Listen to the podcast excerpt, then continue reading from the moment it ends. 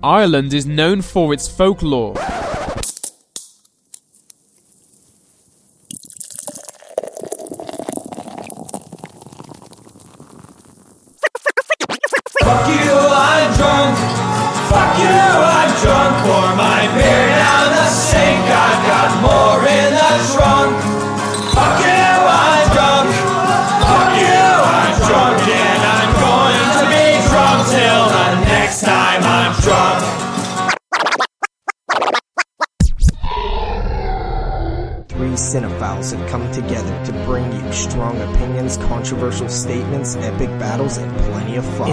Introducing our host, the man who watches 52 movies a week, drinks 52 beers a movie, loves women but hates the woman.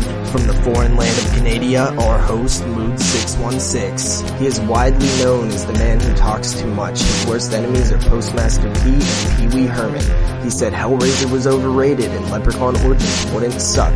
He's the full-blooded half-Mexican, JP. Finally, we have the man who doesn't talk enough. He is best friends with Sean S. Cunningham. His favorite horror movie is Gummo. He is your favorite Jew and mine, Jeremy. Together they are known for extending a helping hand to vampircons everywhere. They are the 22 shots of moods and horror. Yes, yes, y'all, it's going down right now. Episode 131 of the 22 Shots of Moods and Horror podcast is coming at you live. I am your host, the ill-mented funky child, also known as Moods. Yeah. And in the house tonight, we have the man who hates Japanese horror films, eggs, and to laugh, Double Shot J, aka JP. All those are true. And making his who fucking knows what appearance on the show, we have the man who likes to pick fights with boiling hot soup and loses, the man with the phantom girlfriend, the Boston Breen. Boston Cream Pie himself, aka the Boston Brando. Derek here. Fuck I oh I started to laugh. I, I I don't know what it is about the Boston cream pie donut that makes me laugh, man. it's, just, Aaron Gobrag. it's just so I feel like it's, I'm gonna guess and say 13th appearance. it, it's it's up there, man. The It's 13th or 14th. Yeah, man, it's Yeah. like yeah. I lose Damn. track. I lose track, man. That's like that's like regular host shit right there. That's a good It's percentage. been, yeah, we've been bi-weekly for a while now, but I, I think going forward, starting this week, we should be at least here for the next couple weeks. yes. Um, so yeah, I, I I think next week our show's kind of up in the air what we're doing, um, because based on like if you get the strangers, which I don't think you will, so we might return to that Eli Roth It is spotlight not idea that we want to do. Promising whatsoever at this moment. Um, I don't know. I was I was, you know, I, I didn't even think we were gonna get Death Wish, but it Yeah. showed it showed up last minute, and I was like, okay, that's that's a good sign. But the strangers, ah, I don't know. It just doesn't seem like Wh- a which title. is fine because we did promise that Eli Roth spotlight two part two type thing that we were going to do. So that that's fine. It's a good time to do that. Um, and then also I did I did want to just throw this out there. So how about this? It is our first ever St. Patrick's Day special. Yes. How about that? Yes, yeah. this is yeah, man. Irish flicks. Irish. We've flicks. never had a St. Patrick's Day special before. No. Even our Leprechaun show that we did wasn't in March. No, it wasn't. It was very, very random. Sounds Um, like Yeah. a scream fac- sounds like a scream factory type of deal. But this is, you know, actually, you know, something I've been wanting to do for a long time. So it came in perfect timing. Uh, we know that there's not like, you know, a massive list of Irish flicks, but I think the ones that we got lined up today are were picked, were good picks. You know, so that's kind of cool. But there, what is with that? Why didn't the Irish make films until, you know, until recently? What what the fuck is the deal with that? I have no idea, man. Like I, I, I like the culture in Ireland, and I, I like the, um, you know, the people. Like I, I like. Obviously, I'm a huge Conor McGregor fan, but I, I think that it's weird that they don't have such a, a huge, you know, standing point in in film, I know it's and really at least in horror. I mean, you know, Oh, horror, yeah. Raw, I mean, Rawhead Rex is like an early one, you know, later '80s type type thing, and then, and then Maybe that's why. maybe, maybe that's what it was like. Oh, we made Rawhead Rex, man. We we suck at making horror films, but I mean, really, I mean, in like the last thirty years, there's only been you know like over a dozen. It's crazy. You know, I don't know if they have like a government funded program thing kind of there. You know, like you know, people have always wondered why there there's not that many horror films that were made out of like New Zealand and stuff because they were all funded through the government and shit. Maybe the Irish, maybe Ireland has a program like that. I don't know. I'm not 100 percent sure, but they just don't make a lot of films. But but when they do make films, they're pretty quality. It's kind of like New Zealand, right? Every time they Yeah. drop a film, it seems to be pretty damn quality. So that's cool. Yeah. Yeah, so this episode was picked by a handful of our Patreon uh, supporters, Derek being one of them, correct? It was. It was. Which actually- film did you actually pick? Uh, I believe it will be the first film that we review tonight. Isolation. Okay, and I believe who who was the other supporter? Sam, Sam and James Cowks. and which one did Sam pick? Byzantium. Byzantium, and yeah, and then James picked the, yeah. yeah. he picked the canal. Yeah. Okay, that's cool because I was wondering. I didn't know where these had come from, but uh, all three first time watches for me. I was pretty excited about that. Uh, another thing that I do just want to throw out there real quick. Um, since we've recorded, I've actually done a few guest spots, and I wanted to show love to those shows. Uh, first up is Kill the Cast. Um, KFC. They did a creature feature commentary uh, on the film Anaconda from 1997 and I joined them for that. It was pretty fun. I haven't seen that film in a long time. It was one of those movies where like I actually really like Anaconda, so it was kind of hard to talk about because I hadn't seen it in so long, and I just wanted to watch it. so we were doing a commentary on a movie that we were like kind of like all like felt like watching at that moment. So it's Yeah. kind of a weird thing, but we we were kind of funny in it too. And then um, I did a guest appearance on the Woodsboro Bros. Um, they did a underrated show where four hosts, Carly also guested on there, picked an underrated film, and then uh, we we you know had four reviews, and that was a blast. I had a I- lot of fun with that. It was a good show. I actually listened to it. It was a really good show, especially that last review was making me laugh. yeah, loud. and I feel like I absolutely killed it on Bedeviled, which was the underrated film I picked. Um, and I think that I did a great job reviewing it. So if you want to hear about some underrated films and then a not a not underrated one, uh, listen to that show. Carly picked Excision, which was the first time I ever watched that. That was really exciting. Um, and Austin picked an Irish film actually, and that's From the Dark. Uh, Yeah. And then I'm a- Andrew picked Phantoms, Oh, what a surprise! Which by the Floating way heads. sucks. Yeah, Phantom. so um, It- we Yeah. might i don't know uh, we haven't talked about it but we might invite andrew on next uh not next show but the show after that uh as he actually picked the theme and i want to hear him so talk about them I thought that the, sh- the the theme of the show was underrated. Why the fuck did he pick Phantoms? because he thinks it's underrated He like he likes that film. Yeah actually, no, actually it's, it's it's actually funny in the show without giving too much away. He's like, it's my least favorite of this era. I'm like, and JP's like, why the fuck did you pick it then? Well, I guess but it's funny because he's like he starts going into this metaphor about how like he loves Doritos and like all these different flavored Doritos are like all these different floating head 90s flicks and how like some of them are going to be lesser good flavors but he still loves them because they're Doritos. And Austin uh, said well phantoms must be dick flavored Doritos. And it was seriously one of the funniest things I've ever heard on a podcast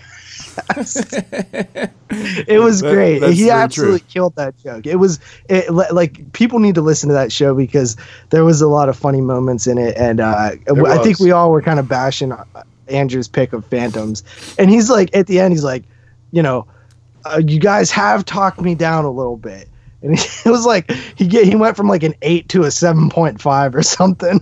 oh Christ. Uh, but yeah, we're gonna do our own '90s floating head show uh, in a couple weeks. We we have not touched many '90s flicks, and we've definitely not done an episode devoted to '90s films. So I'm pretty excited about that. Yeah, I'm not overly excited. I one of the films I didn't even know what it was. It's crazy. I think it was The Curve or something like that. I think that was one of the Yeah, ones. you've never seen that? No, I'd never seen it before. Oh, before. it's pretty cool, With, with. Matthew Lillard. so yeah. that was kind of shocking Years since I've seen that shit. to have a film pick that I'd never seen before. so Yeah, it's kind Huh? of more of a thriller, I guess. Maybe. Yeah. so that's maybe why you haven't seen it. But Yeah, um, I I think I actually am really excited about two of those movies that we're covering, and then not so much about the third Well, one. Well, one but of them I've actually reviewed on this show. I did know that because I knew the I remember the the title saying that. Yeah. Yeah. So cool. But- cool. So any other guest spots that you did? You want to people in Uh, on? I don't think so. I don't think I've done any other guest spots, but um, I've been asked a few times for some upcoming stuff. So, and I know Jeremy is going to be venturing out and doing some guest spots too. ironically, huh? I can't even believe the show that he's doing. Like it's just it's tripping me out, man. Yeah. Jersey, Like, Jersey he- Shore Shark Attack. Because he always he always talks about how much he hates shark films, like he loathes them, and he's I feel like he hates everything too. But he really really hates shark films, and I was just like, what? That's the show that you're doing? I'm like, that's fucking bizarre, beyond Yeah. bizarre. We, we got some crazy stuff coming up, man. I mean, we have, dude. Like, first of all, I can't wait to get out of the damn winter. I know you guys are pretty excited about that too. But once April hits, I got, a, I got, we got a whole bunch of cool stuff planned. I think we're d- we're doing the Stepfather. Well, it was going to be the trilogy, but we're going to throw the remake in there too because we we com- we're completists here. um, but that's pretty cool. I'm excited about that to do in April, and then of course we're going to do the 76 show in April finally. yes, finally. So we got some stuff coming your way. I know people. I know that like sometimes some episodes are a little, you know, like I saw the Devil, great, great movie, n- doesn't translate well into an actual episode. Like I think the days of just having a one film episode are kind of past. I don't think people get excited for it anymore. No, no. I, I mean, I think the last couple episodes that we did with just one main review did really poor. Yeah, Really They did all of the ones we've done with one film. It, it could be really it could be a combination of what they were following also because I think that show followed the Hellraiser show, Eraser, yeah. which you know was you know was a kind of a kind of an epic show because it was so long, right? So I don't know, maybe that off puts people. I, it just doesn't look good side by side. One film Yeah, I- versus I- ten. Yeah, I threw this out. I was like, well, I guarantee if we just put a, another like say South Korean revenge film in there, like even just Bedeviled, and we titled it South Korean Revenge, I guarantee you it would have done way better. Just just because I, I feel like the I don't really know why we didn't do that. I I think just because we were kind of we've watched. I think we had a ton of Patreon What we and- watches, and yeah, what we you did. watched since we only did two shows th- that month, and one of them was a franchise show. Yeah, I did fucking nine Patreon reviews that one. It's crazy. Yeah. It's crazy shit. Um, but yeah, man, Derek back in the house, man. It's, uh, Hell hasn't- yeah. hasn't actually been that long. Were you just on like five episodes ago? Like in December. He was on the Jean um, Rollins show. Yeah, the Jean Rollin show. That was I recent. gotta, I, I gotta pay the guest star, I guess. I know that's kind of funny. I was actually joking about that too on last episode. I like I, I came to the conclusion that I'm a fucking dick, like an absolute dick, man. So you fucking bought me Kurosawa's Dreams and sent Yeah. it to me out of the kindness of your heart, and then and then he had to pay you to watch and it. then you had to fucking pay well, me to well watch it. actually, actually, that was actually my uh, free credit I used. okay. Yeah. Which, by the way, people do get free credits, but if you don't claim them, I can't. I can't remember when you have them. If you tell me you have them, I could go back and check and see how many times you've done it, and I could confirm that you've had them. But I'm not like you have to let me know, just so everybody knows. I'm counting my next one because JP's my next victim. God. Don't worry, I won't torture you. I'll those Okay. for Jeremy. I mean, yeah, mostly good. I mean, it's been good. It's been good. I, I like the shit that I, get- I. I've been really happy with all my picks. Really, I usually don't love the Japanese ones just because I don't know. I, I just See, my biggest complaint though with with some of the picks that I get is that they're just rewatches for me.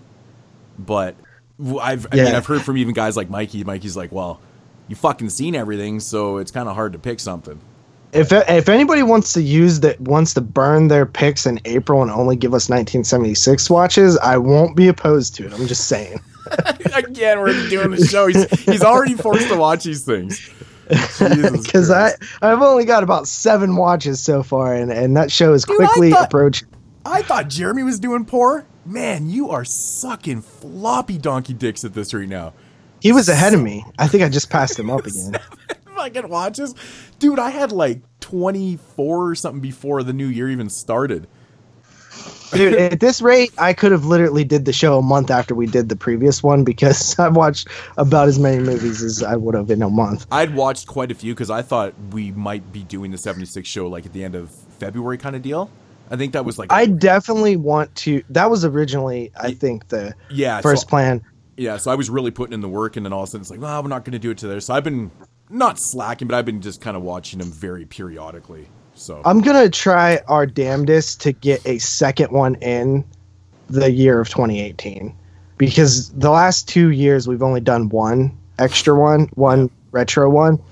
I want to do two. I, my goal was to always do two per year, and we kind of been fucking up on that a little bit. But last October brutalized us. Uh, between uh, October, November, December, January was the craziest time we've ever had on this show. yeah, the stretch of I mean, it wasn't just the fact that we did what 15 straight shows, but it was the shows themselves.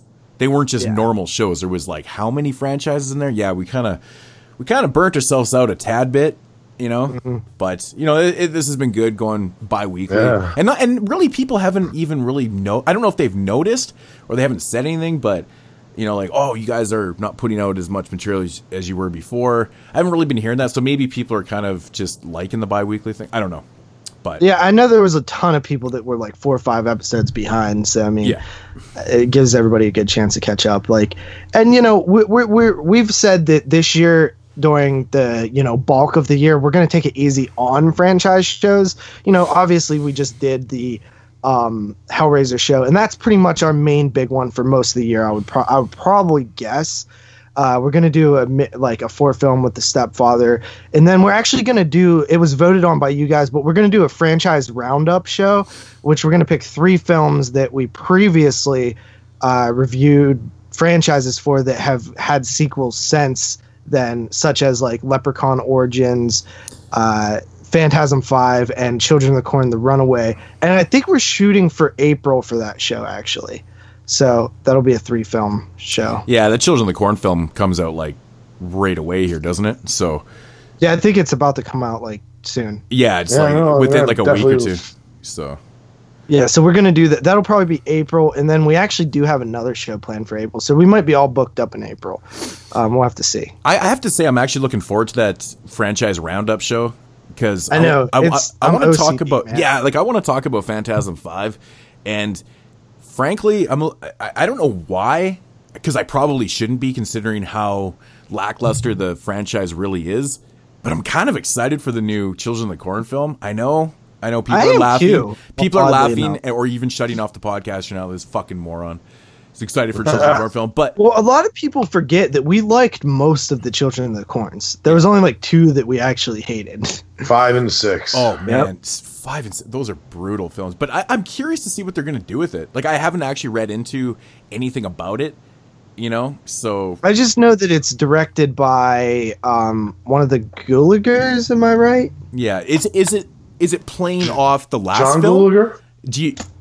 I don't think that? it's playing off the last film. I think it's its own It- thing. It's Um, it's a sequel in name, right? yeah, I'm pretty sure it's directed by John Gulager, who you know did Feast. Oh, is there really? Uh, okay, so yeah. then we might actually get I think a, a I'm not 100 percent sure. Okay. That's cool. That's cool. Yeah, man. We got. I mean, the more franchises that we do, the more roundup shows we're gonna end up having to do. I mean, we still have fucking uh, Victor Crowley to do too, right? Oh yeah. Oh yeah, yeah. So there's another yeah so one. maybe we'll do maybe we'll do like victor crowley um we'll do phantasm f- or maybe we'll do like i don't know we'll figure it out but probably victor crowley will be there and then which kind of annoys me because Oh. that hatchet show is like perfect well, you know what? We might as well even wait. We can do three now, but then we have a Halloween. Like Halloween is coming out later this year, which that's Oh, gonna yeah, be part of a roundup too.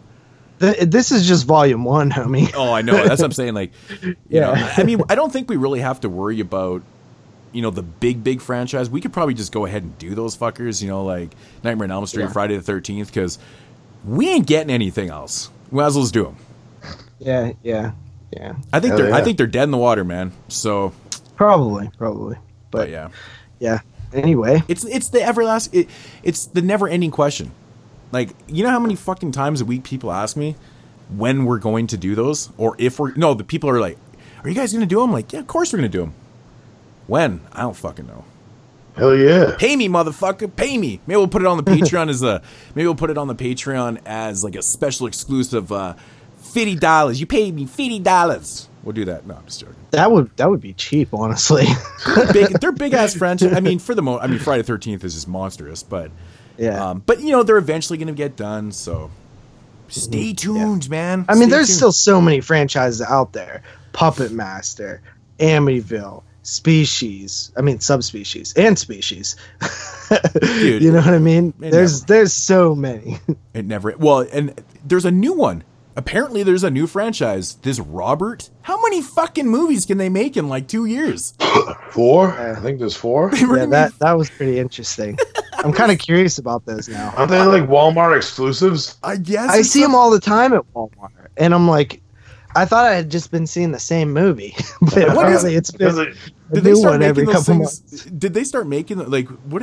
Are they a ripoff of like Annabelle or something like that? I, that I think I think that's the thing, but actually, there, the, like, I think there's actually a real Robert Dahl like There- urban legend thing. Oh, okay. Well, that actually makes sense then. But I just I was like shocked at how many they'd made recently. I'm like, there's 4 Mm-hmm. of those fuckers, man. Jeez, a whole other franchise just popped up.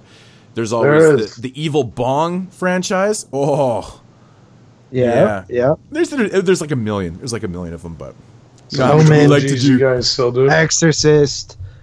which is Cube, another. You know, honest- the Exorcist franchise has been asked. I've been asked about a million times too. Yeah.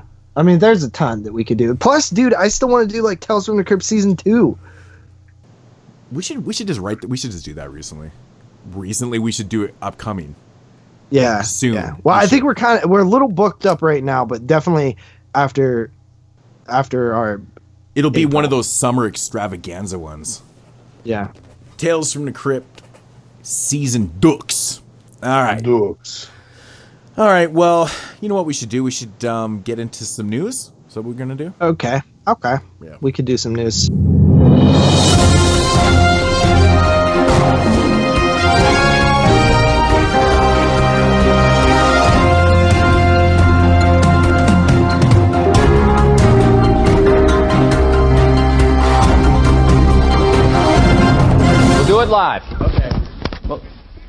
We'll do it live. Fuck it.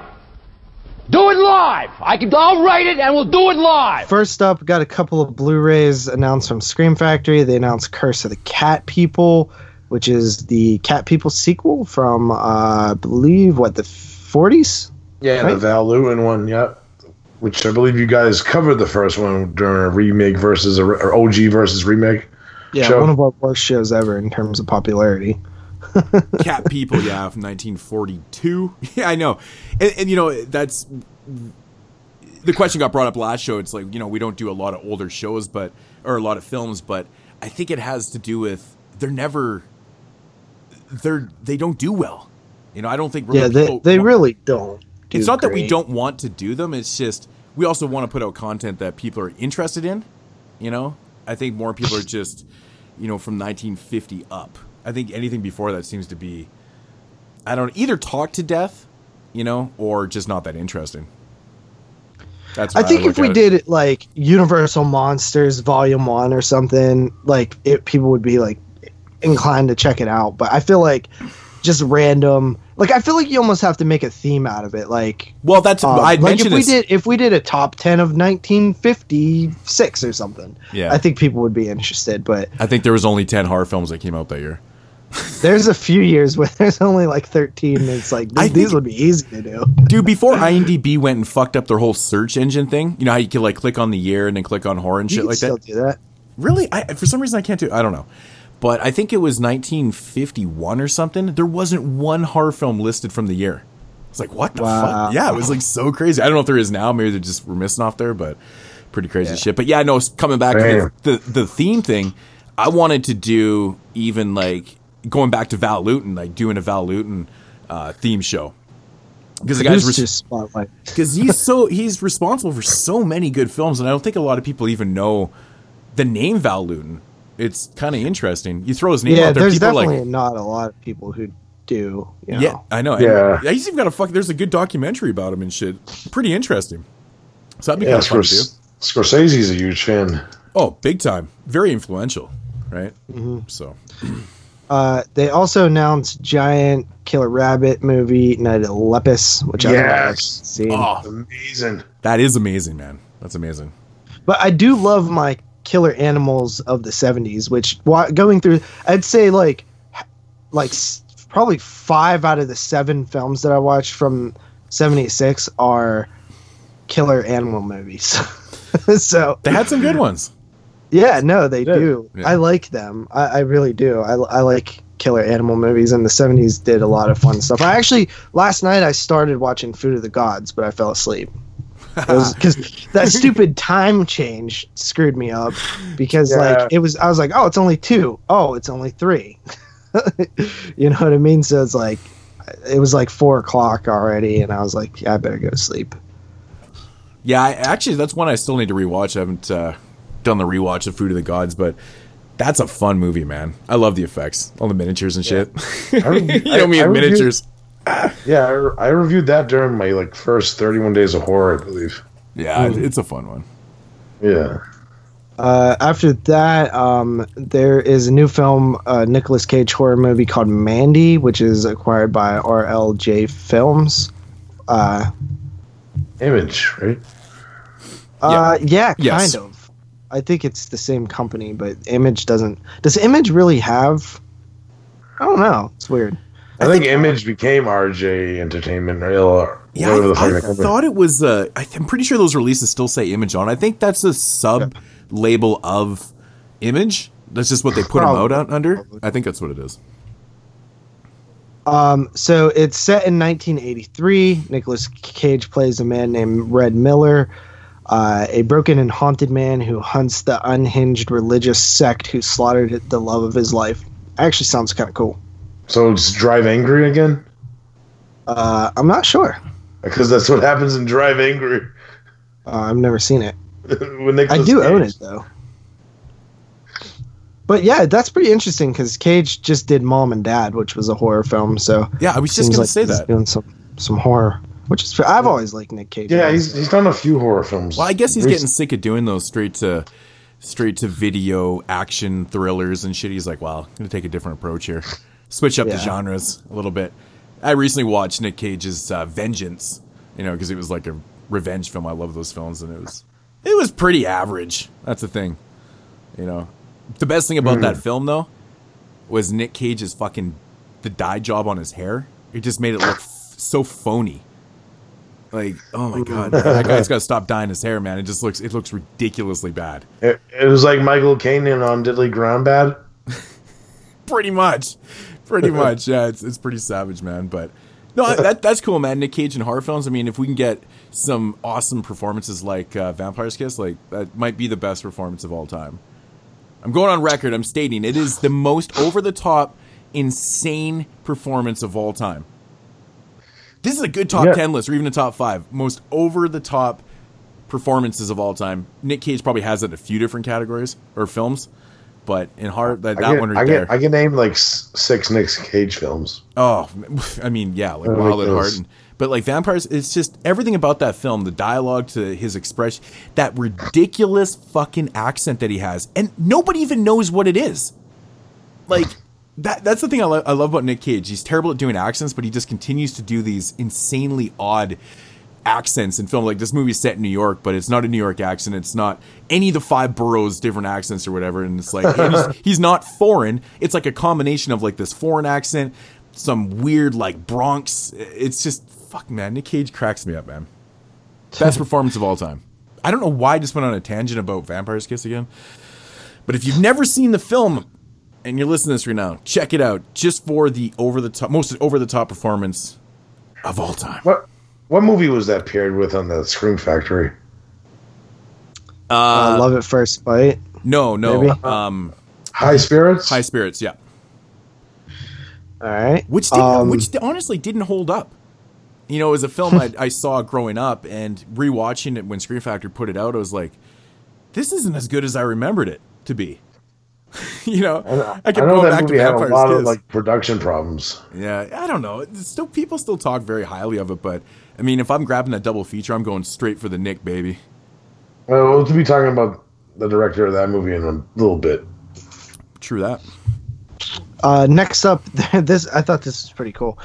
Um, so if you want a companion piece to our Howling episode, you can pick up the complete history of the Howling, a new book that comes out May 12th, which is supposedly going to take a in-depth look at the entirety of the Howling franchise.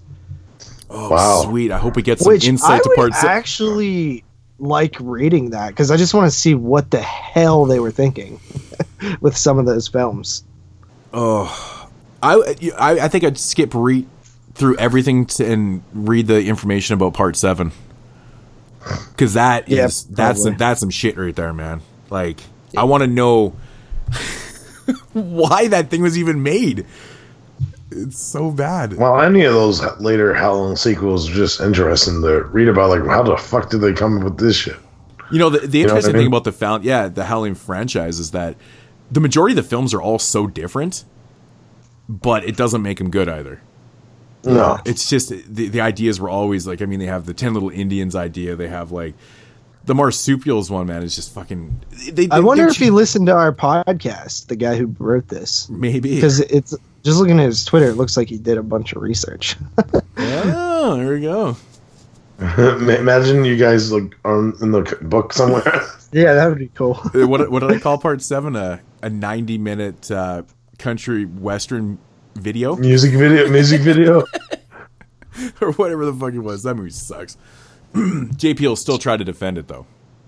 I mean, I didn't hate it as, as much as you guys, but uh, so uh, this was pretty cool. This is um, news here um, of Blumhouse, good old Blumhouse, who's probably my favorite horror film production company right now. Uh, they have unveiled a new film, um, a sequel that was kind of done secretly uh, at the South by Southwest Film Festival that's going on, I believe, right now. Uh, they announced Unfriended Dark Web. So this is a sequel to the Unfriended film of 2014, which I believe we all liked. We didn't love. I think we came in about 6.5 on it. Uh, Jeremy loved it, but Yeah. then he even came down a little bit. You know, I was Rewatch to the. I was a little bit shocked that Blumhouse was doing a sequel to this film. Now, did Unfriended do well for them? And I mean, it obviously did well enough that they're doing a sequel to it, but I just didn't think that film had the popularity or did well enough to warrant a sequel. I was kind I was kind of shocked um, considering Blumhouse doesn't really miss with a lot of their films. You know, they're very successful with you know their their ratio from you know miss or you know from hits to misses is pretty good. Well, it made $64 million and it cost 1 million to make. It made 64 million? Like oh, Yeah. like total. Like to, okay. Yeah, total, total. But still, they only spent 1 million on it. Yeah, it looks like they only spent a million on. it. I mean, it's all done computer screens. It yeah. It's not really Yeah. a I, lot that to was it. one of the things that I actually liked how it was done, though. I did know? too. I, I thought the premise of the film was better than the film itself. Unfortunately, Yeah. But it wasn't bad. I mean, it's I I very much enjoyed it. Like I, I gave it a low rating because I didn't like certain things about it, but in terms of pure entertainment, I thought it was very entertaining. oh yeah, it was definitely entertaining. Um, but I'm excited about this one because first of all, it's getting positive reviews already, um, and two, I have just been really like interested in. I've I've been like watching a lot of top five videos just randomly on YouTube at night, and I I was watching like stuff about the dark web, which for those of you who don't know, it's like basically um, a hidden part of the internet that you need certain programs to access, and it's mostly used for buying drugs, uh, buying you know escorts and, and porn and stuff like that, and uh, essentially um, like all kind of like illegal, fraudulent stuff, buying guns, stuff like that. Um, so, and there's a lot of crazy stories from like because it's completely unmoderated. You know what I mean? It's a section Yeah. of the internet that is completely Yeah, yeah. like hidden. So that that kind of is interesting that they're kind of focusing on that in this one. That sounds kind of cool. So I'm sure we'll see it probably either later this year or early next year. Whoa, whoa, whoa, whoa, whoa! Back the fuck up here. Read, to the beginning. You were watching YouTube videos? I've been watching a lot of YouTube lately.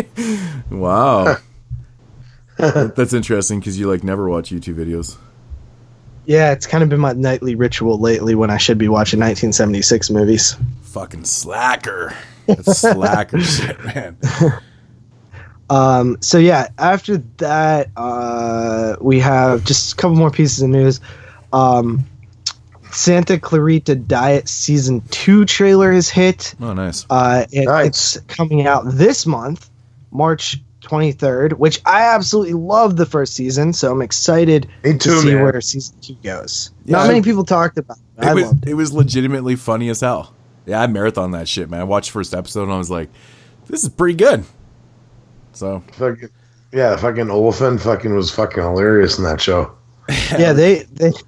So was Drew Barrymore. It was great, great time. So I'm excited to see what they do with that. That'll be on Netflix March 23rd, which is just a couple weeks away.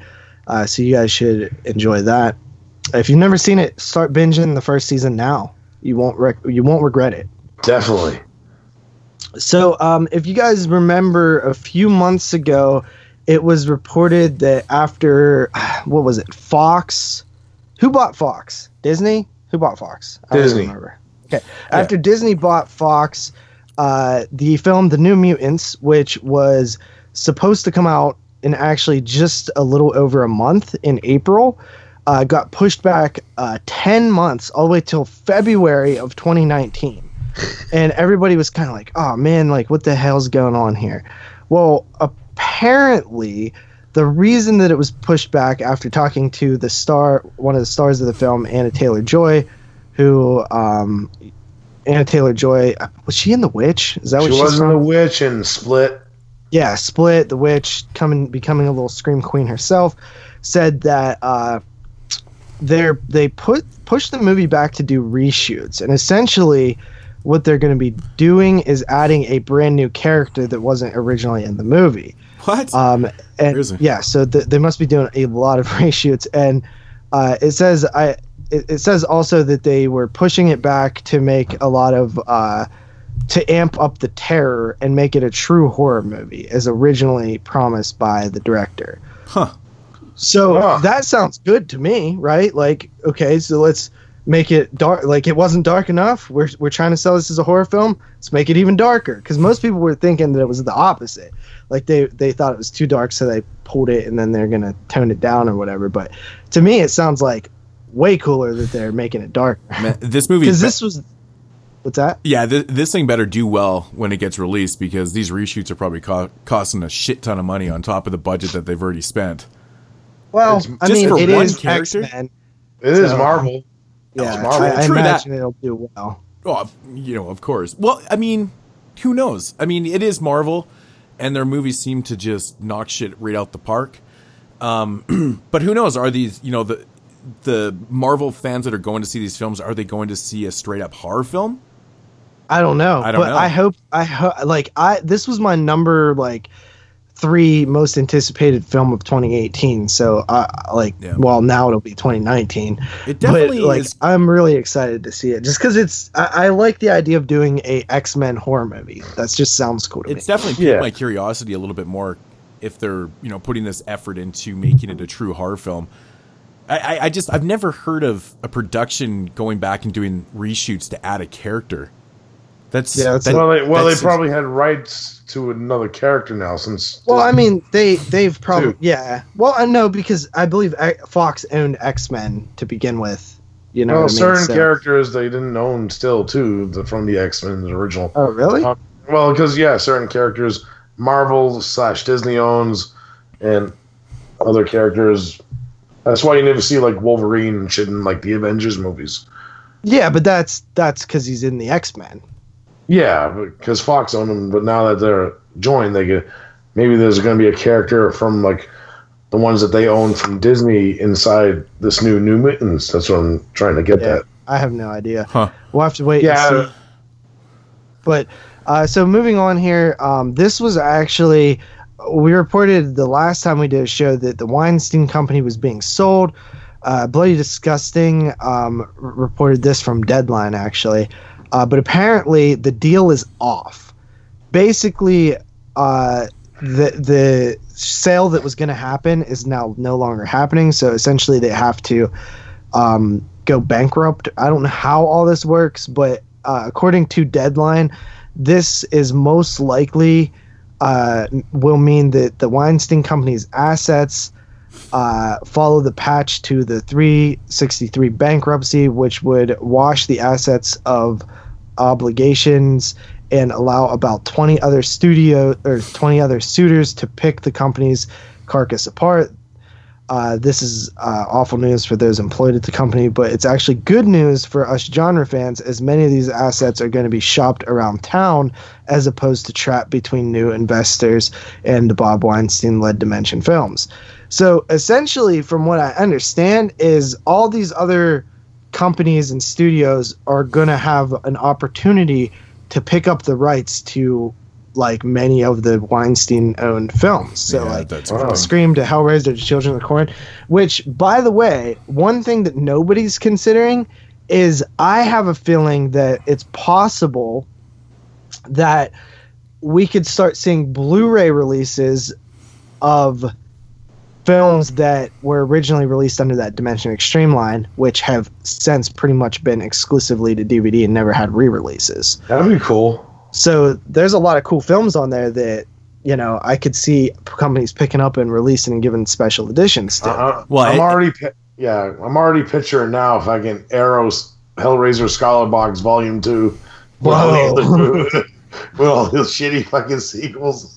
Well, not the, the shitty, like you know, some of them are. Well, they better make Well- that as one big box set, not into like two more. Fuck that shit. But, but yeah, no, that is good thing. That that's really good news actually. If those films get shopped around and and uh, finally get Yeah, so we- we could actually- deserve. finally see, you know, Hellraiser and Children of the Corn in the hands of somebody who's going to take care of them and start fresh from a new point in in you know.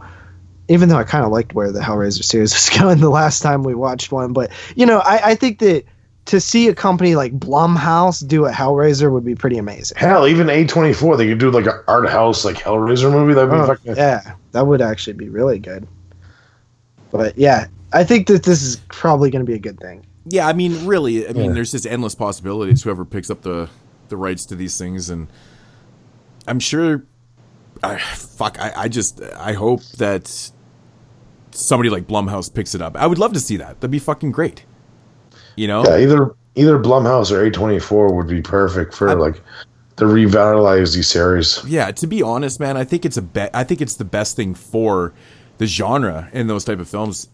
You know, I mean, this whole Weinstein thing is a fucking mess, but for the fans and shit of these films, I think this is the best thing ever to happen.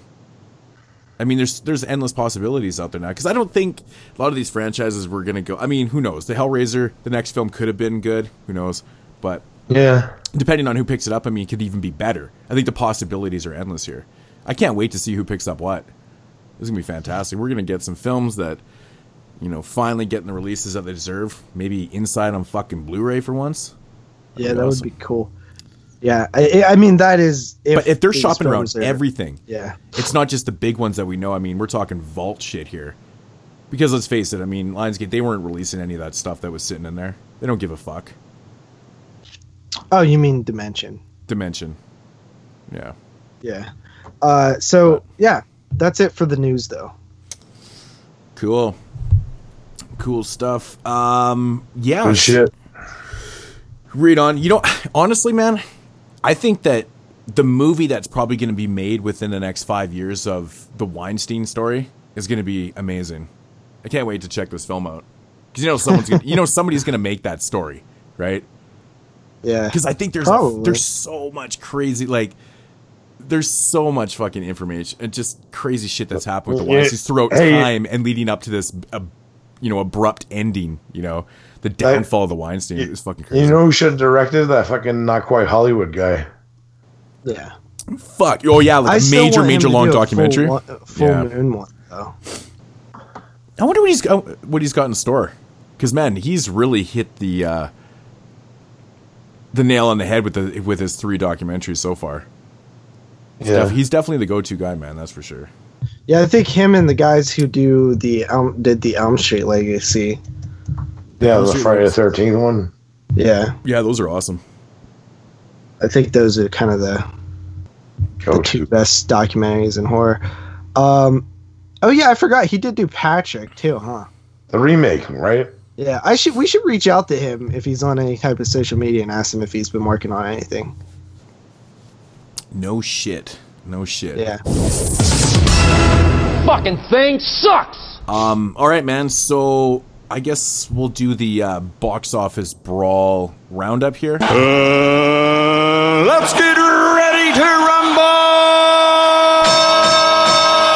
Yeah, just an update. We don't have anything coming out next week, but we did uh, post on the Facebook group because we were supposed to have a show last week, but we ended up not having it. Um, basically, I think Moods picked. Uh, let me see here. Moods had eight million for The Strangers two. Uh, I went fourteen, and uh, Jeremy went fourteen point five. I did personally think that it was probably going to be in between 8 and 14 but i was scared that it might do a little bit more than than for you know where like i, I was afraid that if i picked i guess i was focusing and believing that it was going to do closer to 14 than 8 and i mainly was concerned about undercutting jeremy and i should have lowered down to about 12 and and i think i think well that would have been closer to me, I believe, um, Uh, because it ended up getting uh, 10.5 million. Uh, so Moods wins versus me. So that now leaves it to. Uh, well, uh, shoot, shoot, I don't know. Did we recap Death Wish? Do you guys know? I can't remember. I don't think so. No, Derek, do you remember? don't think so. Boy, what was the question? Did we recap Death Wish? I don't think you guys did it because you No. guys didn't record. Remember? Okay, um Death Wish made 13 million opening weekend. Uh which would be closer to Jeremy cuz he had 12.5. Uh so it did 13 which means that M- Jeremy versus me Jeremy would get a point. What did I have on that one for Death Wish? um, which makes it 11 to 6. And then uh, Moods had 15.5, which he would lose to Jeremy. So he would be at 7 7 again. Still pretty good guesses though. Yeah, and then it me, should. I picked 14. So me versus Moods, I would be ahead. And that would give me eight eight to seven for Moods. So current score is Jeremy versus me, 11 to 6. Uh, me having 11. Uh, Moods versus Jeremy, 7 7. And then me versus Moods, 8 7, me leading. So to kind of recap, um, Moods would have l- beat Jeremy. So in uh, Strangers, so that would make it now eight to seven for Moods, and then me versus Jeremy, I would lose, so it would be eleven to seven, and then me versus Moods, I would win, which would give me nine to seven. Mhm. So yeah, that's uh, and we don't have anything next week. So, damn man, I, I'm bummed that I missed the Strangers. It did it did okay. It did okay. It didn't do great. It didn't do bad. the Strangers. okay. Didn't I beat you on the Strangers? Yeah. Oh yeah, okay. So that was. Oh wait, Death did I not count that? Wait, no, no, no, no. Hold up. You. Oh yeah, you. Okay, I did that wrong. Sorry. Yeah, I was gonna I'm say. glad you said that. So it is eight eight. So it's tied. Yeah, so my my original And my, I, I my- beat Jeremy, so it would be twelve to I went with six. eight million on the what was it? Yeah, Strangers. And I originally was gonna say ten, so I would have been really close. That's fucking Yeah. crazy. Yeah, I would have been like really Damn. close. But uh, yeah, that movie shit, didn't it?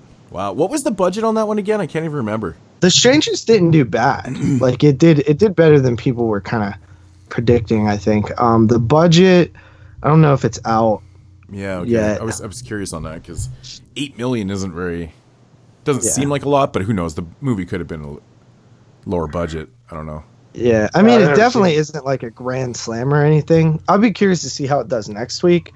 Um, I don't know why it didn't really do good either, though. I guess maybe it just been. I don't know. It just seems like even if nobody knew that it was a sequel, it like it just seems like one of those films that people would be interested in. I see. It seemed the consensus around here was there was a Strangers Part One. Yeah, I think. I, I mean, nobody that I knew at work like really knew about the first one. So going back to when we were talking it. about the Strangers Part Two, I was like, I was that was one of the arguments I even had too. Was are people going to re- like? Is this the type of movie that you make a sequel to? Because was the first one that memorable to the average person? Yeah, the ten year gap. well, I don't really think hurt. any movie that even came out ten years ago is going to be memorable to the average person. No. like no movie.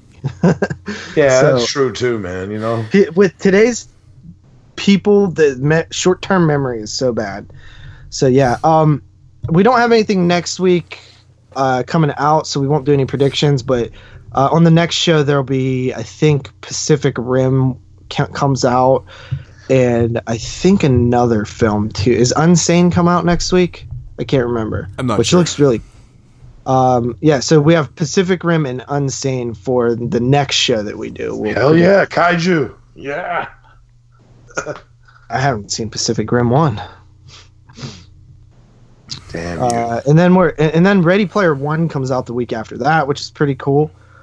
Uh, and then in April we have a few things. We have like three films in the first two weeks, so that's pretty cool. Um, so a lot of stuff coming out. We're gonna. We should actually have a winner to one of these sooner or later because I'm at 12 against Jeremy. I only need eight more points. Thought we were going to Mm. 22. Oh, are we going to 22? Okay. I thought we were just going to 20. It makes okay. a little like- bit of sense. It's like that. It's like that pitcher game that JP needs to. It's been going on for two years. I'm allowed to stretch out as long as I want. Damn. that, thing is, that thing's taking forever, man. Man, I tried to watch Pacific Rim one time. I was on a flight. I think I was coming back from Cancun. And no, I was going to Cancun. And uh, I was really drunk. Like I was getting really drunk and like was just antsy and shit on on the flight. And Yeah. It, it was hard to concentrate on that film. It really was because it's just like so movie on those small on the small screens and shit. I was like, Yeah, it's a very busy movie. yeah, dude, it was like I could. I was just making me. I couldn't focus on it, man, because I was drinking and yeah, it was. It wasn't good, man. So, but the thing is, I've never went back and actually checked the film out. I've heard good things, but No, it's Del Toro, so I'm, you'll at least like it, maybe. yeah, maybe I don't know. It didn't really seem like it was my thing. I wasn't like into Yeah. it that much, you know. And so I, I, I guess that's why I never went back to it. But I don't know. Who knows? It is what it is, man. Hell yeah, I hear that, man. Yeah. Okay. So, any more news? Uh, nope. That was box office, bro. Uh-oh, retard alert! Retard alert, class! Do you believe in a flying spaghetti monster too, Bubblehead? Oh, Get with the fucking program. Sorry. what, me?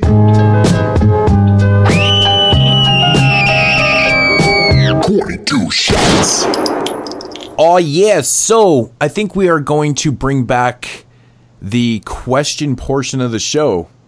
I don't know if this is going to be permanent. I just don't know. You've got mail. Again, we don't Well, know. there actually is a, a, a Patreon thing. You could send us an email if you want, but there's also a Patreon option where if you want to guarantee that your question will be answered, um, it's re- it's like our cheapest option, I think. But uh, yeah, so we did get an email here um, says, "Hey guys, haven't emailed in a long time, and I thought I'd give you guys a shout." Well, that's because we never responded to any of them.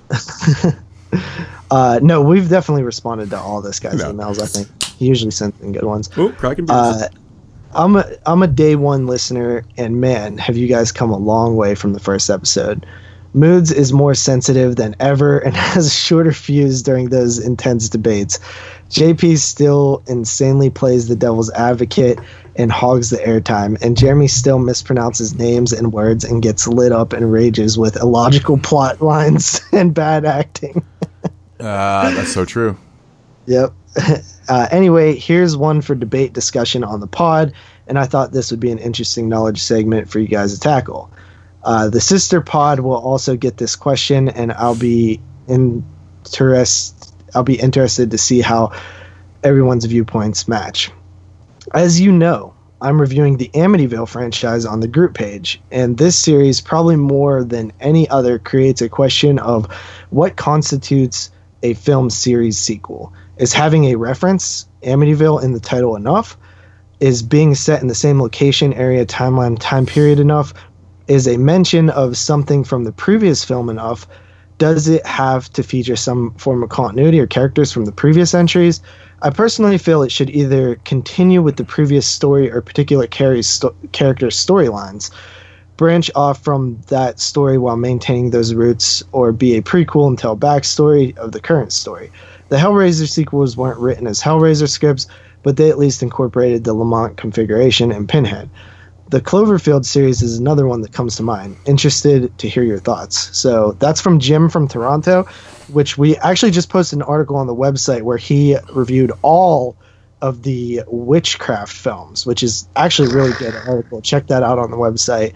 Uh, and he and we will post the full uh, Amityville uh, reviews on the website in one collection as well after he finishes those. So, uh, Moods, I'll ask since I hog the airtime usually, I will ask you first. Like, what is your thoughts on this? Wait a minute. This guy called me more sensitive than ever. What the fuck is he talking about? I agree with him. You definitely get way more fired up than you used to. Especially It's the during old that. age. It's the old age. Especially during that Ed podcast, I was like, "Holy shit!" He turned into the Hulk. So I fucking I lost. That's because Jeremy's argument was fucking retarded, and he changed his argument halfway between. So and he didn't, and he wasn't acknowledging the fact that he had done that, He did. right? And so it was like it was so fucking irritating and frustrating. Yeah, I was pissed off at that, but uh, um, no, it's because yeah, yeah, I I like to yell now a lot because JP is always talking. That's never changed. though. That's where the like sensitivity the sensitivity comes. Um, what constitute a constitutes a sequel?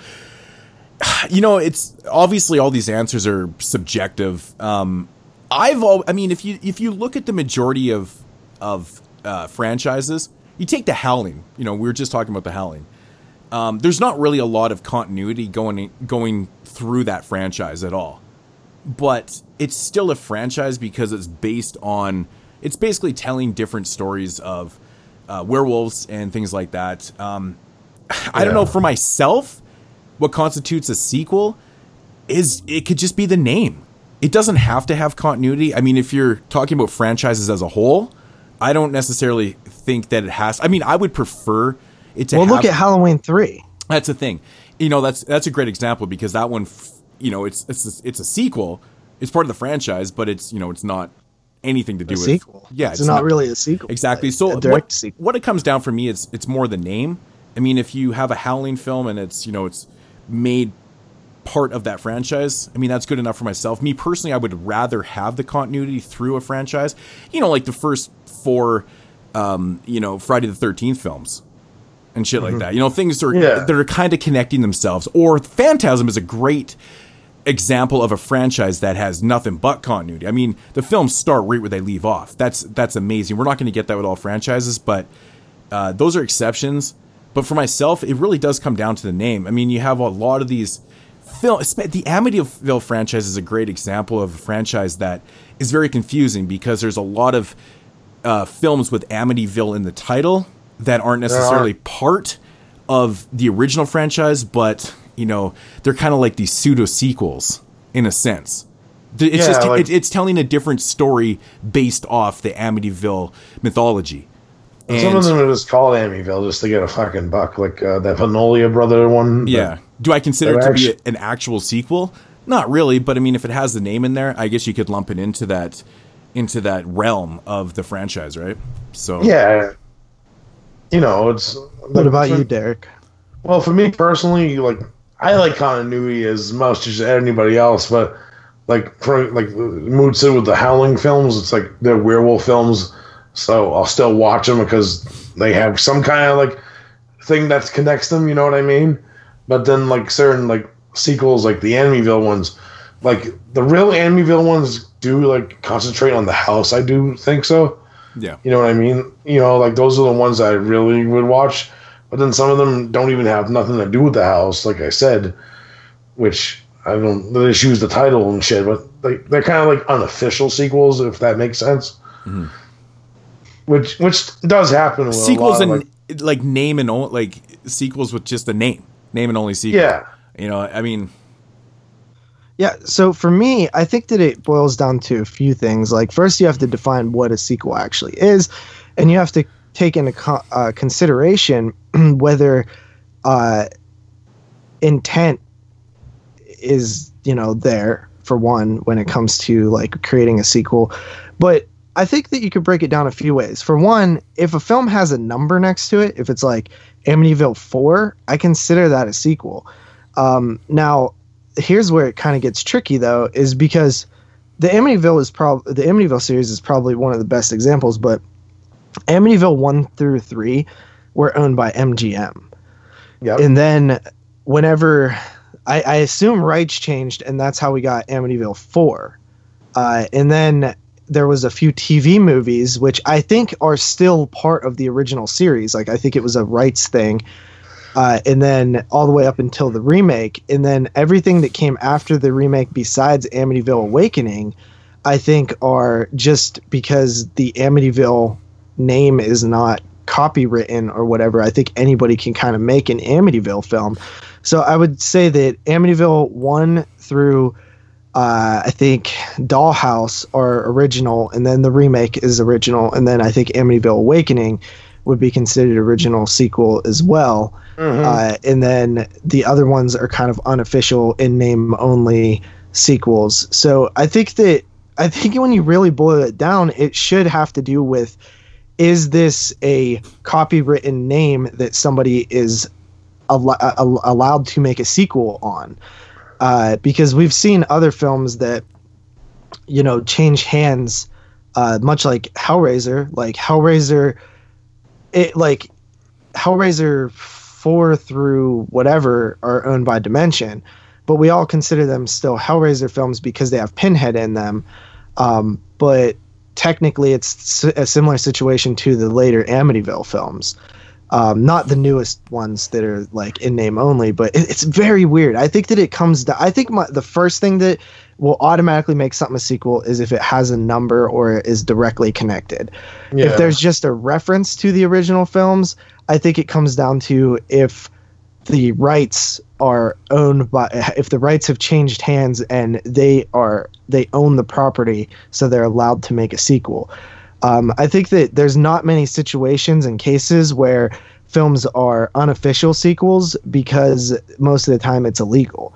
But sometimes in rare circumstances like amityville i think that it's um, you know uh, they don't have the copyrights to do that because there is no copyrights for that i guess. Like the, the cloverfield films are another example. I would consider them in name sequels because technically it's the same company making them um, but they really don't have anything to do with each other. Well, the thing also too is like like there's tons of Amityville's and like even in Jaws, it takes place in Amityville, but it's a fictional Amityville. You know what I mean? So it's not really. well that takes place in amity which is different from amity I, I'm I'm like so confused on the fact that Amityville isn't a copyrighted name.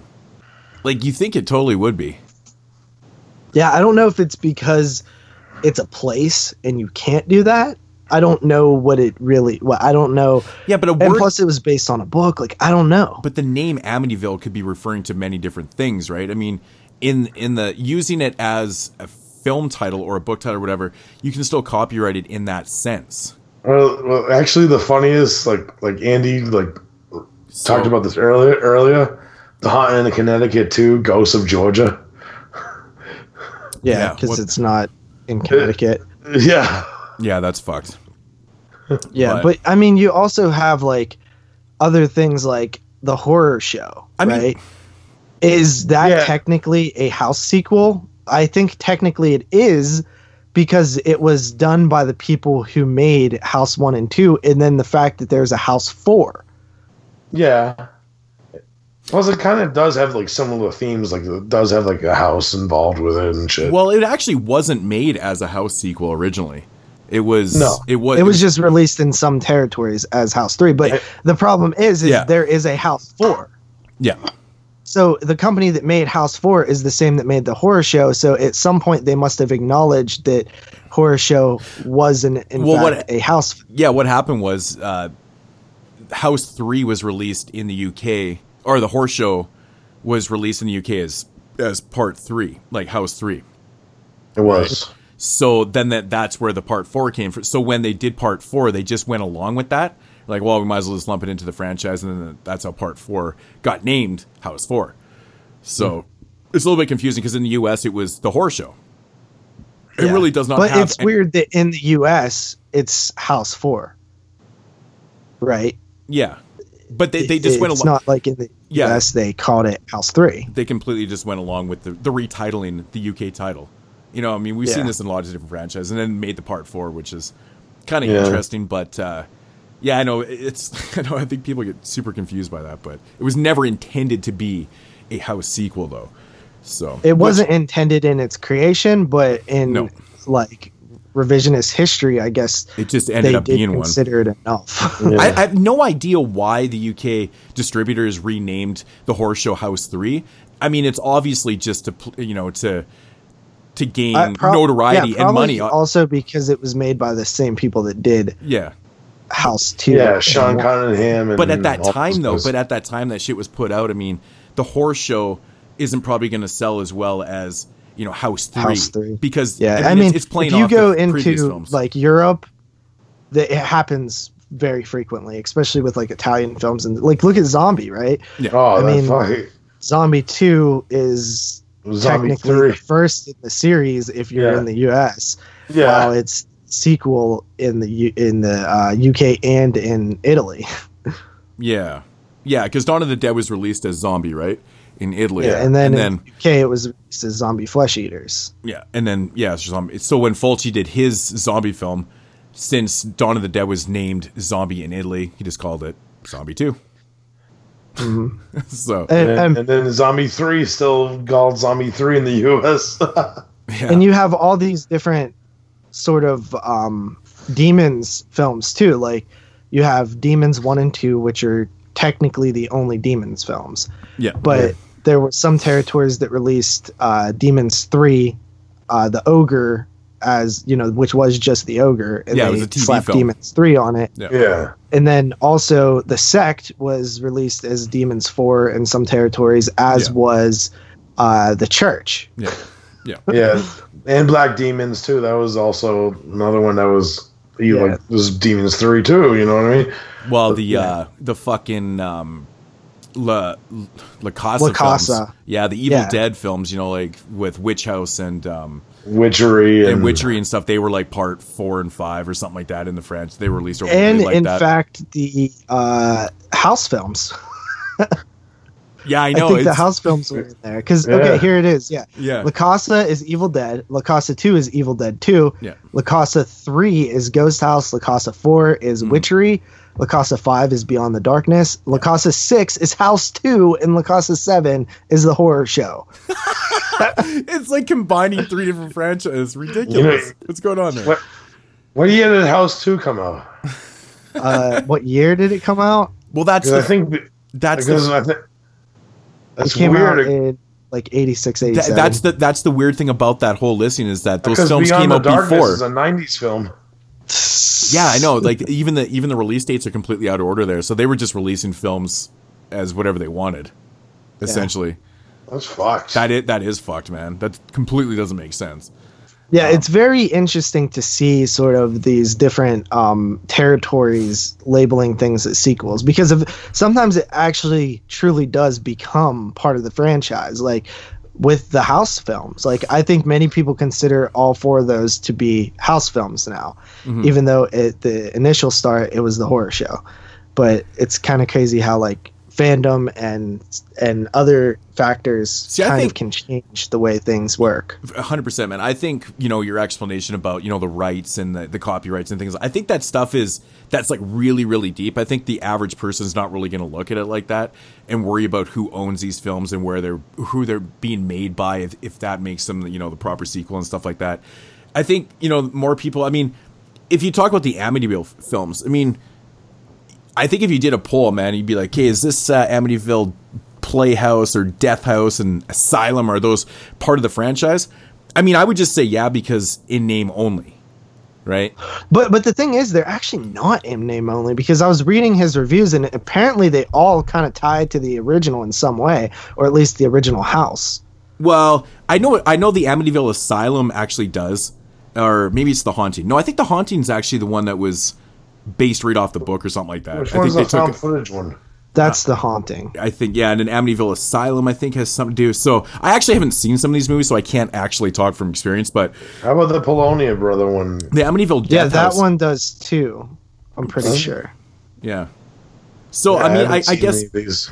I guess uh, at, the, at one point in the film or something, there is a reference to the original one. So, but for, I mean, that's good enough. I mean, even the name, the Amityville Haunting, the Amityville Asylum, Amityville Death House, like to me, if I if we were to do a you know Amityville franchise, that name alone is is enough for me to lump it into the franchise. I, I think we would split it into two halves. I Yes. think we would do the first half would be like up until the remake, which I believe would be like uh, seven or eight films, and then we would do the other eight or so on the other side. Yeah, this franchise is ever growing, man. They're just they're Yeah. rapid fire right now. They're coming out like every year. It's insane. just crazy, dude. Yeah. Yeah, I don't know, man. I, I haven't seen like any of the newer. Have you, Derek? Have you seen any of these ones, like the Amityville Haunting, Asylum? Did you see the Polonia one? No, I Amityville Death. I never saw that either. Yeah, it's like uh, the Amityville Death House. Here's here's a preview of Jim's review, who actually wrote this uh, email. He says uh, they should have stopped at Dollhouse. It would have even taken the remake f- fine, but nope. Greed had to kick in, and uh, here's another cash grab. Uh, a girl with her friends coming back from a humanitarian mission is asked by her mother to check on her grandmother, who happens to live in Amityville and hasn't been heard from in quite a while. She arrives at the house, which uh, apparently they CGI the windows to make it look like an Am- the Amityville house. Because you know the Amityville stupid. house has those iconic windows up top. That is stooping to the worst levels of uh, production right there. Yeah. When you have to CG windows. that's so ep- I mean, apparently, right there, lo- though, like Amityville Death House has to do with Amityville in some way. yeah, yeah, I guess so.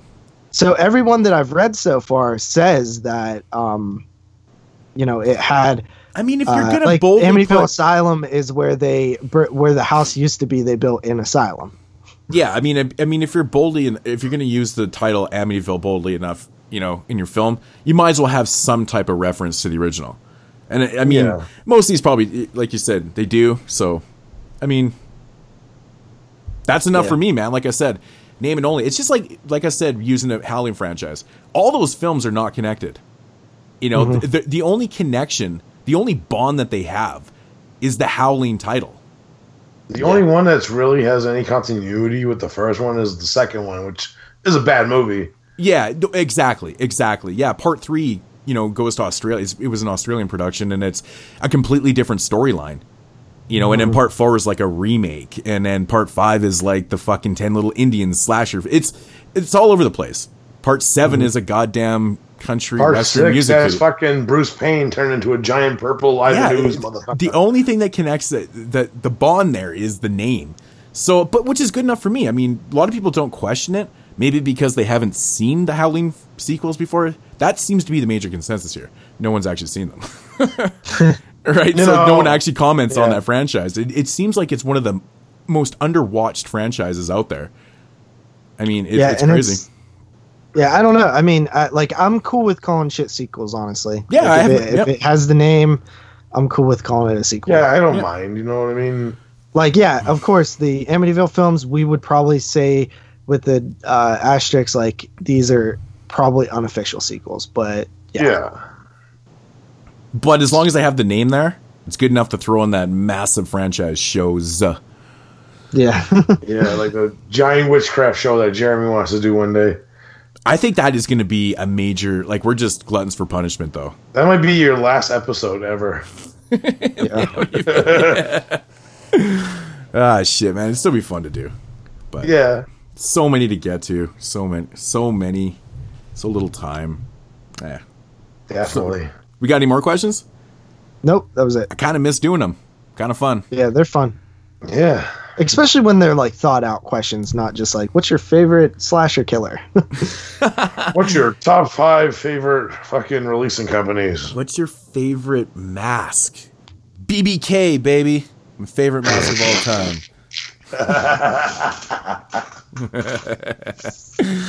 Hey, J- fucking JP. Just crickets. Doesn't even want to answer. Mm-hmm. Just doesn't I don't even wanna want to discuss this again. I only brought it up because we actually got an update from Ryan the other day about Gutterballs 2. oh, really? What do you say? It's he's it, so okay. So I was under the impression that Ryan had done the reshoots already because he's using about forty minutes of the forty minutes of the footage that he showed us in HorrorCon and at Texas Frightmare. So I was under the impression last year that he had shot the other forty or forty-five minutes or whatever he's going to do. But I guess he hadn't. That was the update. He's saying, "Hey guys, this year has started off really good," and basically the short and long of it was we are going to be doing the next half of the film coming up here very shortly. So by this time, you guys will have your products and things like that. So Cool. Yeah. I was like, "Whoa, okay." Uh, I guess he hasn't done the reshoots because I think I'd even mentioned that too that he had done them because Yeah. I talked to Ryan personally last year, and so I don't know if he was still, you know, Well, he, well, he had his- that health scare. no, I know. I, I yeah, I've talked to Ryan quite a few times since then, but Yeah. like you know, I, I don't know if he just was just didn't want to fully admit. I don't know what was going on there, but I was on the impression that he was doing them at the time or had done them. But either way, the update is good, and he promises one each month. And you know, by I think probably fall time, we should have something. So Cool. good enough for me, man. So more BBB, more BBK killer coming at you. yeah. Fuck yeah, man! I'm excited. I'm excited. You know, it's kind of funny too because me and Dylan were kind of kind of talking about it a little bit when we saw Gutterballs 2 a couple years ago at HorrorCon. I, I said to him, I was like, dude, do you even remember the film? He's like, no, I can't remember like it at all. So the, the the new product is going to be whatever. I don't know. It's going to be obviously different, but but yeah, Yeah. I'm excited. of course, man. It's going to be awesome. I am the devil, and I am here to do the devil's work. They will say that I have shed innocent blood. What's blood for, if not for shedding? I like to dissect girls. Did you know I'm utterly insane? Have you checked the children? Children. children. What do we do? Why don't we just wait here for a little while? See what happens. Oh, Moving along here, moving along, getting into the dub dub dub portion of the show. What we watched, where we go round tree, review a couple films, give our thoughts, ratings, pass it along. Who wants to start? Actually, Derek, you might you might as well start us off. How many are we doing? We're doing Three. we're doing three. Okay. Yeah, I'll start it off for you guys today. Uh, first film I'm reviewing today is a film from 2000. Uh, I actually got a nice little box set of like serial killer films, so I wanted to pop that open. So I checked out from 2000 Ed Gein. Uh, this is not the Kane Hodder one, which is a shit fest. This is the one starring the one and only Steve Railsback. Uh, pretty much, if you know the story of Ed Gein, he serial killer back in uh, what was the time period? 50s. I want to say it was the 50s, yeah. 40s or 50s. Yeah. 50s, In Wisconsin. Yeah, this is pretty much like a retelling of the actual events. And, you know, like Ed Gein was influenced and uh, loosely movies were based off him, like Texas Chainsaw Massacre and uh, Psycho. But uh, pretty much it's like an actual portrayal of the actual events, and it goes into like uh, his backstory with his relationship with his mother, and it goes back and forth between uh, present time during when the film of the actual murders and grave robins to like the time in his relationship with his mother. Now, I gotta say, if, if you haven't known Steve Railsback, I've seen him in a bunch of movies, uh, including like The Stuntman and like uh, 76. He actually played Charles Manson in the TV movie Helter Skelter. Uh, fucking kills it as Ed Gein in this one. It it's phenomenal. He, he pretty much uh, prepped for this role for two months to play this role, and he's phenomenal in it. He does a terrific job. You know, like uh, it's like he just wore the skin suit right into it. You know what I mean? Uh, his portrayal is phenomenal. It's really a great performance, and I gotta say, like you know, it has like its moments where you get to see like his interaction with like his victims and like the everyday life of him before like the killings and his grave robins and what he did inside of his house and shit. It was pretty cool, and uh, you know, like some of the backstory stuff, it is kind of hammy because they use some certain like effect shots in it, which kind of do hurt the overall product. But it's still like a passable, well-made film for the budget that it is. You could tell this is like a lower budget film. Uh, Steve Railsback is the highlight of this movie, and uh, I can't think of the actress off the top of my head who plays his mother. She does a really good job. Uh, some like you know like hammy performances and kind of like shaky and kind of goes over the top as the film progresses. Uh, certain characters, uh, but overall it's still an enjoyable watch. If you want to know more about Gein, uh, I still recommend it. I give it like a eight out of ten. So yeah, uh, Ed Gein Ed Gein is kind of a interesting serial killer. Uh, I'm a huge fan of serial killers. Like uh, I actually want to do another show because we've only because done he the actually Henry is Lee one Lucas. himself. Yeah, right. Um, but Ed Gein actually was not a serial killer. I guess he would be considered a m- multiple murderer um, because he only killed two people. Yeah. Um, and they were about three years apart. When you look at like someone like Jeff Dahmer, who I think killed about 17, uh, that's impressive. Um, Ed Gein is definitely more interesting based on his grave robbing and his different things that he was doing involving that. Um, a very close adaptation to uh, Ed Gein is uh, actually Deranged from '74. Yes, I- uh, they changed the name to Ezra Cobb in that film, but that one kind of plays very similar to what actually happened. With the guy from Home Alone. Really, I didn't know that. You know, the guy that the shoveling guy. That's the guy who played that part. Wow. Yeah, yeah. That that's actually a good double feature, man. Deranged and Ed Gein, because it's two Yeah. different takes. It really is. You know what you guys should do is like a serial killer spotlight where you pick like maybe like two or three like films and do like a serial killer spotlight on like the different variations of like uh, ser- serial killers like life on film. Like there's a few films on Dahmer, there's a few films on Ed Gein. You could do like one like a volume one with like Ed Gein and then like a volume two with like Dahmer. Or Yeah, well, I mean, we've done the Henry Lee Lu- Lucas show, which Yeah, was you did. You know, that's Um, actually a good idea, man, because there's some really good Dahmer films out there, even like the lower budget ones, like Secret Life of Jeffrey Dahmer, and then the film entitled Dahmer, who was played by uh, Jeremy Renner. Jeremy Renner, who does a great job in that film too. Yeah, Uh, he you don't need to tell me about that one. I love that movie. Yeah, That's in one- fact, in fact, all the all four of those films they came out in what 2002, 2003, all have the same cover. You know, just the just the head. I guess you can Yeah, call it a big ass it's Ed floating head. Big ass uh, floating head. Gacy, Dahmer, and um, Ted Bundy. and Ted Ted Bundy. Um, Yeah. Yeah. Those are all, all pretty decent films. You know, for their budgets, they're very low budget, but they're good. I think Yeah. the- I think No, the story. Dahmer is amazing. Dah- I recommend Dahmer to everybody. Dahmer- like that movie blew me away. Yeah, man. Uh, Yeah, that's probably my favorite. My one. number four of 2002. my least favorite one is the the Ted Bundy one because they pick up his story kind of in the middle.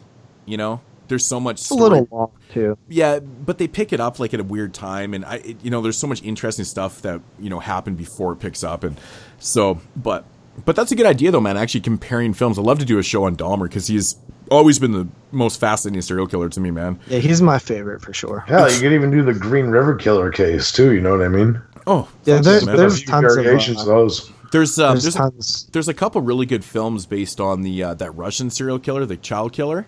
Oh, the Ivanenko or whatever. Yeah, man. Like there's a couple really Ci- Citizen X and yeah, yeah. Citizen X with uh, Kiefer Sutherland's in it, I think. Um, Steve, Stephen Rea, or Donald or someone's in it. I can't remember who the fuck's in it, but uh, Donald yeah, Sutherland. Yeah, Donald, Donald Sutherland. Yeah, I said Kiefer. I meant Donald. But um, yeah, and then the other one with uh, Malcolm McDowell. I think he's in that one.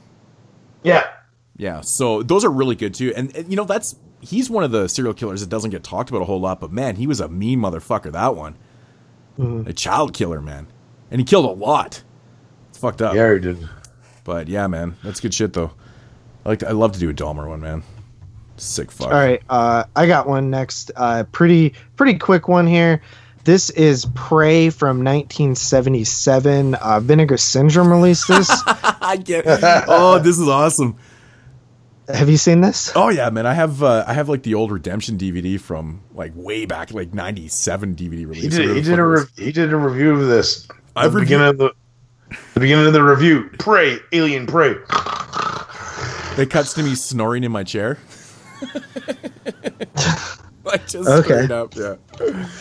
Uh, yeah, so this film uh, it came out in 77. Seems very low budget. Uh, basically, a uh, alien life form that resembles what I call a fox. Uh, comes down to the Earth, uh, quickly dispatches two people, and somehow he can take the form of other people. But he, I think he only does that once. Um, and he takes form of the person that he kills, uh, and he basically kind of, I guess, uh, lands in the lives of this lesbian couple. Um, Yep. and it starts like bringing up all these like sort of insecurities between the couple, uh, where the more I guess dominant lesbian um, doesn't like the guy because he think she thinks that her girlfriend is you know interested in him. Uh, it really is a movie that just seems all over the place. Like it, it doesn't seem like a movie that they thought out very well. Um, in fact, I think I even read or seen in the special features that they kind of just was making shit up as they went. so kind of makes sense that it would be a little little all over the place. Um, I do think that there's a like decent level of eroticism with the lesbians. You could see them uh, naked a little bit, have sex. Um, there's a scene where they dress the dude up in like drag, which was weird. Seemed kind of. Mm-hmm. Uh, did they? Did, was there a reason why they did that? I might have missed it. Do you know? I- I'm assuming it's because they're lesbians and they wanted a third one there. I don't know. Yeah, I don't know. Um, but what I said in my uh, other review on uh, Letterboxd is for some reason, even though this f- film seems like very directionless, I was somehow interested in just seeing where the hell it was going to go because I, I, I literally had no idea what the final act of this film was going to be. Um, and actually, if you would have cut out like a big part of the middle and and got to the final act a little bit faster, even though I don't think this movie is long at all, uh, the final act is actually all right. Like, um, it deals with uh, basically the the t- the lesbian kind of turning on the other one, and then uh, there's like this almost like com- comedy. Like, I think it's unintentional of like uh, this chase scene and and the way that she kind of is running from the alien prey guy, Oh my god. and she falls into this damn uh, what, grave, and she just like it's like Yeah. shot so shittily because she's just like, oh no, no, like not climbing up out of here. They make it look like it like I think the viewer is supposed to assume that it's a deep ass hole, but it's like three foot, so it, it doesn't really work. Um, and then the final scene is just like I loved it. It was just so cheesy. Like the reveal of like what the the alien was looking for down here is just hilarious to me. Um, it's definitely not a good movie, but it did hold my attention. And honestly, like the transfer for this, I said in my review, I was like, the the the Blu-ray probably makes this movie better than it actually is because the Blu-ray looks so good. Um, and I came in at a four out of ten on this one. That sounds about right. I don't remember what I rated it, but it had to have been in that vicinity. so it's, I honestly find that movie super boring. Um, oh, it's definitely boring. I like I said, I think that the blue like because the Vinegar Syndrome Blu-rays, you just like stare at it because it's Yeah. so good quality and like Yeah. like yeah, lot lots of boringness to it. Uh, there was like some minor moments of gore in there that kind of helped it along a little bit. As I said, the eroticism helped it around a little bit because there's a little bit of nude scenes, and basically just pure curiosity of where the story was going to go is the only things that helped made me be able to hold my attention to the film. Well, good thing is though, Vinegar Syndrome is actually direct uh, putting out one of the director's better films. yeah. Uh, Terror. Terror. Which is Terror. uh, okay. Norman J. Warren. Yeah. Well, don't let uh, don't let Norman J. Warren turn you off, JP, because from '76 you need to watch Saint and Slave. It's actually one of his best films. Probably, Yeah, really? I would probably say Saint and Slave is his best film. Well, it's my it's my favorite of the films that he's done. Yeah. Okay. It's, it's that and Terror are probably his best. Like Yeah, that- better. for sure, man. I mean, a lot. His most famous movie is probably In Inseminoid, aka Horror Planet. Yeah, Um, I think from '81. Everybody kind of knows that one. It's got this really iconic kind of cover art and stuff like that. But I, to be honest, that one kind of loses me too, man. It's kind of boring. I don't know. I, I mean, Vinegar Syndrome like makes me enjoy watching bad movies. Like I'm not even kidding. Oh, Like, Vinegar Syndrome. But they put out a handful of bad movies. Like for every good movie they put out, they put out like three or four bad ones. But the transfer is always so damn good, and I'm often interested to know like how this movie was made. Like, because they they uh, another one that I watched from them recently was Lucifer's Woman. Women. Did you see that one yet? I No, have haven't it. seen that one. I, I picked it up. I haven't watched it yet though. Okay, that one's interesting. Not super entertaining, again, like Prey, but that one's interesting because that movie was considered lost for a long time. Oh yeah. And basically, uh, apparently, it's not made its way to video. And it was actually recut as a different film called, like, uh, Dracula's. Dracula something. Yeah. Yeah. And they actually throw that onto the disc too, or on a separate disc. So it's a double feature there. And uh, it's basically the remake, because apparently the original Lucifer's Women, it's played straightforward. It's not like a comedy or anything. Or, and it- apparently the other film, which I didn't watch yet, is more of like a, um, like cheesy like comedy type thing, or, or it's different apparently. I don't know. I, would- I'd be curious to see how they changed it and recut it and added and reshot certain things for it. But That's been yeah, I mean, I I think Vinegar Syndrome just is puts out these very curious things that just make you kind of interested to hear the story of how it was made. They didn't mess around with that either. They, uh, you know, they have the reversible artwork for that other film. It's kind of cool, Mhm. so you can kind of reverse it and have it whatever you want. I think that's really neat. Vinegar Syndrome does such a great job, man. I'm actually looking at one right now.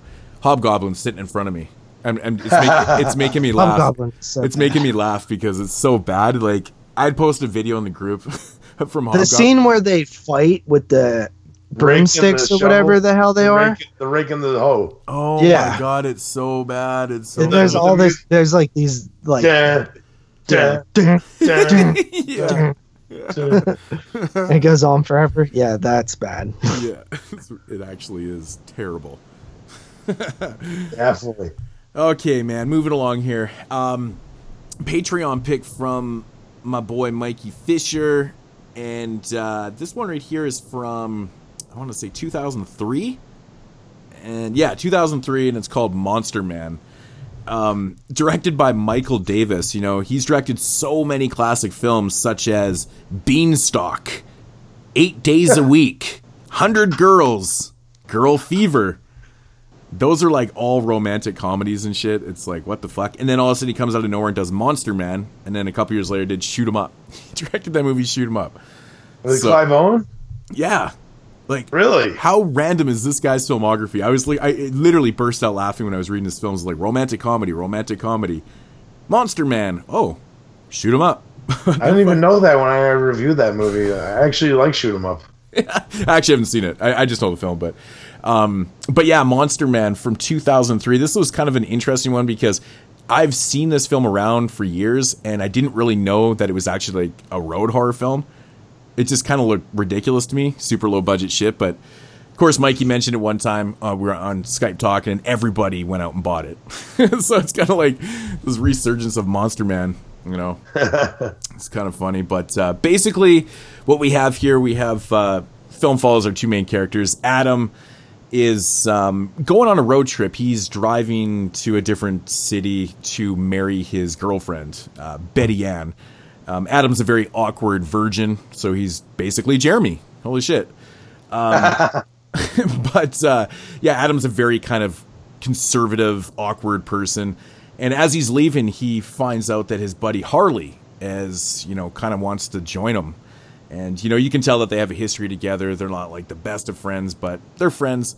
Uh, Harley convinces Adam to take him along on his journey, so they do so.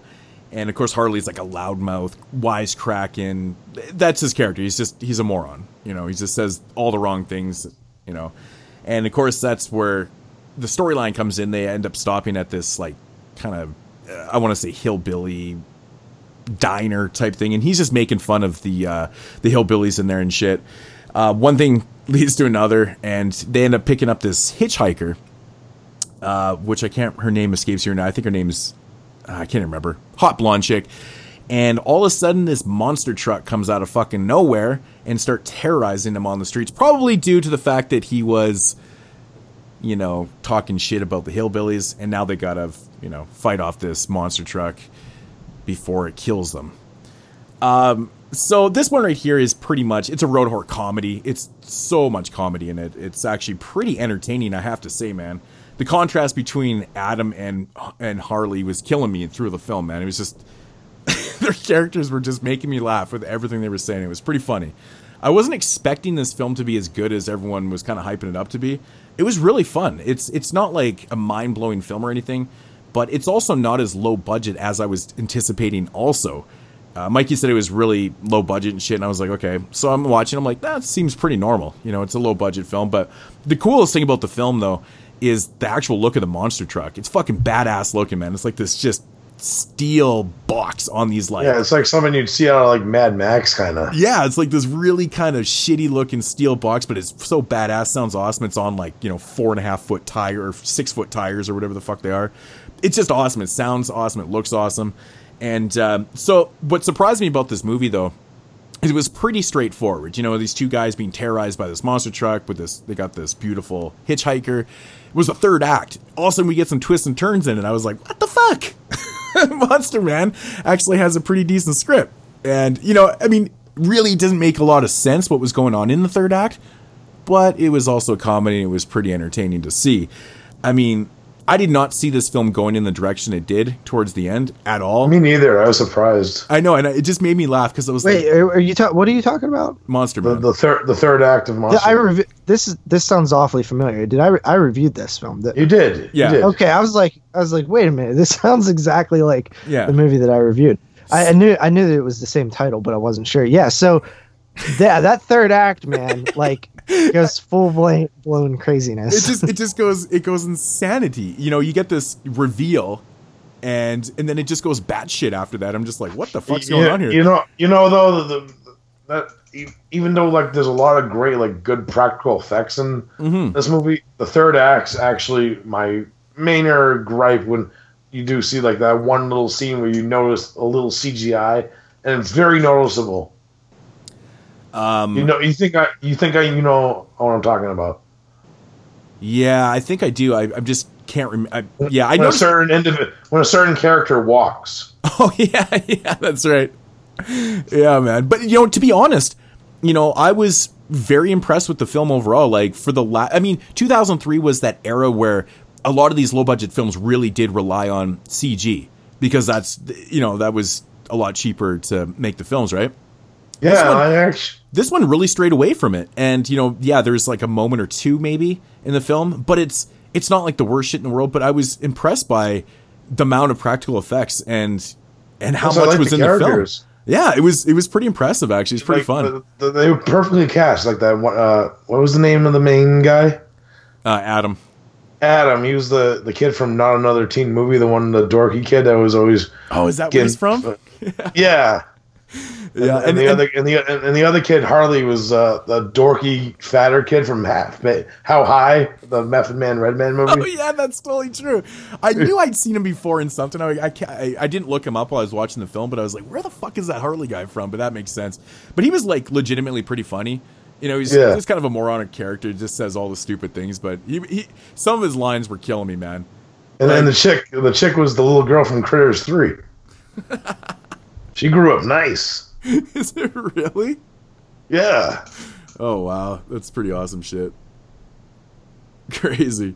Um but yeah, Monster Man, you know, very impressive, man. Very impressive. Um you know, it has it has that tongue-in-cheek comedy, man. Like there's a part where you know, Harley's kind of in a sticky situation between a rock and a hard place, literally kind of crushed in a car and he's he says like he, he says something on the lines of being a corpse burrito and it like i literally busted out laughing out loud by myself. I was pissing myself. I was like corpse burrito? I'm like this is fucking stupid but yeah this one goes like kind of ape, ape shit towards the end. And like what they're doing like the whole th- third act and shit i was just like of course this movie turned into that. That's just it's so ridiculous. You know it, it doesn't really make any sense on how it would actually work you know but The final shot makes me crack up. oh yeah, dude. Like the end of the film is pretty funny, but yeah, Monster Man. Um, I recommend it. It was really fun. I'm glad that Mikey, you know, made me watch this film because it was one that I just kept passing off as whatever. I guess I just didn't look too hard into it. But if I didn't know him right from the start, if it, it was you know road horror, I would have definitely given this one a shot. It's one of my favorite subgenres, and this one is a ball of fun. Uh, seven and a half out of ten. really enjoyed it. Nice. So yeah, I it just gave it like a, I gave it like a seven on my review. Yeah, I was shocked, man, that there was. I was expecting a ton of CG in it, and I didn't get it. So I was like, "Wow, very impressive." Yeah, there was a lot of good practical effects. Like I said, there's a little minor hints that were very noticeable when they were there, but it was still like a great amount of practical. And I wish kind of maybe kind of had maybe like a little higher body count for the type of, you know, that was the main or other gripe. I mean, there's definitely opportunity to do that too, but I mean, if you put it in the context of the story, I mean, there were there was like a there was a specific reason, you know. Yeah. So I mean, I guess I guess for sure. I mean, you always want higher body counts in films for sure. But Yeah. um, I can see that For myself sure. anyways, you know what I mean? I mean, especially what you're dealing with a huge monster truck like that. Like, Yeah. how would you not want to see that thing just running over cars and and bodies People. popping popping like pimples inside of uh, crushed vehicles and shit, man? That'd be fucking amazing. So, but yeah, Monster Man, give it a shot. 2003, low budget goodness. And the end of that review, fuck you, Zach. Fuck you, Zacher. Derek. Okay, back to me. Uh, next film I chose is actually an Asian film, unbelievably or not, but it's from China, Hong Kong, uh, from 1998. Bio Zombie. Oh yeah. Uh, guys, ever hear of this one? Yep, I've reviewed it. Uh, Heard of it? I don't think I've seen it. uh, JP pretty would- fun. He'd fucking hate this movie. Probably. Maybe like maybe like the th- second half of it. Fuck, where, where did you go? Did you go to Mexico, JP, or what? You sound really far. really? Oh, now you don't. Oh. I go every time I'm reviewing a film, Jeremy. he just takes off. It it doesn't say a fucking word, just takes off. What What are you reviewing? Continue, Derek. Oh, yeah. So Bio Zombie uh, from 1998. Uh, we're introduced to our main characters of uh, Woody and Crazy Bee, and th- this is like the perfect like the way I would describe like the first half of this movie is like a Asian version of Mallrats or like Clerks in a way, because pretty much they're like these guys that work at like this CD store inside like this low end mall that's actually very dead for a mall. Well, it's in Hong Kong, so I don't know how they do business there. Uh, and they interact with like certain characters. Like there's this girl that Woody likes named Rolls, who also the local like sushi guy also has the hots for. So there's like a little like love triangle there going on. And so Woody and Crazy Bee end up going to pick up their uh, boss's car Uh, so they end up going there and uh, uh, end up getting the car, and then they end up running this guy over. And we see this guy; he's actually part of like this biochemical deal that's gone wrong, and they end up giving him like a certain thing that, like a soda drink that is part of this biochemical. Uh, uh, beverage. Uh, it's like a chemical that they use for chemical warfare. So they give him this, and he ends up dying inside the trunk. And pretty much what ends up happening is this guy becomes a zombie. He ends up coming to the mall, and the few people that are left in the mall start getting infected one by one. And it's up to Woody and Crazy Bee and the few other survivors to fight zombies in a mall, pretty much. Uh, I gotta say, for like a n- er, late '90s, like uh, horror comedy slash Asian film. I really like like the mall rat like uh, thing that this film was going because the opening credits are done like they actually go to like movies and talk about movies that they want to go see and shit. So it was really cool with that aspect because kind of like us, we like to go see movies and shit too, and it was kind of cool and just hitting on girls and shit and doing like and Silent Bob or like uh, Randall or like Dante would. You know what I mean? It's like that type of humor, and then like it turns into like this crazy like zombie movie. And even though like they're like because they were like big video game guys, so they have like little like video game references throughout like the uh, second to third act of this movie that are really funny, and it has like that good humor. It's very humorous, and I highly enjoyed it for what it was. It has some cool practical effects throughout it, and kind of like bubbly zombies. That's the way I would describe these. Would you describe them as that moods? Oh yeah, hundred percent. Yeah, like the way the, the way that the this uh, chemical overreacts is kind of the biochemical reaction, so it makes sense. Mhm. And and uh, some over the topness with it too, like with certain like zombie characters. Oh, yeah, Especially, big like- time. Especially one that we know about. It goes into more of like more of love triangle type deal. But it's super fun if you like like horror comedies. This is one that I think needs to get like a re-release because I know this Tokyo Shock DVD is out of print. And it has like a funny like special feature where you can watch the movie subtitled in English. It's like broken English, like the subtitles, so it's kind of funny. In English? Yeah. it's actually a special I didn't even notice that on the DVD. That's fucking hilarious. Yeah, it comes with regular subtitles and then it comes with the English subtitles. That's fucking brilliant. Yeah. English. it's kind of like the racist subtitles right there. Yeah, so I highly recommend this. If you're a fan of like uh, like that Kevin Smith Mallrats humor mixed with like uh, zombie film, that's the way I would describe this one. But more like Asian style, of course. Yeah. With, like certain aspects of that, and some assholes characters, and certain like especially during the third act, there's one asshole that comes in this movie that you fucking hate. But I highly enjoyed it, so I'm gonna give it an 8.5 out of 10. And according to the facts of Zachary, that one is better than Shaun of the Dead. No, that's Tokyo Zombie. He thinks is better than Shaun. Yeah, Uh. Tokyo's Tokyo Zombie is better. So All right. Um, the next film I'm going to review is okay. This one is weird. Uh, it is 1991's The Sect, aka The Devil's Daughter, aka Demons Four. Uh, and this is a film um, uh, directed by Michele Sauve. Mikhail Uh, Suave. Whatever. I- I'm pretty sure it's Sauve. It's Suave. but I don't know how to say his first name. Um, It's no, we was told. Remember, somebody? No, no, I'm pretty sure it was Sauve, right? Didn't somebody somebody let us know exactly how to say it?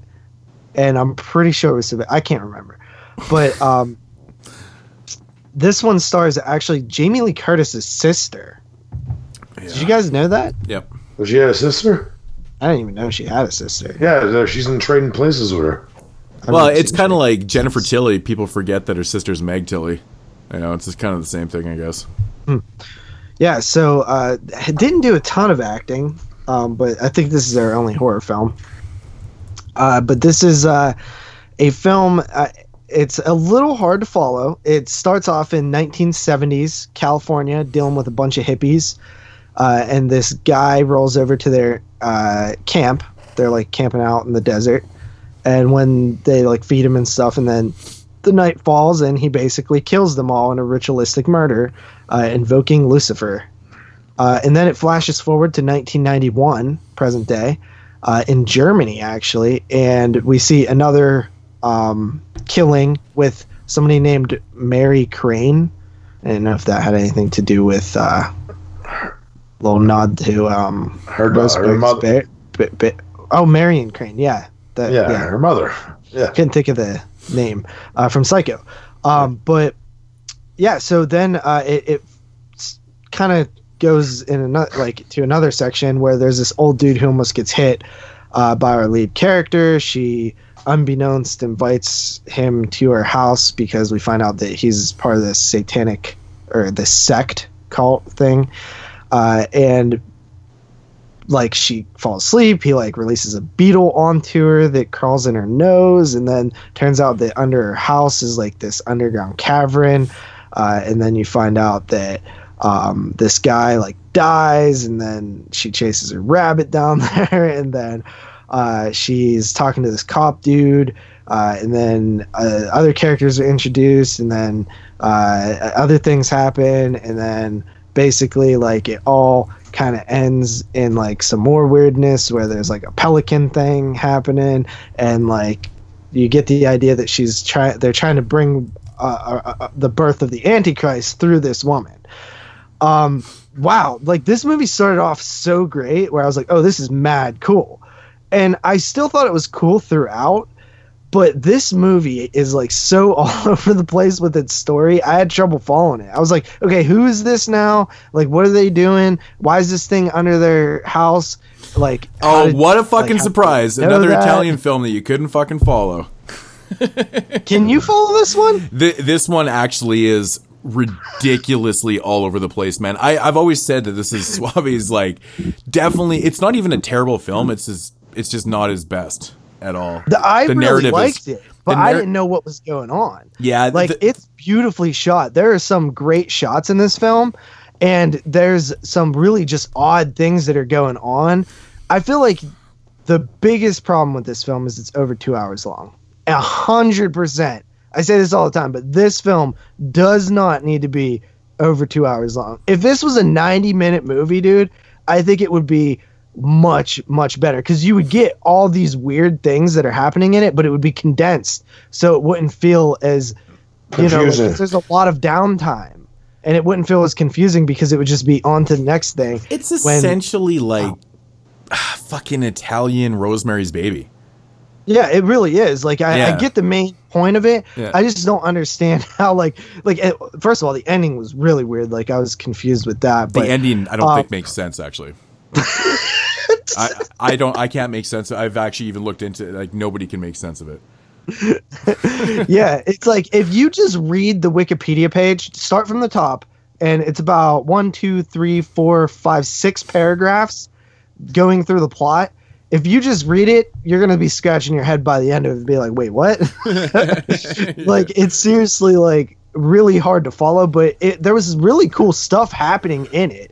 Like there's all these like, you know, um like like weird I guess like like the pelican thing, the gore with the pelican was weird. Like there's all this just strange shit that's happening in the movie, and it's just it's hard to follow, but it is entertaining. Like I really did enjoy this movie because I truly think like like okay, if they cut this down to 90 minutes, I think it would be easier to follow.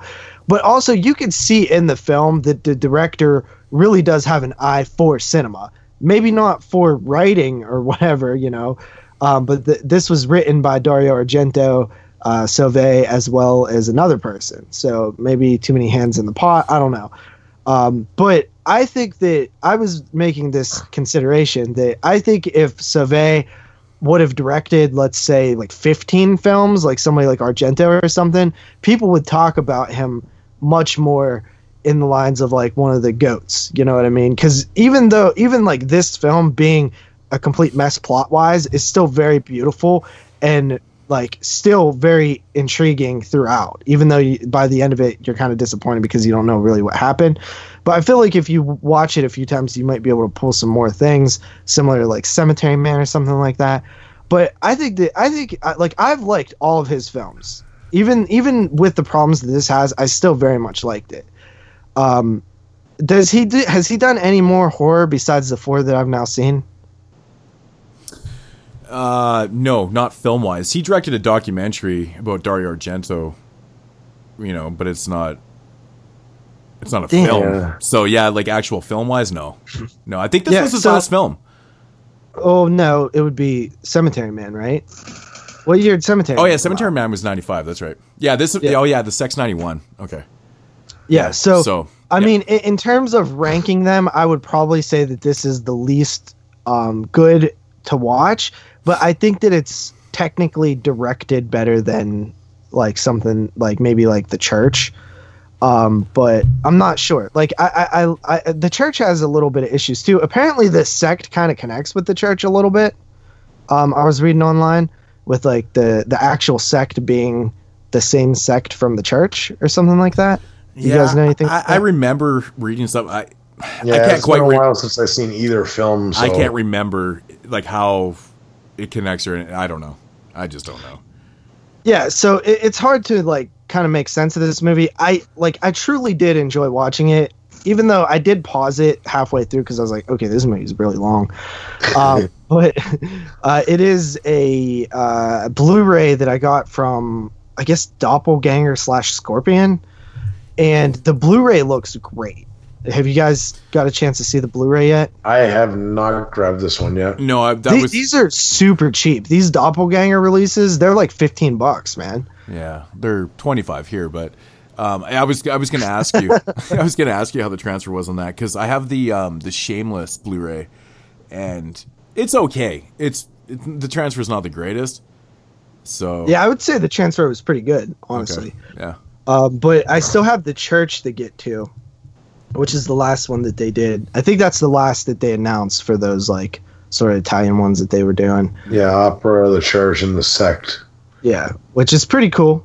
But um, yeah, dude, like I don't know. I I'm think I'm gonna come in at about a seven on this one. Uh, it definitely has problems, but maybe I felt like like it. Like now talking to you, like I could, uh, it actually makes more sense that I didn't understand it. But at first, I thought I just maybe wasn't picking up some shit. No, the the narrative is very strange. I've always said like this one, you know, compared to his other films, is I don't know what was going on with the script. You know, I, I- it's really strange. I mean, I guess you could say the same about Cemetery Man, but that narrative is just it's just a lot stranger. This one is s- supposed to be a little more straightforward, but it's just not. I think that's the problem with this film. Right? It has this whole Rosemary's Baby thing going on, but there's so many so much imagery and so much metaphors and all this other shit that's going on in there and, and then topped off by this ending that makes literally no sense. Yeah, So, I mean, I don't and- know. And, to go back to the Blu-ray quality two modes, like, I really think that it's one of the, it's a real like I I would almost guarantee it's better than that Shameless release because Yeah, if I was probably. gonna like rate it, I would give it like a four, four and a half out of five. Yeah, the Shameless one, it's pretty grainy, but like not in a good way though. It seems pretty dull. Like the colors are pretty dull on it, so Yeah, the Mhm. Blu-ray is beautiful. It's and it's only fifteen thirty nine on Amazon in the U.S. Yeah, wanna that's pick it up. incredible. Those things are so cheap. It's fucking nuts. Scorpion.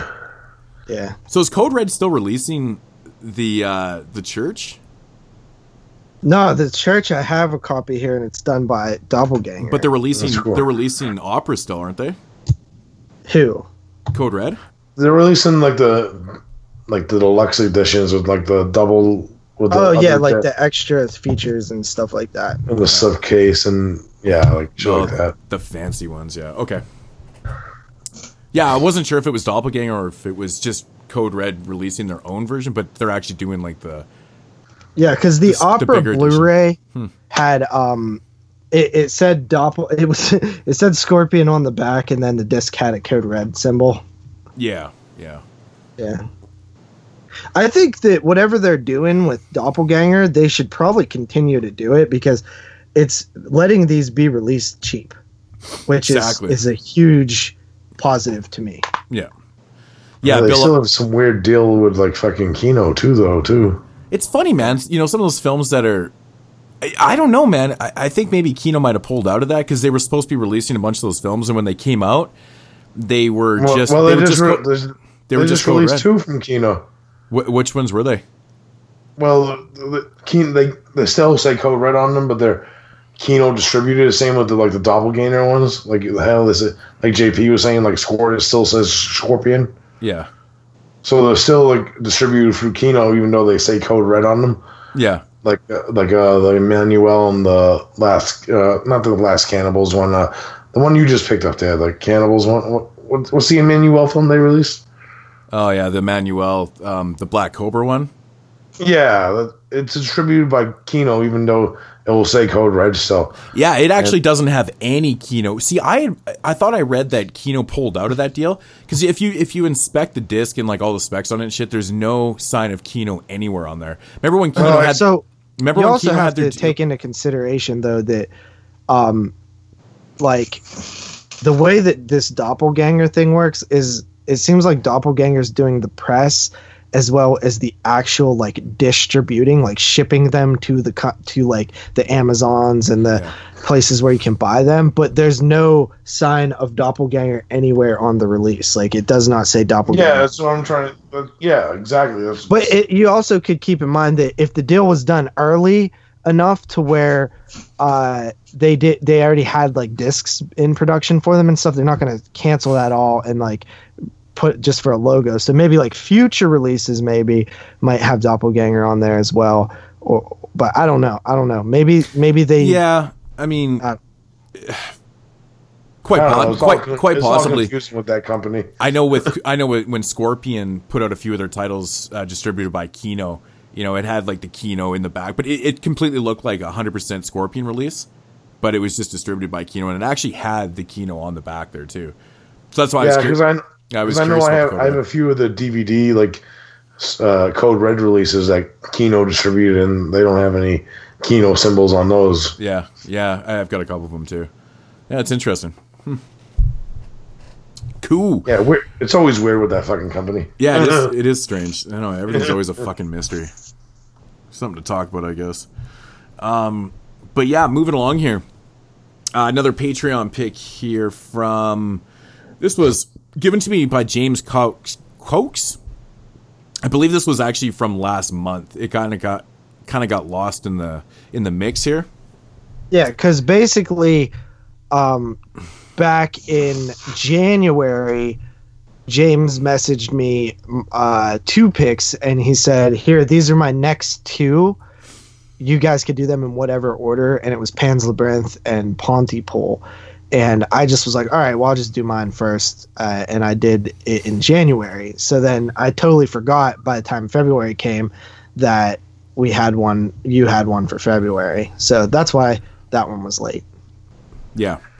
Um, so yeah, so from 2008 we have Pontypool, uh, the Canadian film, uh, which I always when I when this movie first came out, I actually thought Pontypool was a fic- like a fictional town. It actually is a real like village in somewhere in Ontario.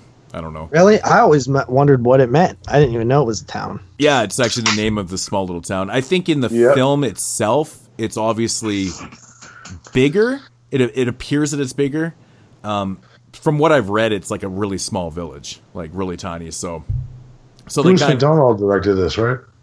Uh, yes, yes, uh, starring, of course, uh, Stephen McHattie's in this film. He plays Hell yeah. yeah, he plays the um, the radio DJ in this one. And that's basically what the premise of the film is. It's uh, it's about um, Stephen McHattie. You know, he's a radio DJ and um, like a radio host. And he goes to work one day and he's just doing his normal shit, man. He's just on the radio talking about whatever, doing the news and stuff. And they've got a correspondent that's out in the field. And, you know, it actually turns out that he's not even in a helicopter. He's actually just in his car, like up on a hill, you know, doing sound effects and shit like that. But this correspondent actually is the one that kind of breaks the news to the studio that something is going on in Pontypool. Um, he, they can't figure out what's going on, but it seems to be people are acting strange, maybe infected by some type of disease or some crazy shit. And so it's corresponded back to the studio, and they're trying to like the first half of the film, they're trying to figure out if this is actually going on and stuff. And once they discover that, yeah, the people outside have been infected by something, um, they kind of quarantine. Well, they don't really quarantine. They try to figure out a way to kind of stop this thing um, through the radio and stuff, and also try to figure out what the fuck has caused this outbreak or this, you know, infect infection that's going around. Um, so this one right here is like it's like a contained horror film. Basically, it all takes place in this basement of this uh, this radio studio. Very very little characters. Steve McHattie plays DJ. He's got a producer and there's another girl in there also. So very very little characters. There's also a doctor that eventually joins in the party too. Um, but yeah, the cast is very limited in this film, but where the horror lies is in the suspense of the story because the first half of the film you're wondering what the fuck is going on like just like as a viewer you know you're watching these characters going is this shit really going on outside? Like what the hell's going on? It's very suspenseful. It's got a really lot of good dialogue and shit. And these type of films i've always said in, in contained horror films you have to have interesting dialogues along with interesting characters to make them you know to keep the viewer you know connected with this film. And, and this one manages to do that. It's really interesting. Steve mchattie has a great great radio voice. He was perfectly cast in this film. He's fucking fantastic and i really like how this one develops itself. It never feels slow. You know for a film that is you know contained and it's just all dialogue. You know there's not really a lot of action crazy things. There's no special effects going on and shit. You know this one runs over 90 minutes. It holds its own. It's quite suspenseful and entertaining. Uh, once the um, reveal happens of what is going on outside, I think it's just amazing. It's truly amazing what it is that, that has caused this outbreak, this uh, you know, this infection. Uh, that it's turning people into like zombies and shit.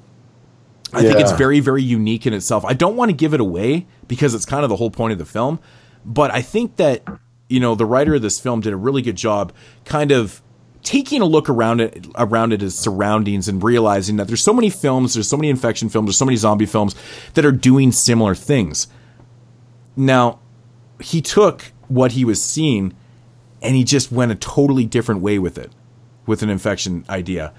And I think it's very unique. Very, very unique. I mean, it works in the film for what it is. It, it, they even go as far as to try and explain how this infection is even happening to people within the film. And I think that's really ballsy too, because you could probably lose a lot of people. It's very scientific and it's very, you know, like it's very scientific. It's crazy. I think it's fantastic, man. It's definitely one of the unique and standout infection films out there. I think everyone needs to check this one out. It's very low budget, but it doesn't appear to be. You know, it's got the great acting, it's got the great set and stuff. Very, very cool shit. But uh, Steve McHattie just totally holds his own in this one. He's definitely the highlight of the film.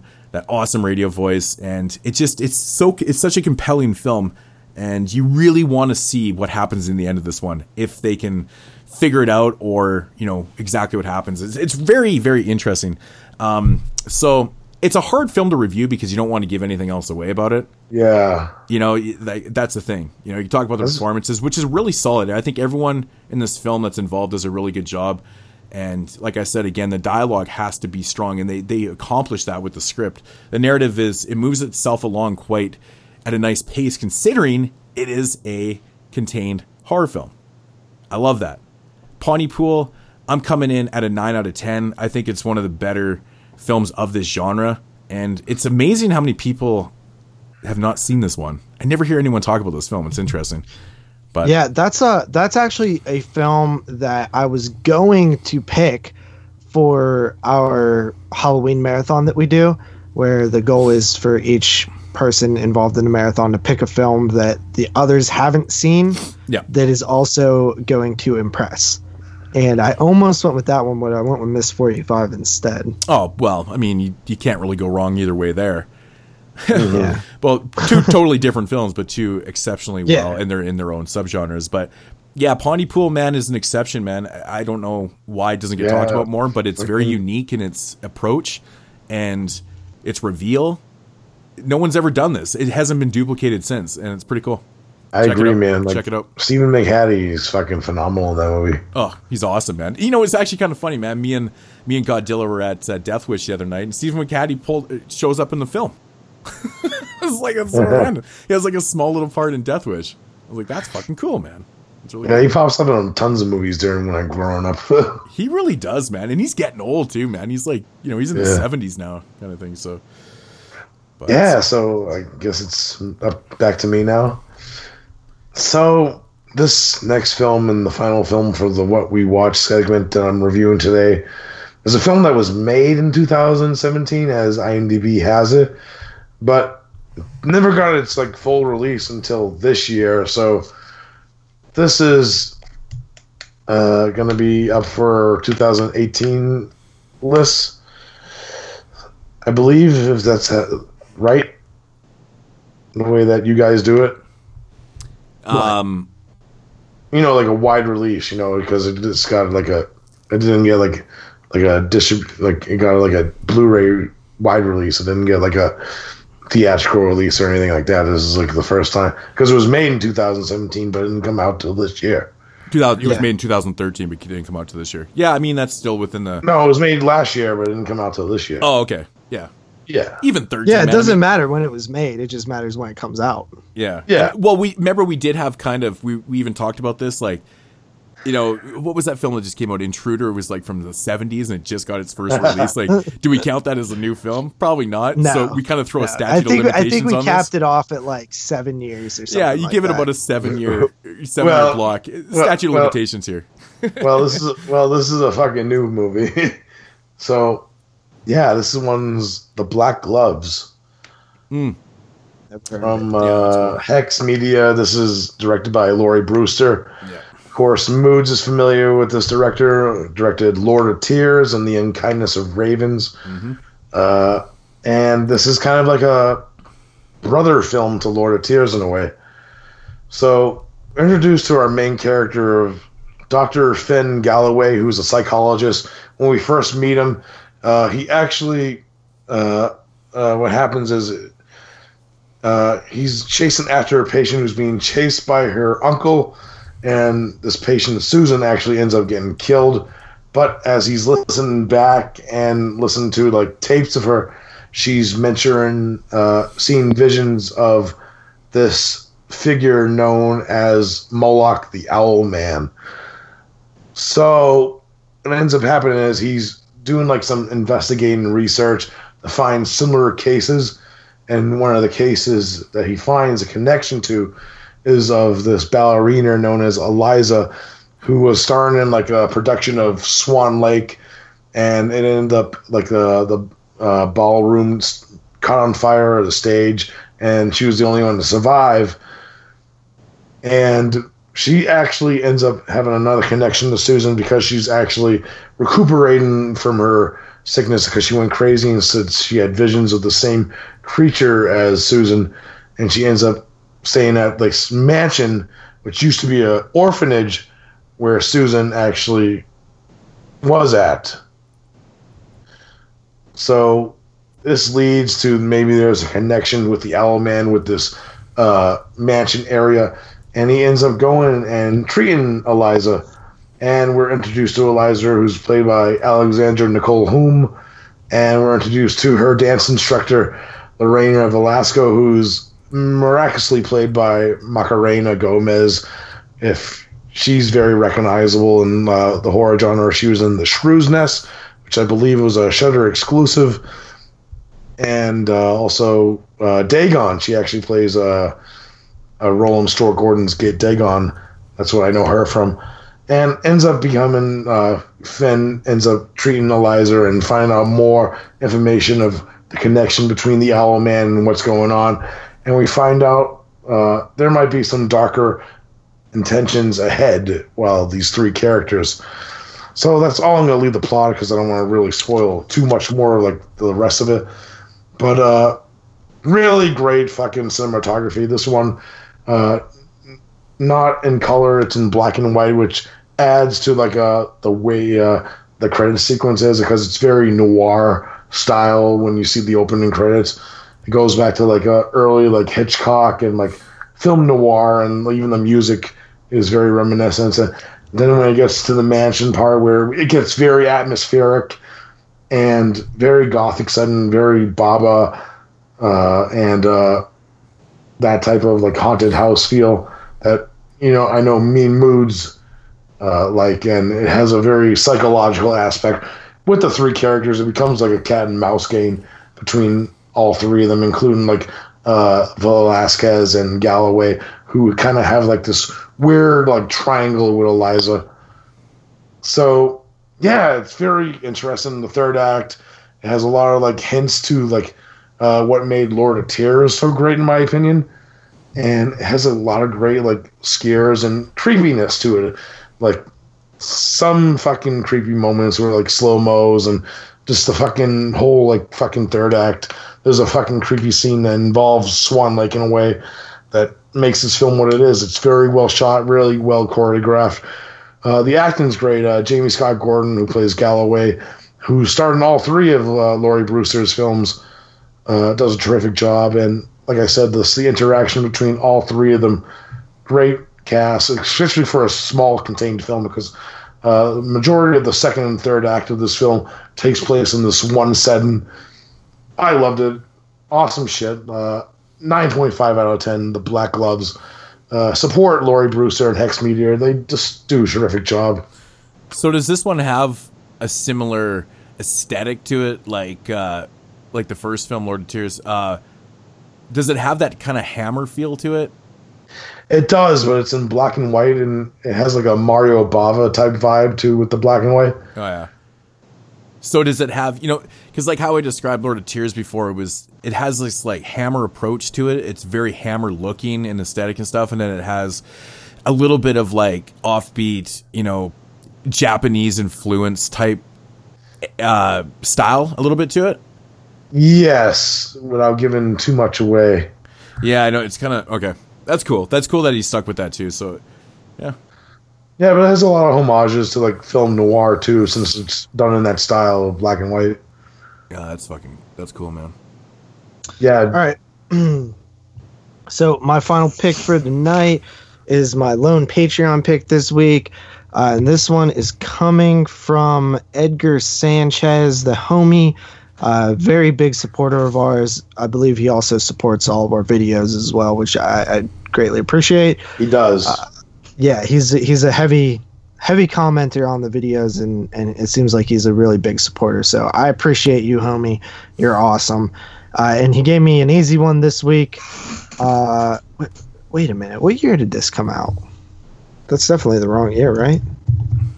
I didn't know the name of the movie. uh, oh yeah, yeah. I wrote I wrote down the wrong year. What's the I movie? wrote down 1986, but yeah, it's 1988's The Blob. Oh yeah. Uh, this is Blob remake. Because I was about to say, wait a minute, this there's no way that this film didn't pop up on anybody's 86 list. because it yeah. would.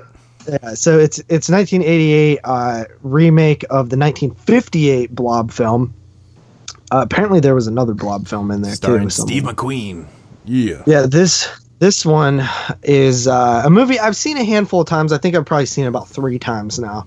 Uh, this might, was probably the fourth time. So, uh, directed by Chuck Russell, um, it starring Kevin Dillon and Shawnee Smith. I remember a quote from Moods that Kevin Dillon's plumage was uh, great in this movie. It- it's beautiful. I think that I think that he said that before on the podcast. Uh, but the Blob uh, follows uh, a group of teenagers who are in sort of a small town, and there's a meteorite that comes out of the sky. Seems like there's like a vagrant, like homeless dude that, that goes up to it and he like touches it. It goes all over his hand. Uh, they take him to the hospital. It consumes him. It spreads. It eats things. It gets bigger. Uh, the twist in this one. Um, not to give too much away, but you're kind of debating on whether this actually came from the sky, like from space, or it's something else.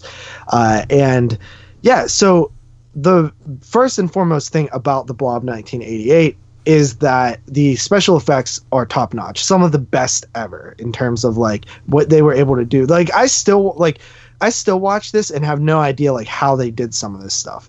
It it looks like you couldn't do like some of the ways the blob like jumps out and grabs people and like consumes Yeah. over their and stuff and pulls that guy down through the sink like it's just like how the hell did they i still don't know like it's it's just crazy i don't even want to know like i don't want to know because then i'll start noticing like how they did it. To me, it's just like a masterful, wonderful, effects driven film.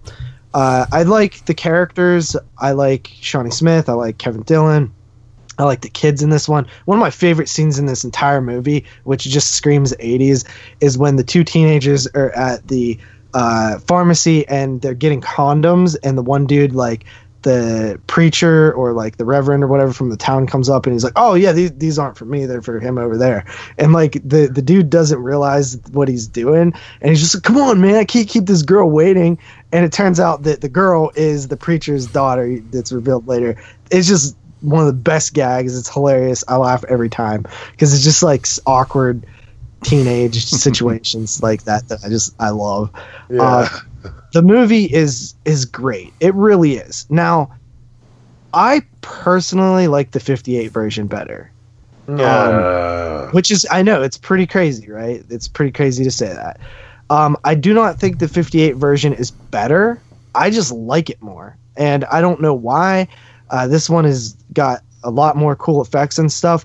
I think that the what kills this one for me, not kills it because it's still a highly rated film, but the the part that I don't like about this movie is the third act. It loses me every time. Like I'm kind of just bored by it. Um, I don't know. It just it, it gets like too fast paced actiony feeling almost for me where I liked when it was like this small like horror movie at first. I think that's why I like the the 58 version a little bit more. Um, but still, I, I got to rate this one high. I'm looking at my past rating of it, and I gave it a nine the last time. Uh, I'm gonna slightly drop it down to an 8.5 this time, based on that third act. I can't believe I can't believe you like the original Blob better. It's crazy. It's it's that Yeah. Burt Bacharach song, isn't it?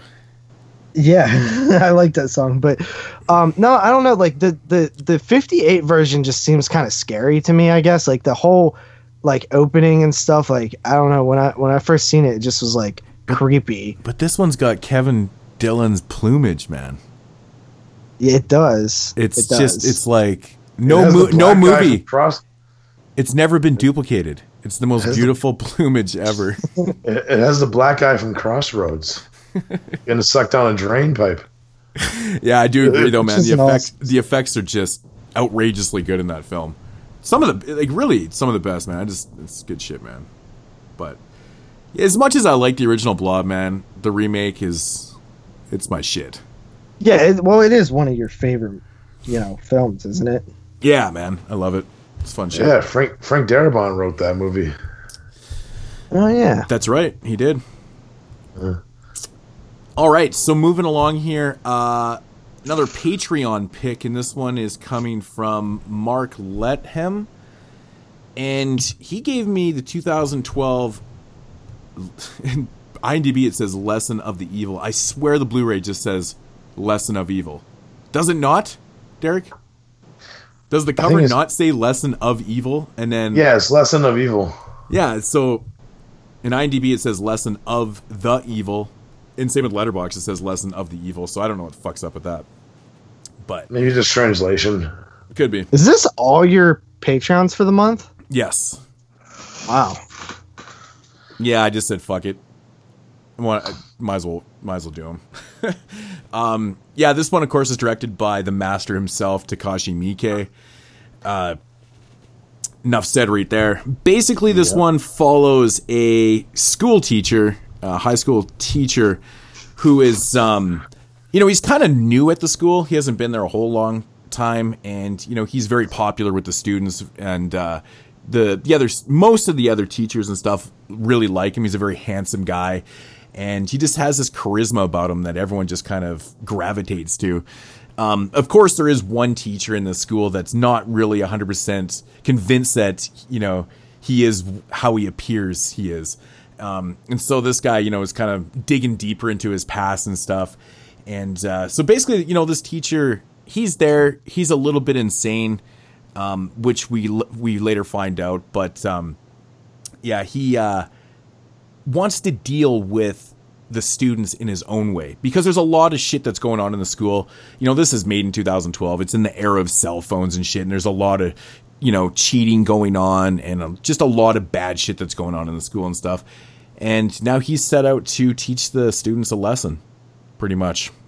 Um, some of my thoughts in this film, you know, and very typical Takashi Miike fan. Uh, you know, this movie is really long. It runs over two hours. It's two hours and nine minutes long, but uh, Miike does not hold back at all in this in this story. It, it's just in fucking insane. This might be one of the most insane third acts in the history of cinema.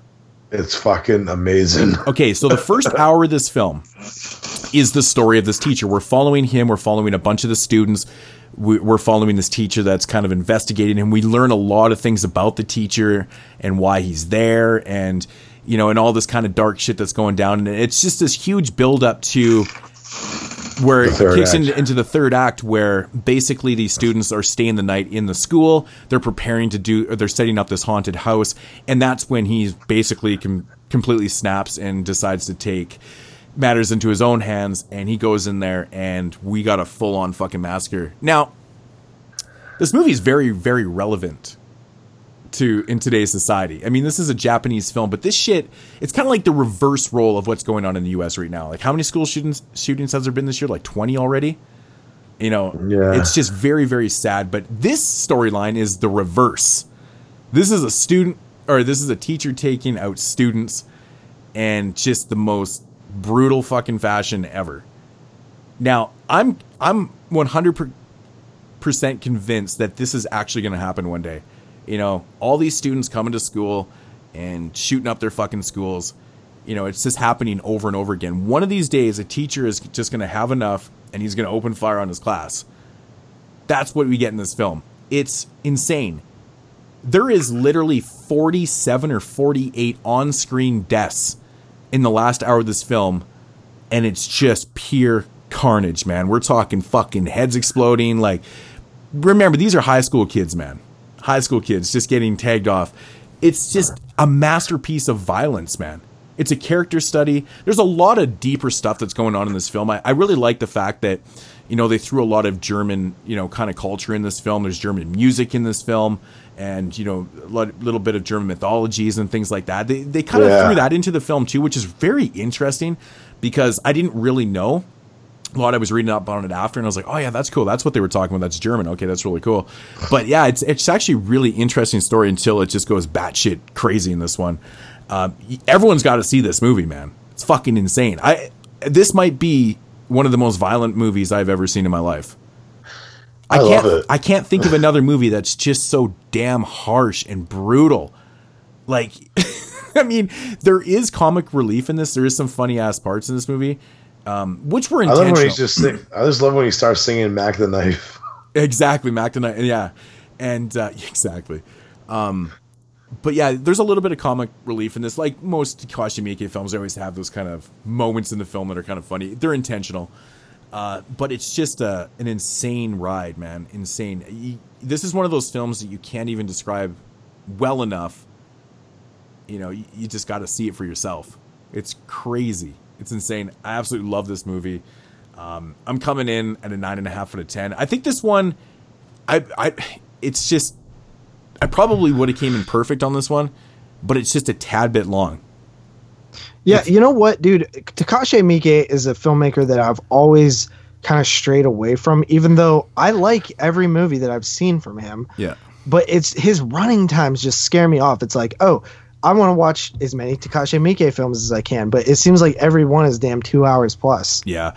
Um, I mean, this film is a little bit forgivable because the first hour is pretty interesting with what he's teaching and the, getting the backstory and all this crazy shit that's going on. And you're kind of wondering if it's like a psychological thing or if he's just, you know, there's all these things that are going on. But the last hour, you've never seen a third act so fucking long in your life. right? Like most third I- acts are I- short, I- right? I have. It's called Thirteen Assassins. Yeah, exactly. Yeah, 13 assassins for sure. But but most films have like a short third act, you know, within, you know, 20 This one is a full hour of just visceral violence, man. It's so fucking brutal, man. It's just amazing to see. It's insane when you really put into perspective how many kids he just blatantly fucking tags out and like it is Yeah, in it's brutal awesome. It's I- in I- brutal fashion too. Like there's a scene We need to do a Takashi Miike show. There really. is a Like, we're scene- kind of slacking on that. where he is on this he's on the stairs of the school. Like actually, when the when the whole massacre starts, is actually pretty amazing too. But there's a scene on the stairs that just make you fucking. You're just watching it, going, God damn, he is not pulling any strings here, man. It's fucked. Like there's. in the- okay, so he's actually reloading, and that's another cool thing about the film. He's reloading constantly because he's using a shotgun. So it's, Yeah. it's not one of those just like he's got an endless array of bullets in this gun. He's constantly re. So in the scene where he's actually reloading, there's a girl that's kind of up on this uh, on the top of the stairs. He just like grabs her and fucking throws her off the stairs.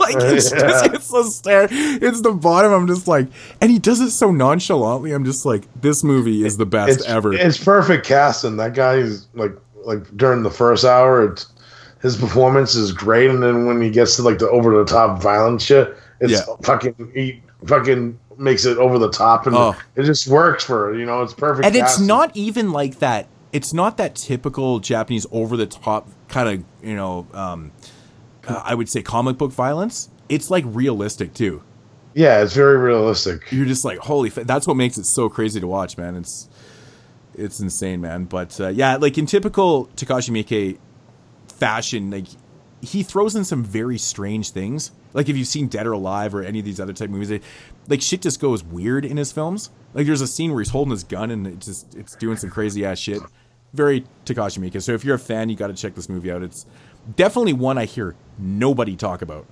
Absolutely. I reviewed this a while ago, and I yeah, this is the second it. time I've watched this. I've had the Blu-ray for I don't know a couple years, I guess, or whenever Dylan he actually picked it up for me. He actually picked me up mine too. Yeah, he's like, dude, because he had watched this film a few years ago, and then he, he he's like, it doesn't have a release. Then he found it from Third Window Pictures, and so he bought everyone a copy. He's like, guys, need to see, you guys need to see this fucking movie. so it was actually one that Dylan in- introduced me introduced me to. But yeah, upon a second watch, it still holds up, man. It's so damn violent and amazing. Nine and a half out of ten. Takashi Miike, he's still the fucking man. Yes, he is. And now, our feature presentation. Oh yeah, getting into the featured reviews here on episode 131, also known as Irish horror. I'm gonna say, I'm just gonna go on a limb here and say volume one. We'll probably end up doing another. Who knows? We're not gonna title it that though, Most likely. But we'll probably end No, up doing. I. I will title it that probably. Okay, so Because I think volume we one- titled Ozploitation Volume 1 as well. I'm not sure. Which we need to go back to do some more exploitation for show, for show. So these three, which we did mention off the top of the f- show, were picked. Uh, these were Patreon picks. Uh, Derek, you picked. Um, what- This one. Yes, you picked Isolation, and then of course we also have the Canal and Byzantium. Three different films. Pretty cool. Yeah, stuff very different. very different. So, uh, but yeah, first up here from 2005, Derek's pick, Isolation. Uh, quick little synopsis on it. Um, on a remote Irish farm, five people become unwilling participants in an experiment that goes nightmarish, nightmarishly wrong. Yeah. So, Yeah. thoughts on Isolation? Well, first thing I wanted to bring up real quick is the director of this movie, Billy O'Brien. This is like his first like feature length film. Yes. Uh, did uh, Ferocious Planet was a sci-fi channel movie after? Yeah, I haven't seen that one. I've seen the hybrid though. That was the car one, right? Yeah. Yeah. And then I also heard that uh, I'm Not a Serial Killer was actually pretty good. I didn't get around to checking that one out in 2016. Oh, that one's awesome. Yeah, I, Yeah, I, it's from I the don't same know. director. I actually Oh, I didn't know that. I Yeah, I, actually really started- like that movie. I started that fucking movie on Netflix I think twice and I got 2 minutes in both times. I never it actually, never seen- now that I know that it's the same director, there's definitely some similar beats now that I think about it. No, that's cool. Yeah, but this one has a cool cast. Uh, well, uh, for Irish actors, uh, Sean Harris, who uh, was in Prometheus, he's that uh, one, uh, the boyfriend of the girl in the trailer. Uh, very distinct look. If you, you you recognize him in movies, if you see him, uh, Mm-hmm. and uh, John Lynch, who plays Dan, uh, the main character, I, mm, Irish actor. I kn- most notably know him from Black Death and uh, uh, for Irish uh, movies in general. He was in uh, Some Mother's Son, where he played Bobby Sands. If you know that story, so the hunger strike and all that shit. Yeah, yeah. Yeah. Plus, it has uh, Essie Davis, who uh, was in the Babadook. This is a young Essie Davis who plays uh, the Oh. veterinarian in this movie. Oh yeah, shit. Yeah. Yeah, so I wanted to bring a little light of some of the cast because it's a very small cast. I, I like this movie because it's very contained because it all takes place on like this farm. Yeah, which eventually, I mean, they even throw in the fact that it gets quarantined also, so it Yeah. even has that even more contained, isolated feel to it. Um, so, JP, what's uh, what were your initial thoughts on this? This was a first time watch for you, right? Yeah, all three of these films tonight were first time watches, which I was very happy to do because my Irish horror knowledge is kind of lacking. I've maybe seen like four or so Irish horror films, so this almost like doubles my uh, Well, Irish. that's that's almost twenty five percent of the total Irish films. yeah, yeah. There's not a ton. Yeah. There's not a ton. Uh, but first of all, this film does a lot of things that I like right off the bat. It's kind of a contained mystery almost. Like you're kind of wondering, okay, where's this going? Like I, you start seeing bad signs right away when a woman sticks her hand inside a cow and says that the unborn calf is bitter. And you're like, oh, okay, there's that's definitely not normal. I'm pretty sure. Um, Definitely, yeah. So uh, I, right away, I was kind of down with it. I was like, okay, I, this is like right up my alley. These sort of contained creature feature monster movies. Love that stuff. Yeah. Um, I will say that I do think this one could have benefited greatly from like, uh, like G coming in that does effects and and actually create some good monsters or creatures for this one. I felt like it it left a little to be desired. Uh, with the uh, creature feature type of movie that it's setting itself up as. Like the idea of like mutated cow exoskeleton monsters is kind of weird to begin with, but I truly think it could work um, if they had some some really good effects in there. Uh, the story itself is really like okay, like I'm down with it. I like everything, the setup. I like the suspense that they kind of have in there a little bit, but I feel like this movie is like a great creature feature without a great creature.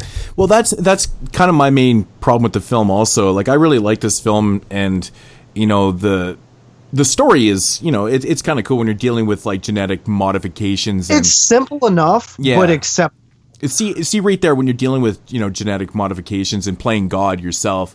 I think anything's possible. So having the exo exoskeleton monsters and shit is is totally viable. You know, it makes sense that that might happen. You know, whatever.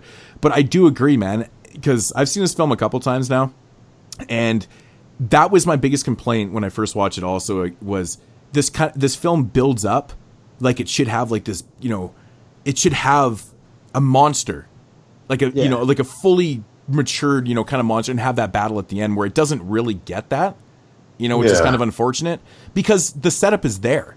You know, they yeah, say it, it, it's like the perfect description of this movie. Yeah. is a great creature feature monster movie without a great creature feature or mon- without a great creature or monster. It's almost like it's two thirds of the movie, right? You know, you're just kind of Yeah. waiting for it to get to that third act where that monster's finally matured into this this huge thing, and then you have your showdown kind of thing. But it never kind of gets there, and it's it's a little bit underwhelming. yeah, because there's some there's some good gore. Like Yeah. there's still some gore involving like cows' bodies and and you know little like gross looking Well- things. But a lot of it's shot very close up too, Mhm. and you don't get a good like a great look at any of the gore for That the is- most part. that is true. Yeah, like some a lot, a lot of the kills are off camera. Besides, besides like the ones that are actually not done by like the creature itself.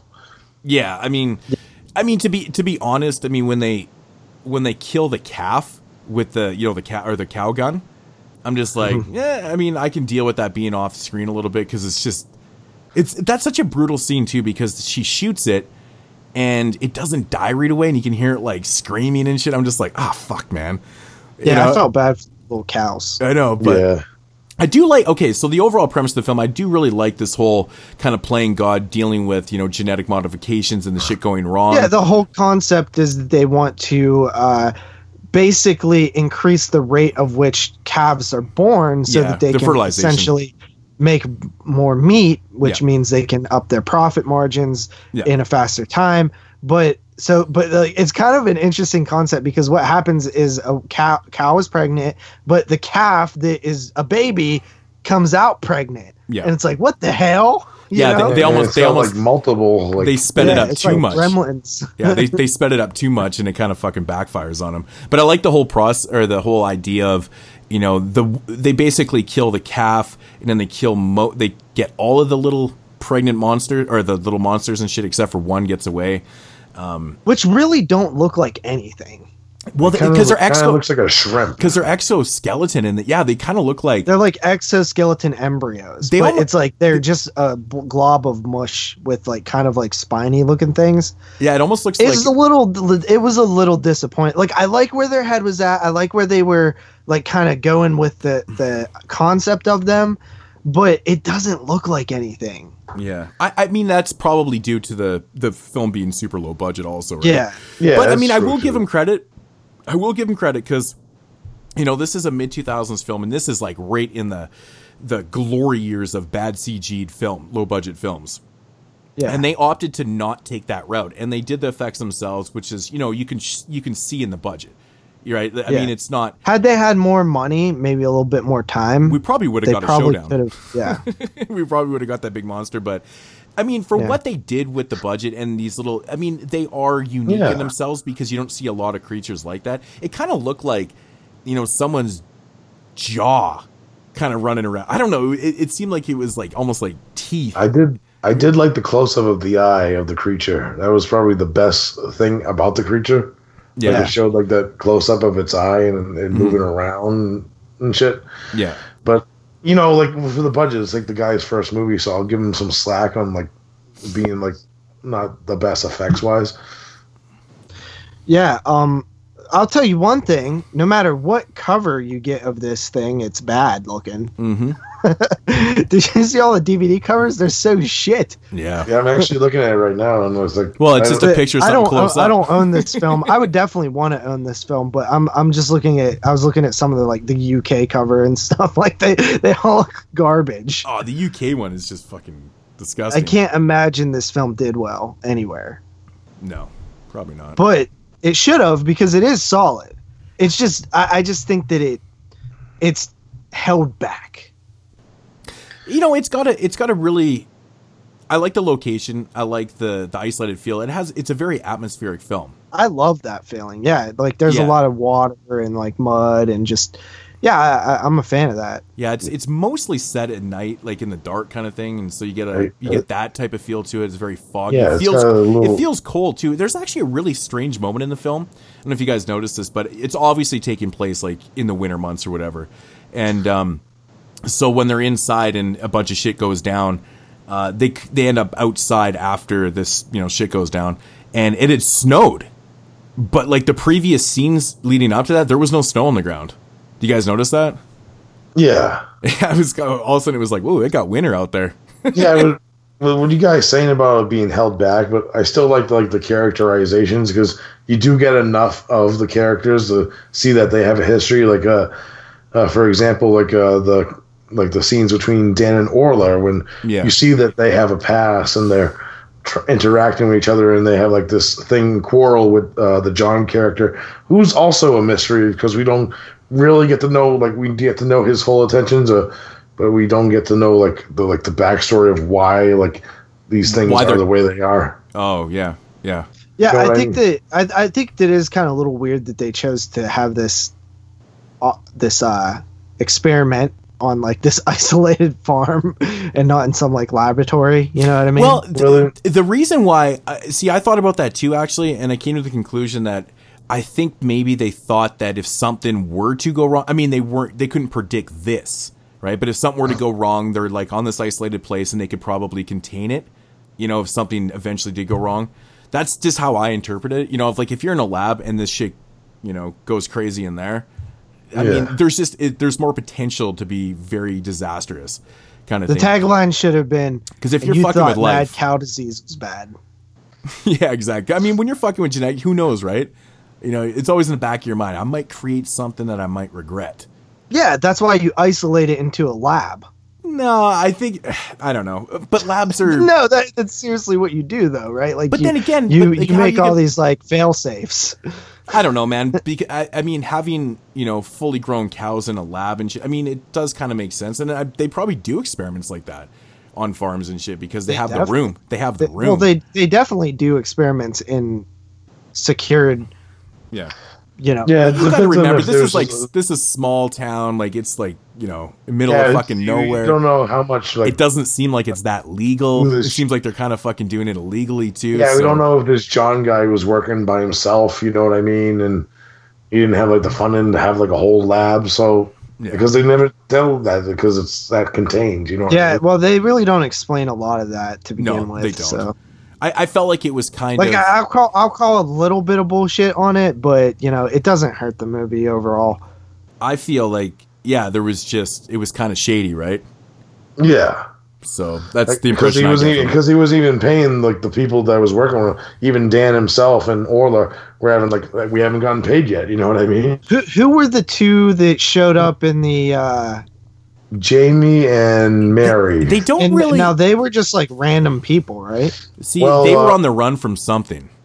because uh, Mary's brothers didn't like Jamie because he was banging her their sister, and he, she even says in the film, if they find him, they're gonna kill him. Yeah. that's why they were hiding out there because they were watching the main roads, so they were gonna wait a few days and then travel after they stopped like searching the main roads. You know what I mean? Yeah. They actually explained that, and uh, he she says that to Dan. Yeah, but they were like- they did the the couple or the ex couple didn't know them, right? No, no, because they were they were just hiding in front of the farm. They was Yeah, that's that's just where they ended up, right? I mean, yeah, because even he was like shooing them off, like shoo off, canker. I think the yeah. He allows them, yeah, he allows them to stay after he helps birth Mhm. that calf and shit. He's like, yeah, you can stay, which is probably not the best decision they made. kind of a kind of a gross scene as well. But Yeah, yeah, really. uh, it it's definitely a movie that I very much enjoyed. I'll, I'll say that. Yeah. I, I think that it could be better. It's a classic case of a movie that probably was held back by its budget, but still delivered. They made about probably as best of movie as they could make, given the circumstances. Like I believe that. Ha- So like I, I don't really fault the filmmakers in any decisions because I truly feel like they probably capitalized on everything they could. It's crazy, man. Yeah. It, it says the estimated budget on this was 2.9 million pounds. Fuck. That's wow, actually that's that- actually a lot. Yeah, that's actually not that low budget for a film like this. Considering considering there's only like six characters in the whole fucking film. Yeah, what the hell could the money have been spent on? I don't know, man. I mean, one location, like five or six main characters, and I, I It's probably it was probably spent on that song they used in the end credits. yeah, exactly. Clearing the fucking rights to it. Uh, They Shit, needed that I'm song. lowering my rating by three points. I'm kidding. by three points. Holy shit. uh, but yeah, uh, you guys have much more on this one? No, I don't want to really spoil like the ending and shit. I mean, it's a pretty simple movie. It's fun. Yeah. Uh, I'll go first. Um, yeah, I like this movie a lot. It's kind of right up my alley. Kind of reminded me of a film called Splinter, where a bunch of people are stuck in a gas station. Um, kind of reminded me like on the same scale as that one. Maybe a cool double feature there. That, Um, that but- movie's fucking awesome, man. I love Splinter. yeah, yeah, Splinter's fun, and uh, yeah, this one's fun too.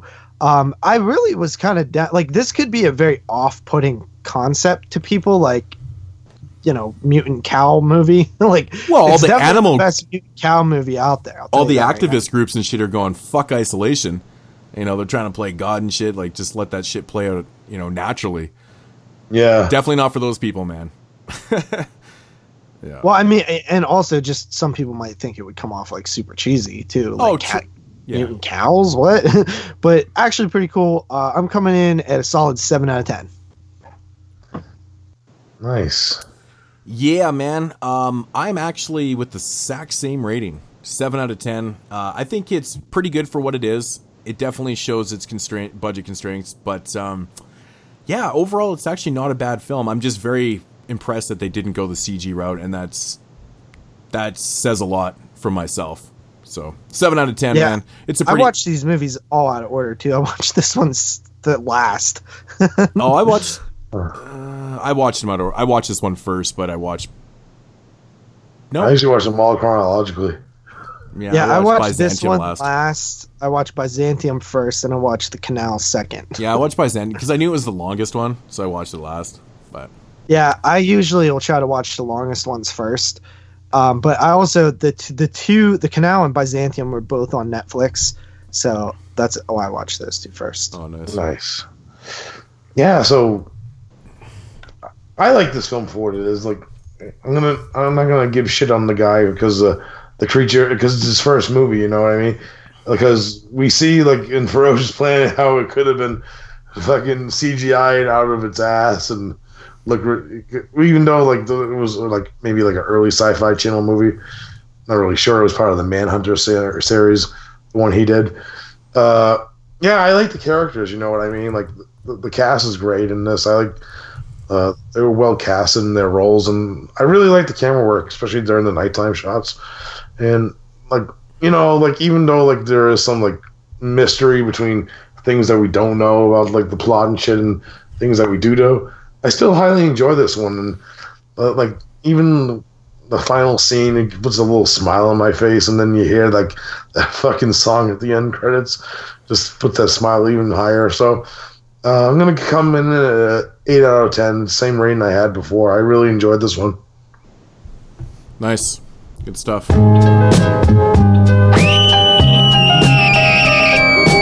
Forty-two shots. All right, so moving along here, uh, second film from 2012 titled Byzantium. No, it is not a movie about the Byzantium Empire. This is actually a vampire film.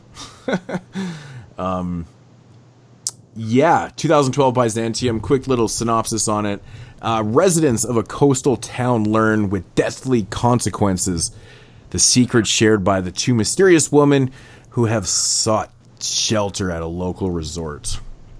Yes, uh, Directed by Neil Jordan. Neil Jordan, uh, fucking Derek's favorite director. You know, he's got a pretty interesting uh, history of films here, man. I mean, going right back to Angel, The Company of Wolves, Mona Lisa, and of course, High Spirits, what we brought up, you know, earlier in the show. Um, the Crying Game, the the, the, the famous Crying Game. Everybody knows. Probably, I- yeah. But uh, you Yeah. know, I think you know. Do you think he's more famous for directing The Crying Game or Interview with the Vampire? I don't know. They were uh, they're both hits. You know what I mean? Yeah, Interview Interview with the Vampire is pretty pretty famous, man. Anne Rice story. Um, but yeah, man, he's uh, you know comes out of nowhere with Byzantium. I guess he hadn't done a he hadn't done a horror film in a while, right? I think. Well, he, well, he did In Dreams, was kind of like psychological horror.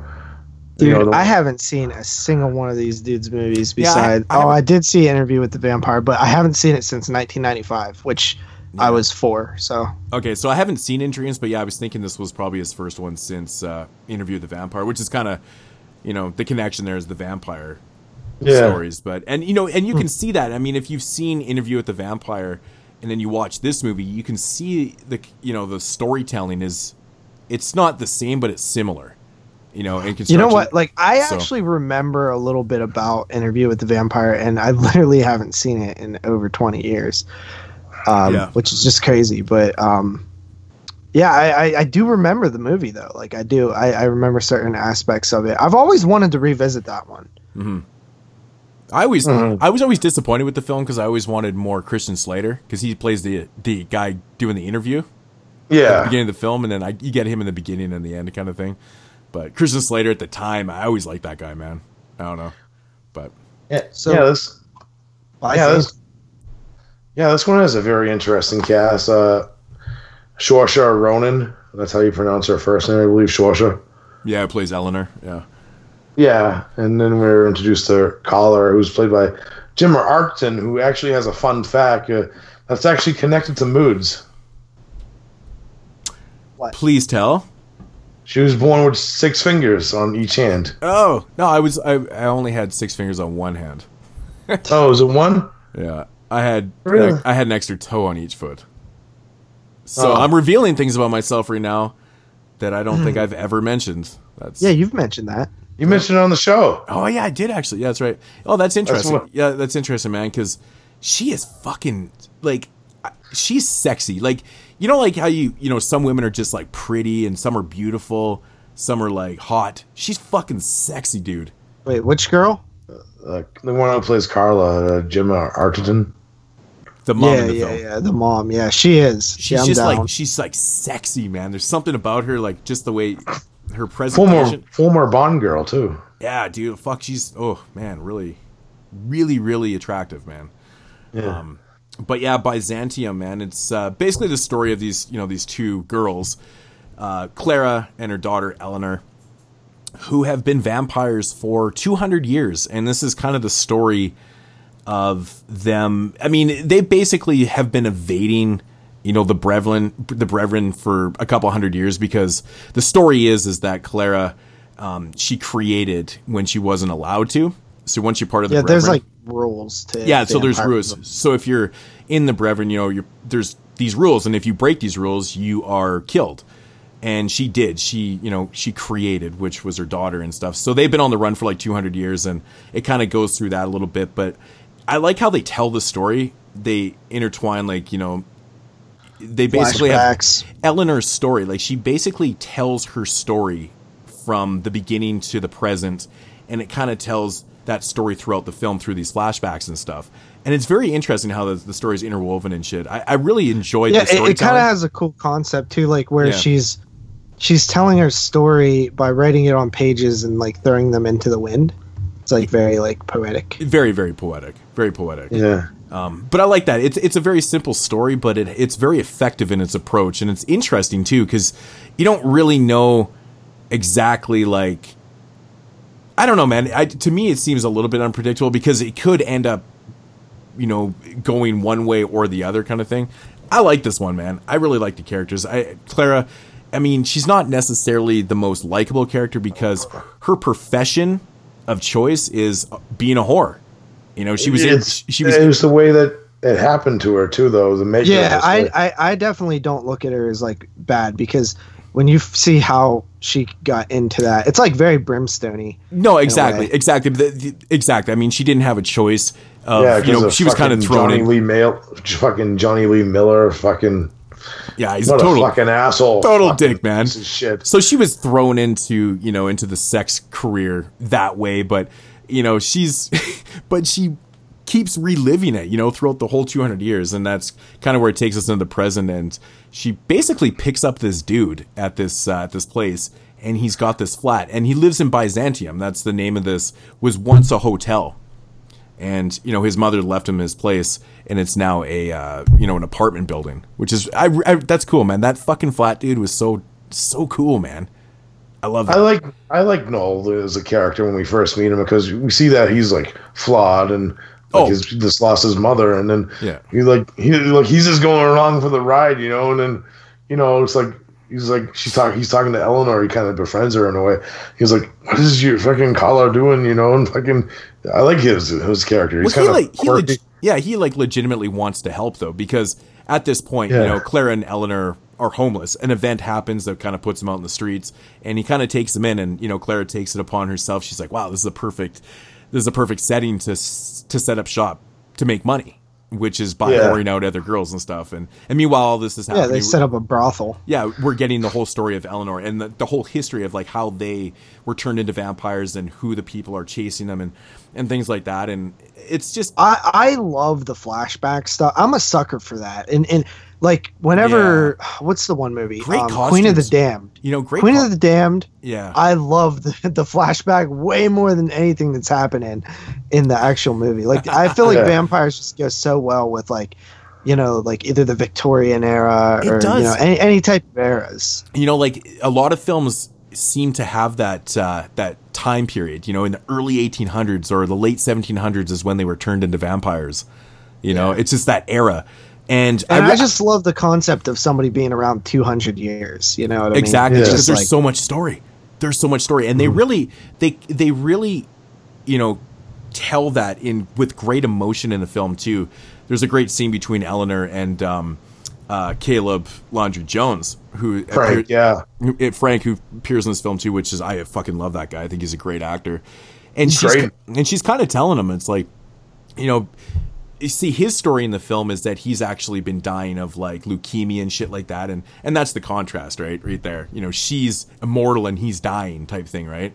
And she's basically trying to tell him in so many words that, you know, it's not really the greatest thing to be immortal, like because, you know, everything just passes you by, right? You See, here. I always call bullshit on that in real life. Like that's probably my biggest problem with most vampire films is I think that being a vampire would be fucking sweet. Well, I, I can see where she's coming from though, because when you think about it, like if you get in, this is why, like in you know vampire mythology, it's hard for vampires to get attached to people because, well, for obvious reasons, they you know might eat them or some shit, but And they don't age. and they don't the other person does. that, but Yeah. it's also because they don't want because they still have emotions, right? And what happens but is they stay the same age, and then these people dying and you know grow old and die, and that's Yeah. kind of what they're selling or they're talking about in this film too. It's you know two hundred years of you know well, being they around try to paint and vampires as tragic beings, but I just don't like. But it is a tragedy Not- though not because they didn't this choose this life. They didn't choose this life, so it is technically yeah, a but tragedy. I'm, I'm just saying, like, if it was real, I would I would choose that life. Like, if it, like that's why I always wanted to make a vampire movie Yeah. that kind of cat that made it showcase how hard it is to be a vampire because there's so many different things that can kill you even though you can live forever to really focus on the idea that so many things can kill you like Yeah. fucking it's actually harder to live as a vampire and not die than it is a human and you know that actually brings that that brings me to a point I wanted to make. I like the uh, the mythology of these vampires too. They they don't really get into it too much, but it's apparent that you know they're not those myth, you know those stereotypical vampires that can't be in the daytime and only feed at Yeah. nighttime thing. They, they walk around in the day. They never really See, touch. I, I didn't really like that. I think that vampires should always not be allowed to walk around. In I like how the mythology from vampire films changes like that because oh this no, film I like that people change mythology. I just don't like that change ever. Mm. Well, it's not really a change because it happened even in the original novel of Dracula. He walked during the day too.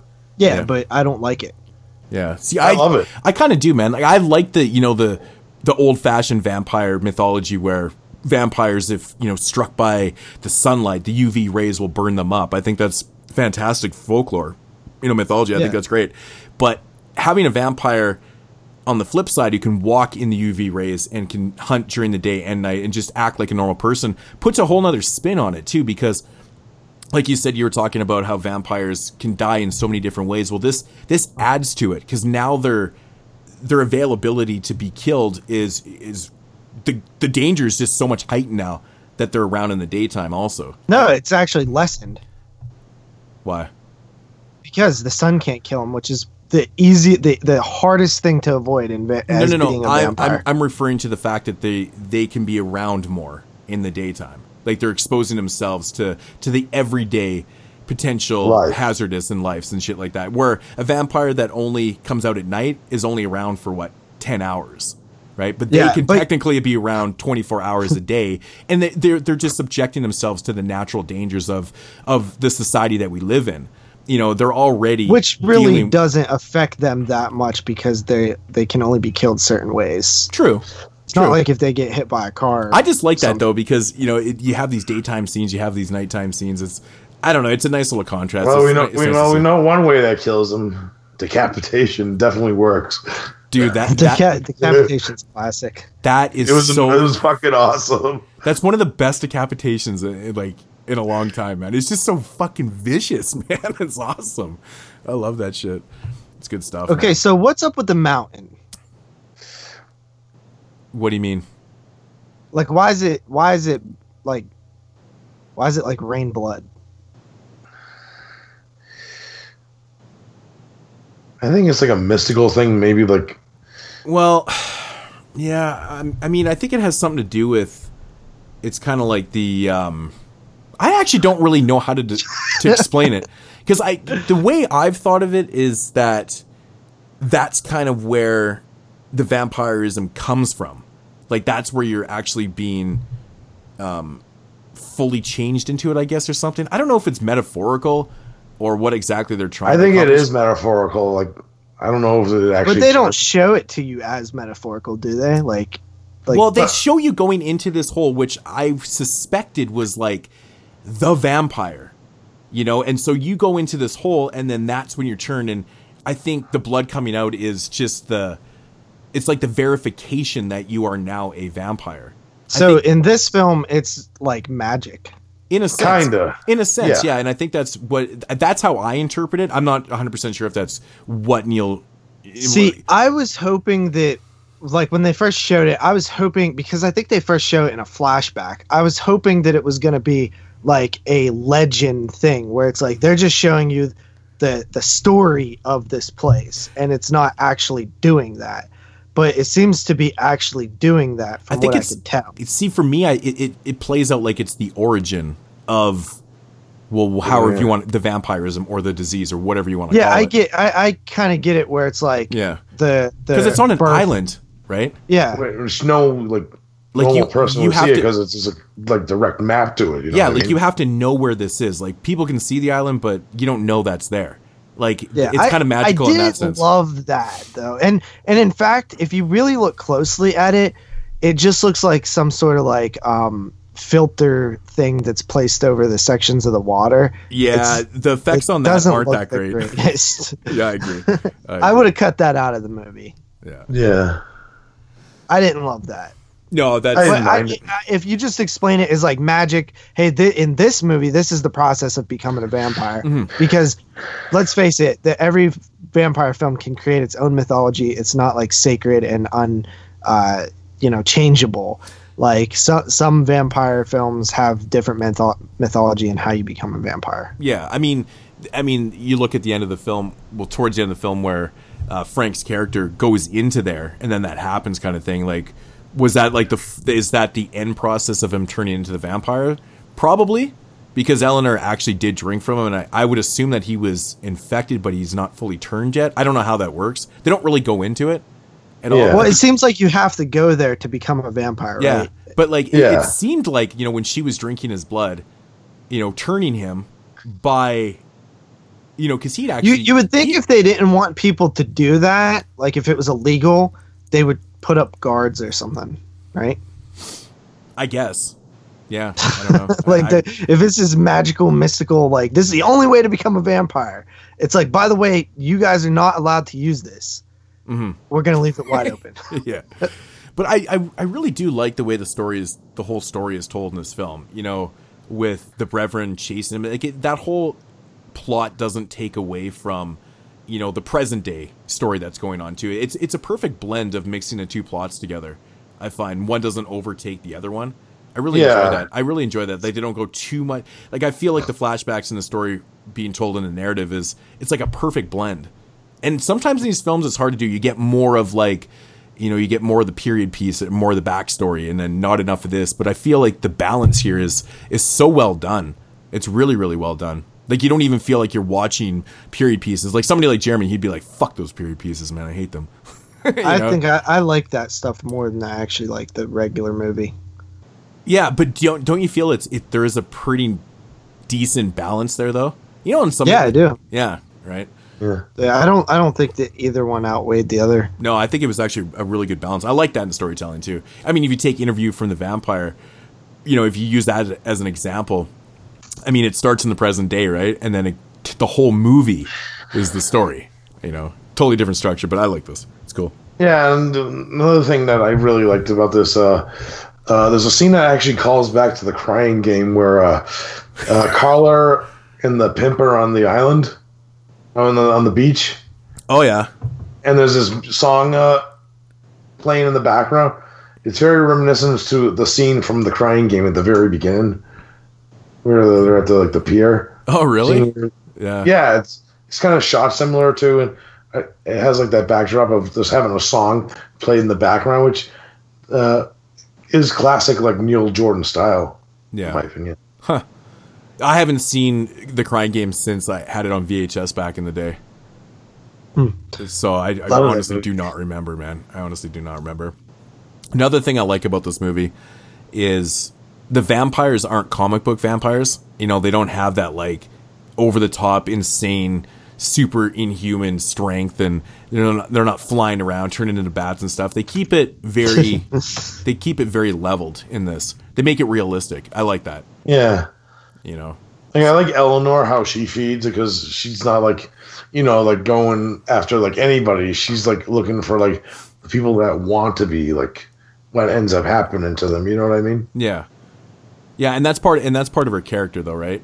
You know, because she was she, you know, she was turned by her selfish mom, and you know, and I, I like that story though too. How you know Eleanor really doesn't care for her mom that much because she did this. Yeah, she's her. ungrateful. Yeah, she's ungrateful. She's an ungrateful little bitch. I, I much rather side with the mom. yeah, but like Uh, I like Eleanor. She's sitting there giving away the secrets to fucking some dude. It's like, yo, do you not realize we're a secret coven of vampires on the run? It's because you know, be telling people about she, this. She loves him. She ends up falling in love with him. She's spiting, get stitches, she's spiting her mom, man. When you've been around for 200 years, I think you might want to tell a story too. Could you imagine holding in a juicy secret for 200 fucking years and not telling Plus, anybody? she's plus she's just It's sick like- of fucking running too. She even says it.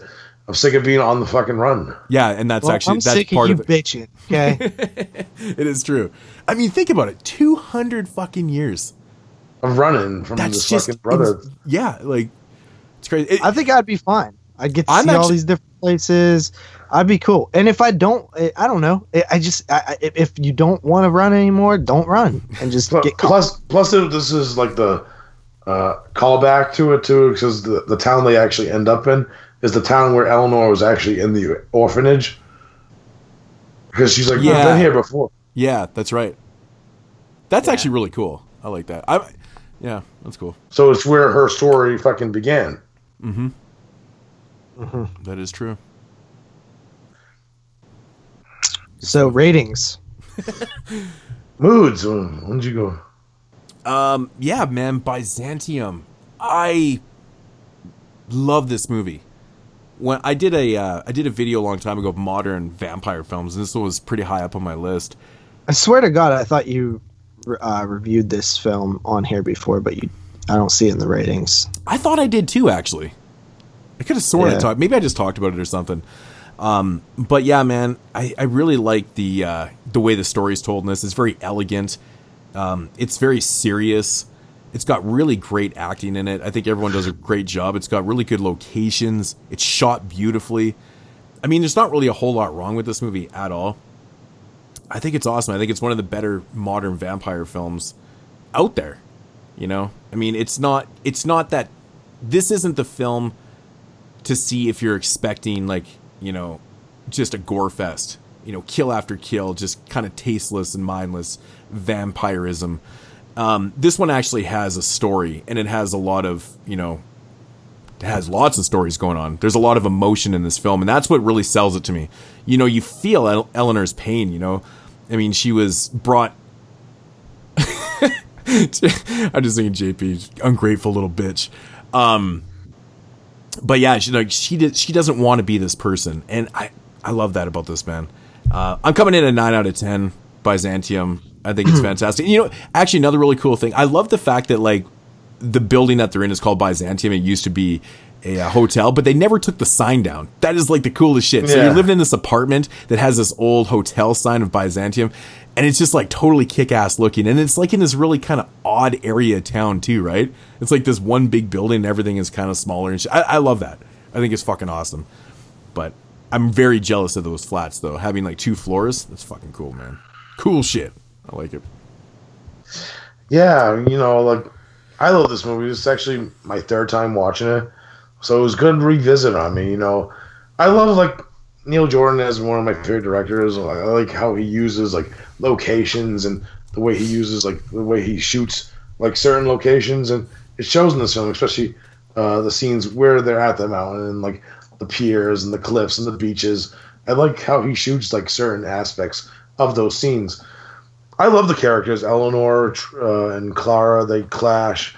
I like the contrast between them, and I like the relationship that Eleanor builds with Frank. And it's just a tremendous, like, uh, little like love story inside, like, uh, tragedy of knowing with their vampires and uh, being on the run by this brotherhood.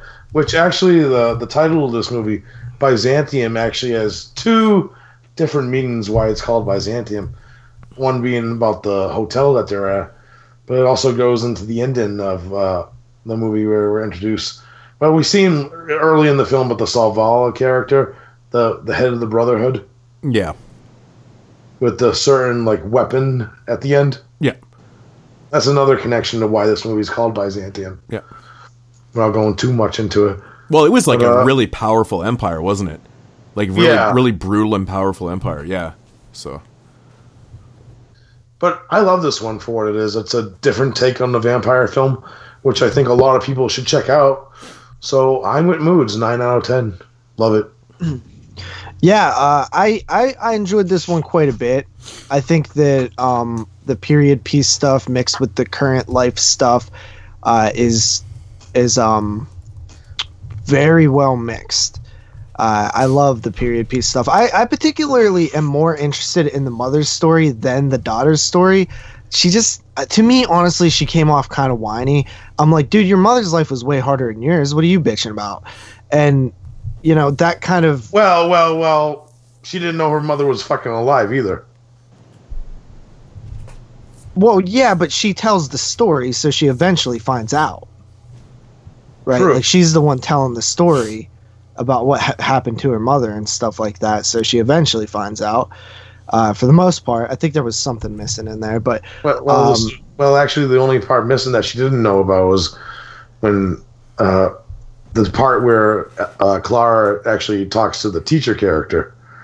yeah, That's the Yeah. only part of the story that Eleanor didn't know. yeah, but but her mother saved her life, you know, and her mother, you know, tried to give her a better life at first, you know. and so I think that the girl was a, quite a quite a like ungrateful person. Um, so I like the mother more. That, that doesn't hurt my enjoyment of the movie just because I like one character over the other. But I felt like that the movie kind of tried to make her a little sympathetic too, but it just didn't quite work for me. Um, it's still very solid. Uh, I wasn't crazy about the way that the mountain did the stuff. It didn't even look good. Is is ano- like if it would have looked good, maybe I would have accepted it, but it didn't even look good. Um, and that's probably my biggest negative. Other than that, I think this is a really good modern vampire film. Uh, good vampire film in general. Uh, definitely one of the better modern ones that I've ever seen. But I think that there are a lot of damn good vampire films. Like I'm, I'm actually a pretty big fan of a lot of the vampire movies. Uh, I'm coming in at eight out of ten on this one. Q. Cool. Good stuff. Good stuff. Also, it makes me want like uh, when we do our 76 show, like I'm almost hoping we pull one of those like 2000, you know, 5 to like 2012 years cuz like there's so many good movies in those years. I've been watching a ton of good ones lately from like 2010 and 12. 2010 and 12 great years. And the fucking prep for those ones is going to be a little heightened, you know, compared to like 76 and shit, right? yeah, right. A lot more. I mean, every year, ev you know, the higher the year goes, man, the more films. Like, Unless you're in the 90s. unless It's you're- actually less than the 80s. yeah, the, ni- the 90s was a disaster.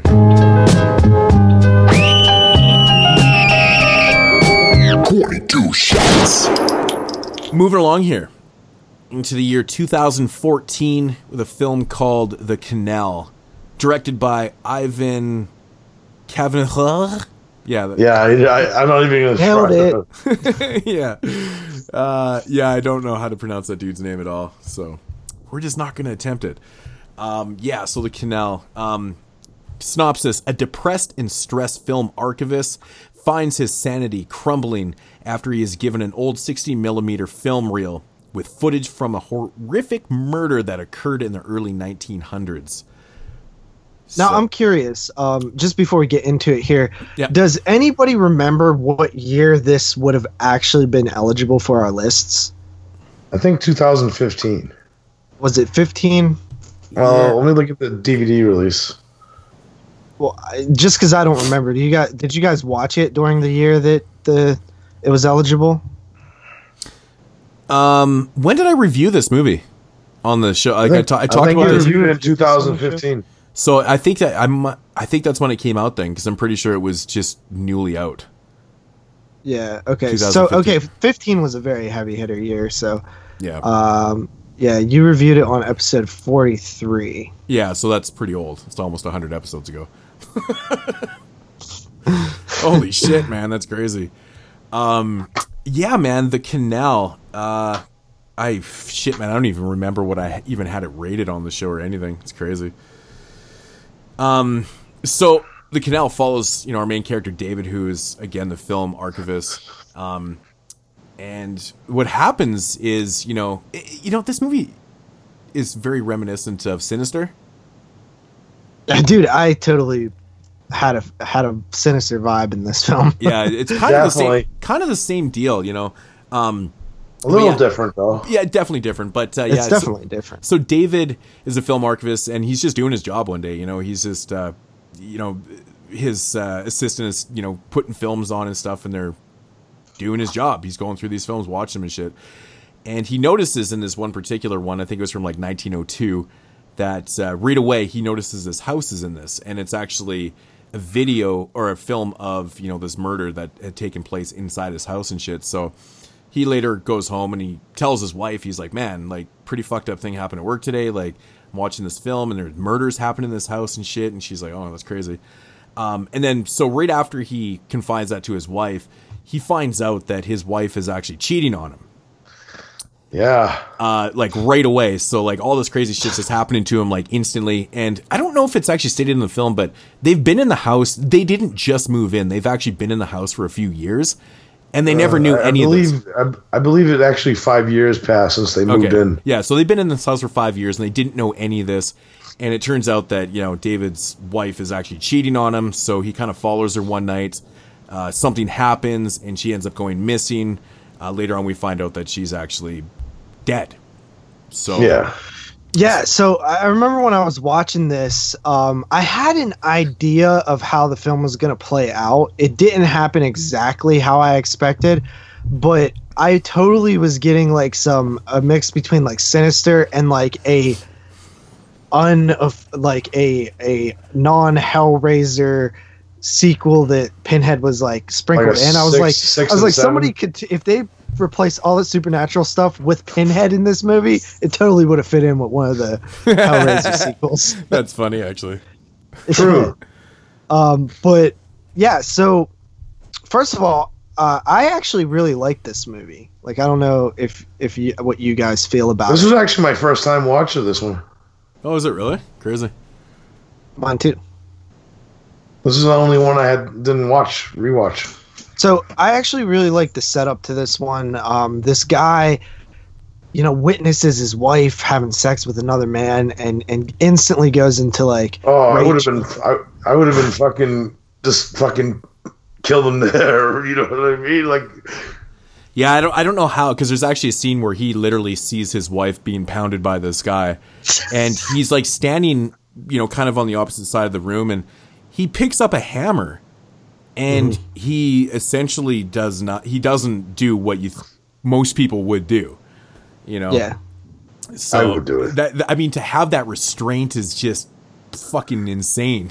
You know? Well, I, it, it's funny because like, I think that you get a different perspective from different people. Because like me, you know, not being in a serious relationship, mm-hmm. like I think it would be kind of like not a big deal to not kill somebody when you see that. but that's just me because like I don't have those feelings that some of you guys that are in long term relationships have. But to me, I'm like. I'm Yeah. like, yeah, definitely don't kill him, dude. like, I wouldn't do that if I were you. yeah, You see, I would, man, because like I've been with my uh, wife 'cause- since 2004. You know, it's been 14 fucking years, and if something was going, I'd be, that's it. You know, plus, plus, plus when plus when you have a son involved, it gets even worse because yeah, because then it gets fucking dirty on that end too. Yeah, see, I just like just as me, I'm like I value my life and like I don't care. I, like whatever, do your thing. I'm I'm gonna go. I, I'm better than this. Like I'll find somebody cooler than you. but that's just me. And I you think, know, so but I like, think that actually builds into his character too because he does restrain himself. yeah, yeah. and and I loved I, this. One of my favorite things in these type of movies is when a detective shows up and believes that the char- the lead character has killed the the wife. and they're trying to like not do anything and and it's it's awesome because this guy does have a secret that he's withholding from them so he is technically lying to them Yeah. which adds like another level to this thing because it's like well i can't tell them this because then they're going to even suspect me more so i can't tell them the truth Yeah, he can't because he was them. there that night but he didn't That's what he Yeah. can't. T- he can't tell the cop that he actually saw them because that just Yeah. makes him prime suspect number one. But yeah, I, I love that too. That that the cop right away is making him prime yeah, suspect number one. There's actually a great line of dialogue because the cop tells him that the wife was cheating on him, so he has to play it like he didn't know, and then he's Yeah, the cop yeah. asks, "Hey, did you kill your wife?" And he's like, "Hey, di- are you asking the other guy if if he killed her?" And he's like, "Yeah, well, he has a sound tight alibi," and and he's like, "The reason that we always ask the husband is because." It's always the husband. It- well, I and I was like, "Oh shit!" that's actually Yeah, true re- though, man. That's actually It true. is. So It is often the I- husband. yeah, Yeah, I, re- I really enjoy the detective character, even though he's not really in the film. But when he is, it's uh, actually the actor is uh, Steve Oram, who played uh, in Sightseers. That's the one film I know him from. Oh, ever see that? dude! When I was rewatching, I couldn't remember where I'd seen him from. Man, that movie Sightseers is fucking hilarious. He's Yeah, so he's- good in that movie, man. Like that movie. Oh, I think JP would even Yeah. appreciate. That's some dark ass fucking comedy right there. Yeah. it's brutal. It's good shit. Yeah. So Yeah, he was in the Dark Song. He was, that was the latest one that he was yeah, in. exactly. Yeah, I remembered him from that. Yeah, but yeah, yeah, Sightseers, he's the, only, he's the only actor that I recognize from. Yeah. Well, besides the the Claire character, the his uh, you know the, his coworker there, I recognize her from. I can't remember what I recognize her from, but she has that look. You know what I mean? yeah, yeah. So, th- this movie, I, at first, I was like, I really love the setup, and then once we started seeing like the supernatural part of the movie, I was like kind of turned off. Where I was like, I I don't really like where this is going. Well, But then it saved itself in the end, where I actually really like where it went. yeah. So I think this like, one the was super- kind of a roller coaster for me. This- This, like this is I a- was really into it, then I wasn't, then I really was again. this is it's an interesting film because it's one of those psychological films where you know you're you're it's either a supernatural film right we're actually dealing Or with it's like all- demons or it's it's all on him and he is the, we're actually seeing the you know his downfall right Yeah. so it's kind of it's this kind of one kind of does something different than both of those. yeah in the end like what what what you're what you're told at least how i took it is that it's almost you know without spoiling anything it's those things but not quite um so i thought that that was kind of a refreshing take on this type of psychological movie where it's either usually it's in their head or it's supernatural i thought it was a nice Yeah. little There's a lot of good scenes too that really kind of twist it up too, like the scene where he's watching the uh, um, the footage with his um, with his partner there.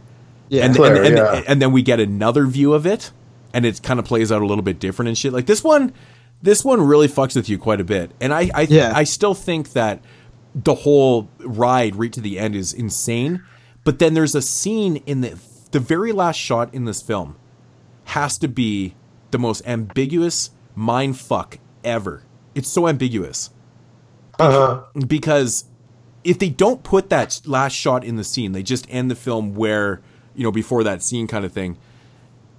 It's still ambiguous, I guess, in a, in a sense. But what do you make of the very last scene in this in this film? um i'm trying to think what the very is it the in the car It No, it's like it's, a af- door, it's, it's a back door, in it's back shutting. it's back in the house with the realtor. I'm trying to think. Oh, oh, yeah, yeah, yeah. Okay, I know what you're talking So about. I'm just saying, if the en- if the film is if it doesn't show that scene right there, the ending is still kind of ambiguous because there's really, I mean, it's open for interpretation essentially, but but you can go either way, right? You can probably interpret it to the point where okay, that's what happened, you know, it was this way. But when they, th- but you know, once you've made up your mind, they throw this little curveball in there, and what the fuck? Oh, this this movie definitively has a ending and what and what really happened. Like I can say that without I'm trying not to spoil it, but yeah, it this def, it's not up for interpretation this this movie. Uh, You don't think so? This ending. No, it's not. And there's a few reasons why that I can't really say because it it will yeah, this is spoil one the hell out of spoil. movie. But yeah, there's there's definitely a set ending and what happened and what's real and what's not and all that stuff falls in line um, with this film. Yeah, I mean, I, I mean, I still think it's open for interpretation a little bit. I think it's pretty ambiguous, to be honest. But uh, maybe you missed something that I might have caught or something like that. But um, we'd have to talk about that off air. But one thing that I want to point out is there there was a couple scenes at the end of this movie that actually scared me. I was like, "Holy shit!" Like this movie just got really creepy all of a sudden. And one of them involves a terrifying birthing stillborn scene yeah. Which I was just like, what the fuck? It's just the like crazy. black mud and shit. Like, yeah, yeah, dude. When he's then, he's in the water and he's having these visions of his fucking dead wife giving birth to his this like demon baby. Oh, like, dude, it was so disturbing. Yeah, like, that, that, that's they a, actually show the vagina and, and the baby coming out of it. I'm i know. Like, I yeah, oh, it's, it's totally out of left field too. Like it's totally because yeah. the movie's not like that up until that point at all. Yeah, I was like, holy hell! It's very like, this subtle. Shit got dark. It's very atmospheric, and it just kind of throws you this this scene. It's pretty crazy, actually. Yeah. And then there, and then the scene right before the car scene at the end, that was creepy as well. I'll tell you what, I came up an entire point in in the final act of this movie, and and the finals, the final like three scenes. Yeah, I think there's a lot of creepy scenes throughout this man. The one scene in this film that actually it, it still got to me again.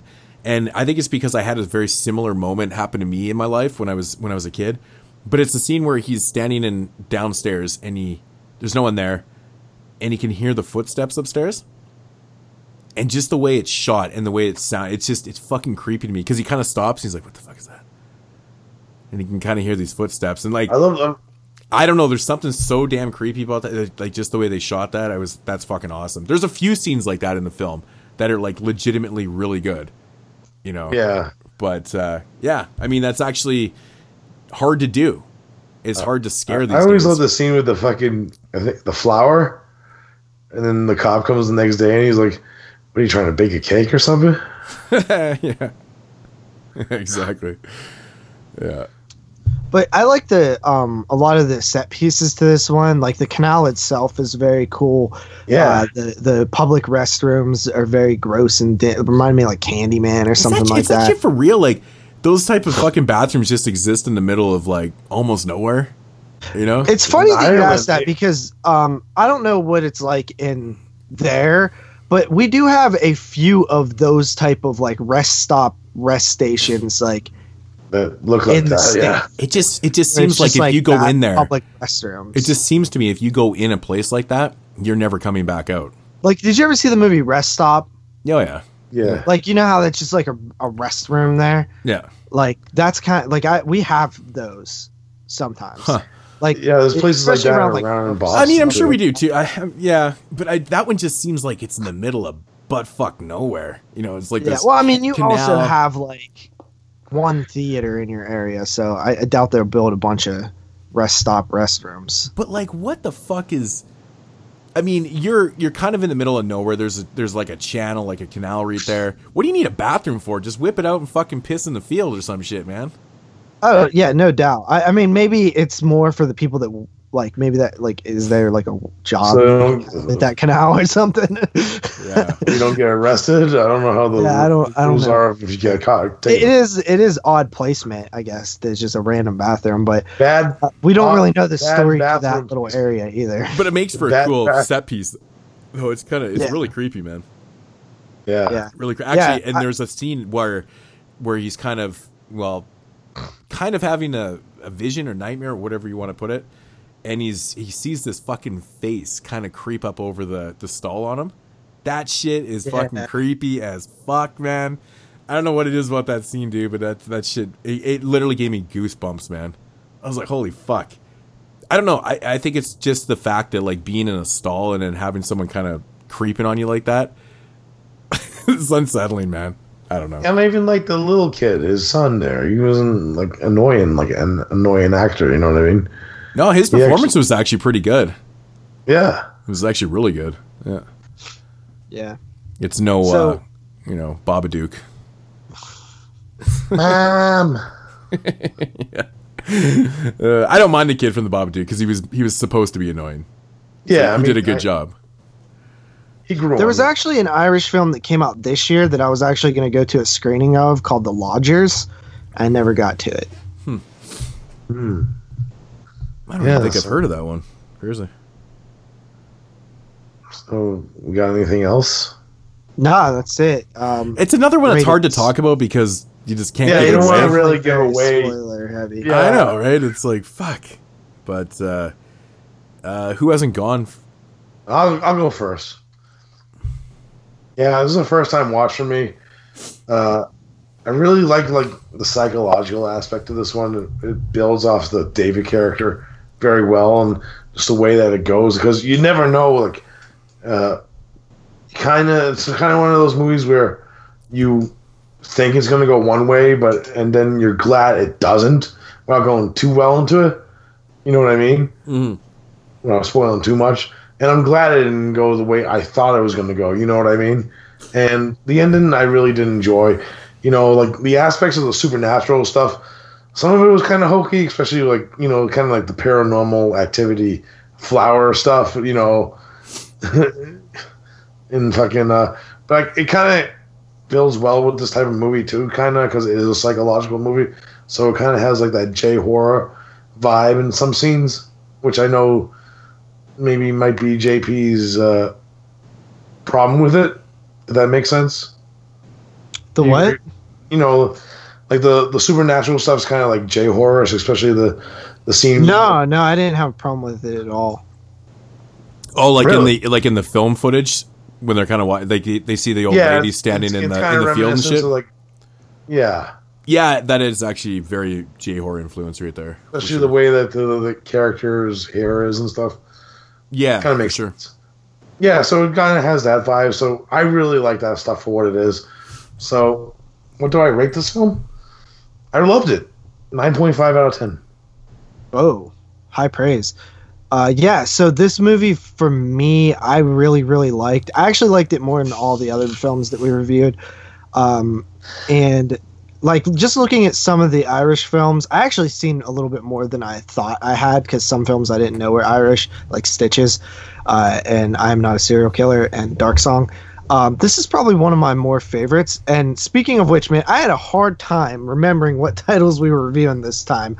Yeah, I, I I watched I I watched all three of them in from it's Sunday now, so from Saturday to Sunday, I watched all three of these. I kept thinking it was The Hallow. I kept thinking it was Citadel. Like all the titles, just like I thought the canal Oh. was doing Citadel. For some reason, I still feel like we were doing Citadel. Like I swear to God, somebody said Citadel at one point. um, but it but it also hurts because I think moods when we initially came up with the concept for this, we were just gonna do we were gonna pick the other two films, and I think he had mentioned a couple, so that's why it kind of stuck in my memory. Yeah, Yeah, but um, the only one I didn't need help with was Byzantium because I, I knew that I knew that one we were doing. But let us praise the good one. Anyway, I- I'm sure we could do a couple more volumes of this for sure because. Yeah, like, there's- oh, oh hell! there's a Killing lot- of a sacred deer. Plus, there seems to be like one maybe coming out every year. So Yeah, Yeah. dude, like Grabbers, The Hallow, fucking uh, Let Us Pray. There's been a lot of good ones recently, man. Uh, from the Yeah, Dark, fact, fr- the from the Dark was really one- good. The only two that I've seen that I wasn't crazy about is Rawhead Rex and Shrooms. Shrooms grew on me. It took me like a second watch. I See, loved, it I loved grew Shroom the first time I me. watched I liked it. it. the first time I seen it, and I haven't liked it the other two times I've seen it. I I've, haven't watched it in years. It's been so long. yeah. Anyway, uh, I I'm coming in high on this one because I really did like it. Uh, not as high as Derek, but um, I came. I was at about a seven point five, and then by the end, I was like, oh, I got to give it credit for those couple things in the end because they were awesome, especially the the car scene. like yes, um, I'm gonna give it an eight point five out of ten. Yeah, the car Nice. scene is um, probably something you didn't see coming. Oh, it. I know. Uh, I love this movie, man. I, I, it's probably one of the only films of recent memory to actually m- creep me out a few times. Like, legitimately, like, oh fuck, man. Like, I don't know. I watched this movie super late too. Maybe that helped. I don't know. Yeah, that helped me too. Like it was like it was I I did as well. Yeah, man, it was it's fucking it does it, man. It's it's a good film. It's very very atmospheric. It's shot well. I love the locations. Every, the the whole structure of this film is just fantastic to me. I think it's got great pacing to it. It's in, it's intriguing, you know, because it's like a mind fuck, psychological. I think it's really great, man, all the way around. Um, nine out of ten. I'm coming in at nine. Sweet. I, So, wow, yeah, I'm actually surprised I came in the lowest because I thought I loved this movie. And moods, in fact, uh, you came up many points from your first watch. Yeah. Because your first watch was a 7.5, I think. Damn, really? Yeah. That's crazy. Yeah, this Hey, I didn't give it. I didn't give it a ten, so I'm getting better at reviewing movies. You know, I, I really enjoyed this one. Yeah, you gave it a 7.5 on episode 43, which was almost 100 e- episodes ago. So, I, I- I mean, second second watch is definitely help. But I'll tell you right Yeah, now, if this was, if I had seen this for 2014 or 2015, debatable what which year it came out, uh, it most likely would have made my list on both years. So that's saying something. Um, and just looking at the lists in general, they would be completely reworked right now. My feelings have changed a lot on some of these films. Yeah, that happens with rewatches, man. You know.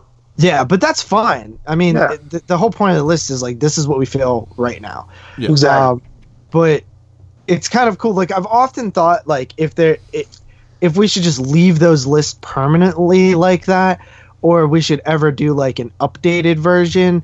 I don't know. I'm still kind of torn on the idea. I kind of Maybe like in a few more years. You know what I mean? yeah.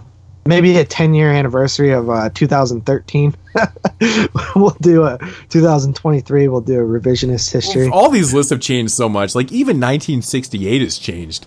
You know, I've seen Oh, a yeah, couple films even from 1968 then. has changed for me. Yeah, pretty much. I think every list here has changed uh, in some form or another. Like I know for a fact, 2002, I most definitely would have had Dahmer at like my number. Actually, you know what? Frailty wouldn't even be on there because that's a 2001 film, and it was everybody's number two and my number one, and it wouldn't shouldn't even count. Yeah, that that was But- very very seldomly do we fuck up with shit like that. We've only fucked up twice. Yeah, It. I mean, and, uh, 131. Ep- yeah, it's pretty rare. But Definitely yeah, rare. so uh, but to that the, the canal is really good. I definitely recommend checking out if you haven't. Uh, all three of these films are very solid, very very solid Irish films. Uh, all three of these films I would put in my collection. I do own a handful of Irish films, but I don't own any of these. I'm gonna pick them up when I get a chance, uh, if as long as they're not out of print or expensive or anything like that. But uh, yeah, I mean, this was a fun show. I'm glad we did it. Uh, and I definitely think that next year around this time we could do a volume two Definitely. Yep, sounds but good it to does me, man. seem like it, it seems like this month we barely ever do a show for say, like during i was looking at the history This is like, the actually throwback thursday actually, thing This is, this is actually funny because this is actually kind of my brainchild because it was I run ran this idea of I was I was thinking the moods like guys never do anything for St. Patty's Day. no we never have and we've we've had shows planned like we had uh yeah, shit came up fir- one year. we, yeah, we had leprechaun origins planned two different times Yeah. to cover that. Uh, and then we were thinking about doing red clover once. And i know for a fact that that two, at least two years in a row we didn't do a show on st patrick's day. Yeah like so like they, they would post the week of st patrick's day. That's fucking crazy. yeah. So this is really in in our what five year run of the show It's another ne- it's another neglected uh, holiday though. There's not that many St. Patty's like based horror films. Well, besides Muck, but that sucked. You know, it's it's really it's really kind of strange that there isn't more. You think it's it's like Valentine's Day. Like, how in the fuck is there not more films based on Valentine's Day? It's like a perfect day. i know i'm I, i'm actually shocked I know there's it, not. it's crazy, man. I mean, we have hundreds of you know Christmas horror, Halloween, of course, but these other smaller holidays are totally neglected. Yeah, you never know. actually you know what dude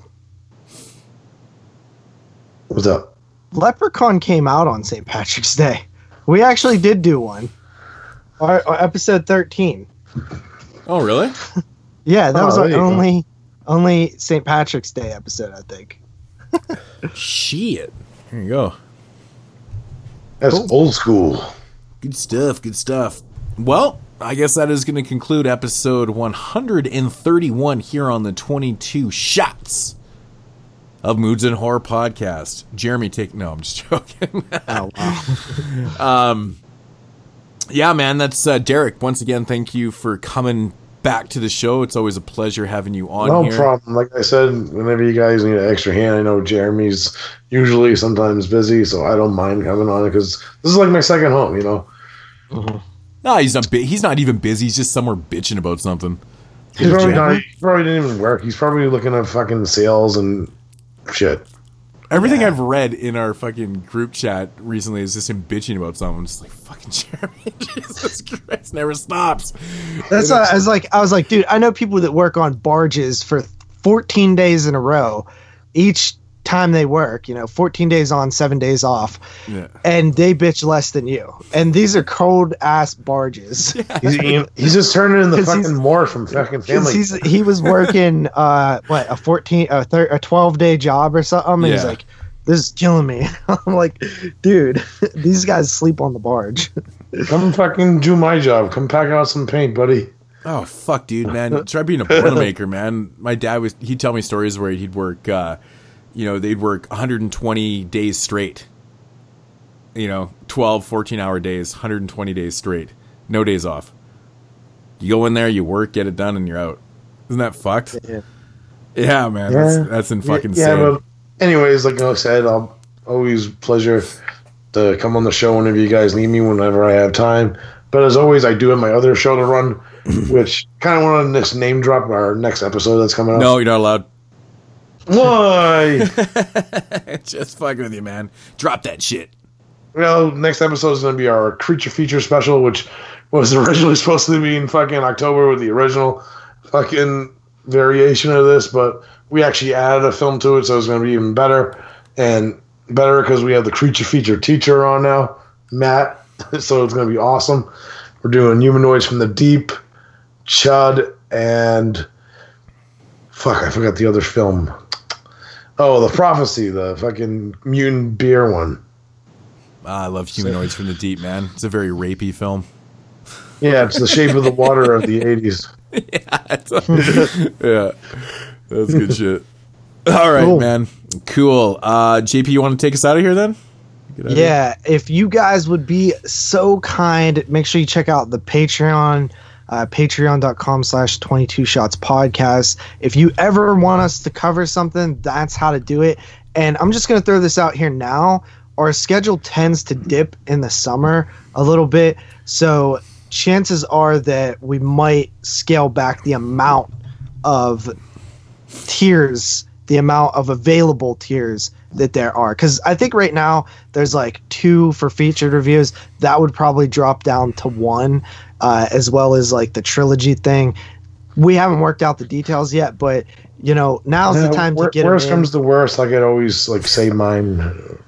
well we wouldn't we wouldn't want people to pay for stuff that we're not going to deliver in a timely manner so we would just change it and and lower the amount because we'd probably be doing less shows uh, but yeah so just keep that in mind that you know n- now's our prime season well not our prime season that's usually octoberish area but right now we have a lot of free reign on what we want to do. So um, keep that in mind that it's probably going to change in the future. So if you have something you really want us to cover like the carrie franchise Stephen King Carrie. um, I was actually very happy that Stepfather won in that poll because I didn't want to do the Reanimator trilogy. I didn't even yet. realize that poll was for an actual episode. Yeah, that's I had no idea 'cause- because I actually even voted. I didn't realize.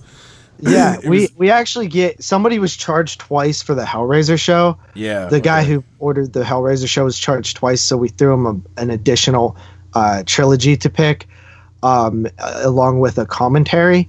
Just because I felt so bad because it was like you know that's that's a lot of money to just take again, you know. Yeah. And uh, even though like it wasn't us who did that, like he had to have you. You're, if you don't want it charged again, you have to change your Patreon thing. Yeah.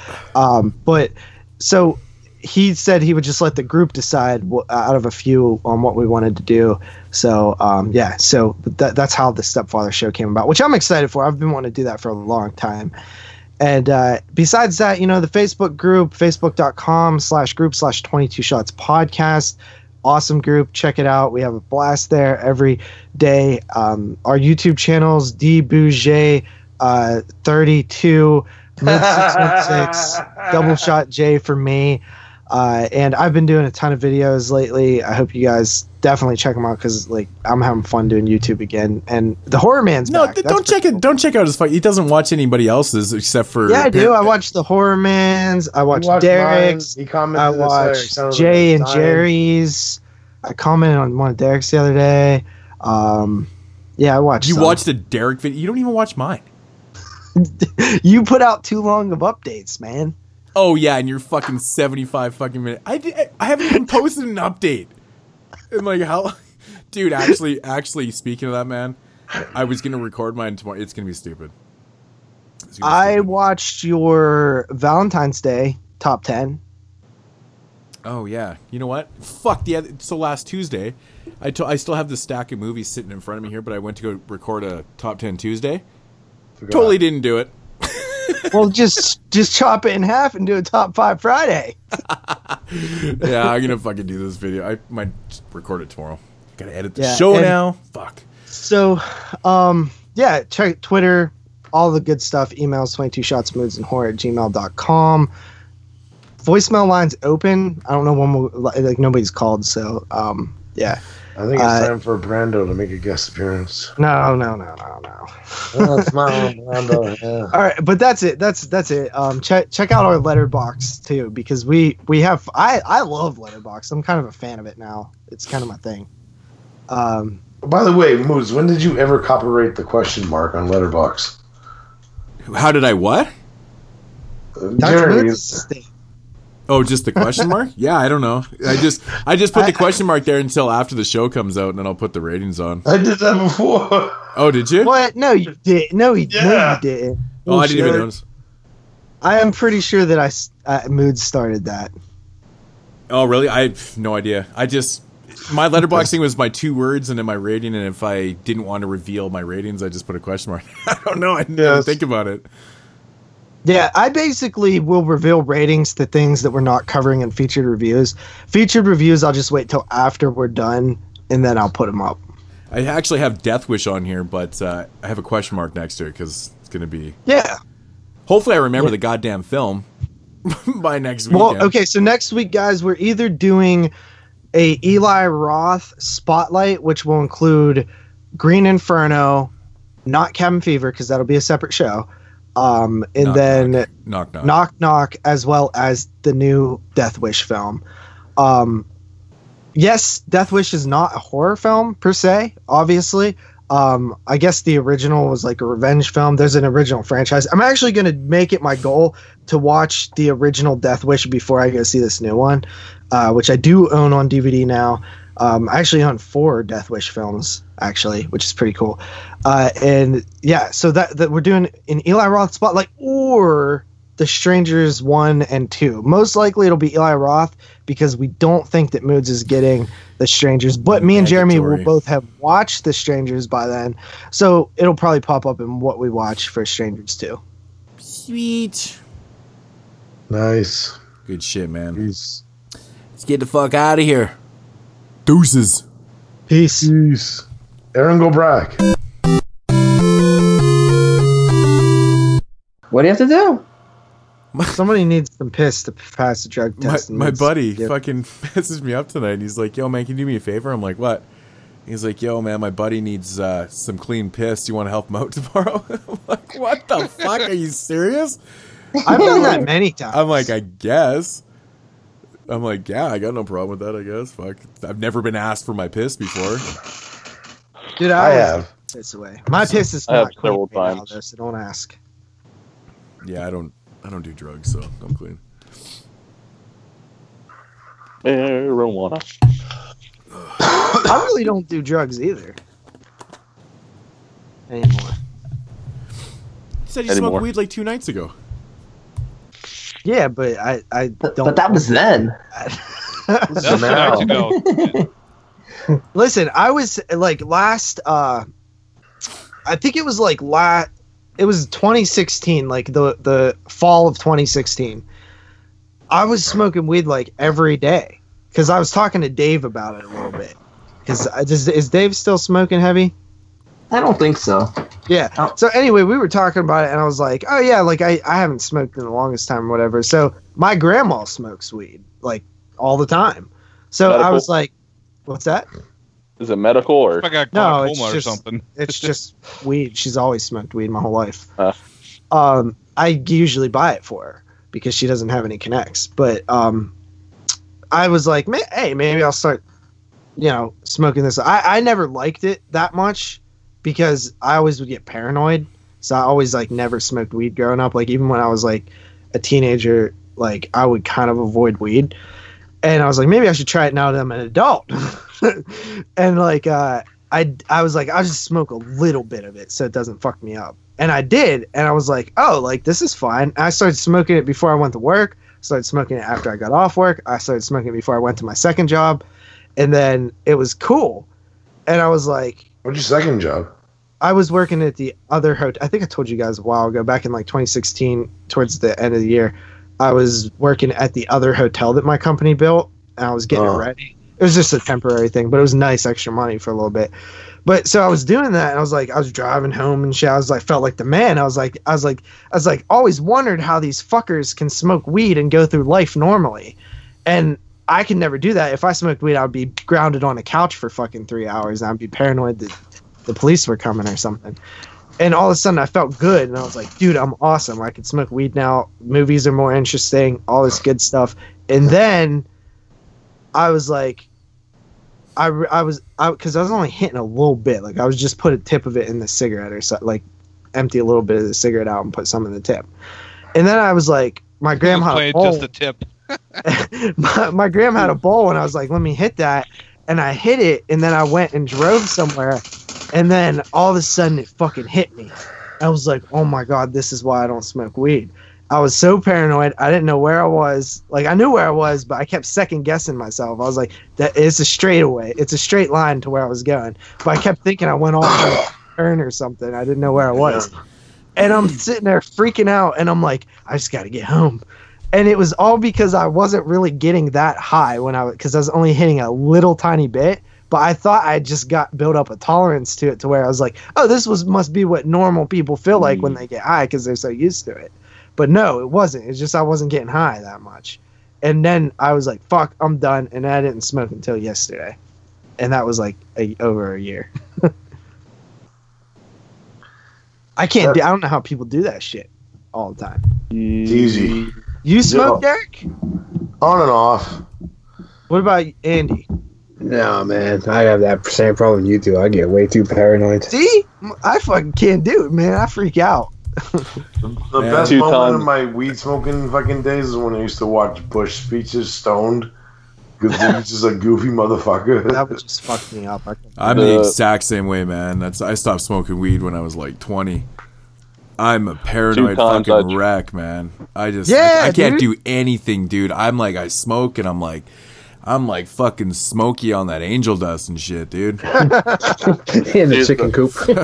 yeah, man. Yeah. that- that's me right The there. two times I tried it, the two times I tried it, it made my anxiety like way worse. Like I ended up in the corner crying. oh my god, dude. Fuck. You're killing me over here. I never, I Like, never I smoked smoked anything in my life, so I wouldn't know. Brandon? What's that, Zach? I don't You're smoke. killing me over here. Fucking Sam, stop it.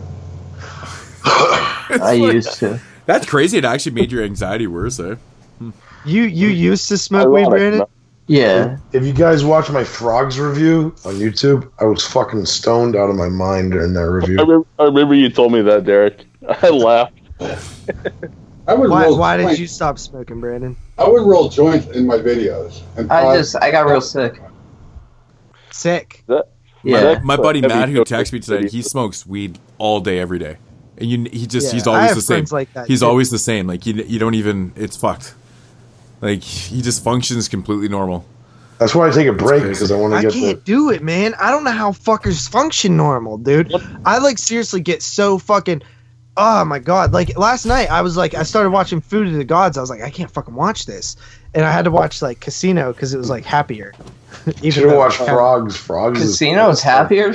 you Jew. I, I don't know. Yeah, not happier. really, but it was You like Jew motherfucker, you. I started thinking of like, I don't know, like it's fucking weird, man. It's like it's funny sometimes. Hmm. You're thinking fucking Joe? You made me fucking take your eye Joe out. that Pesci mother- makes me laugh. That, I What guess am I- that's what. It is.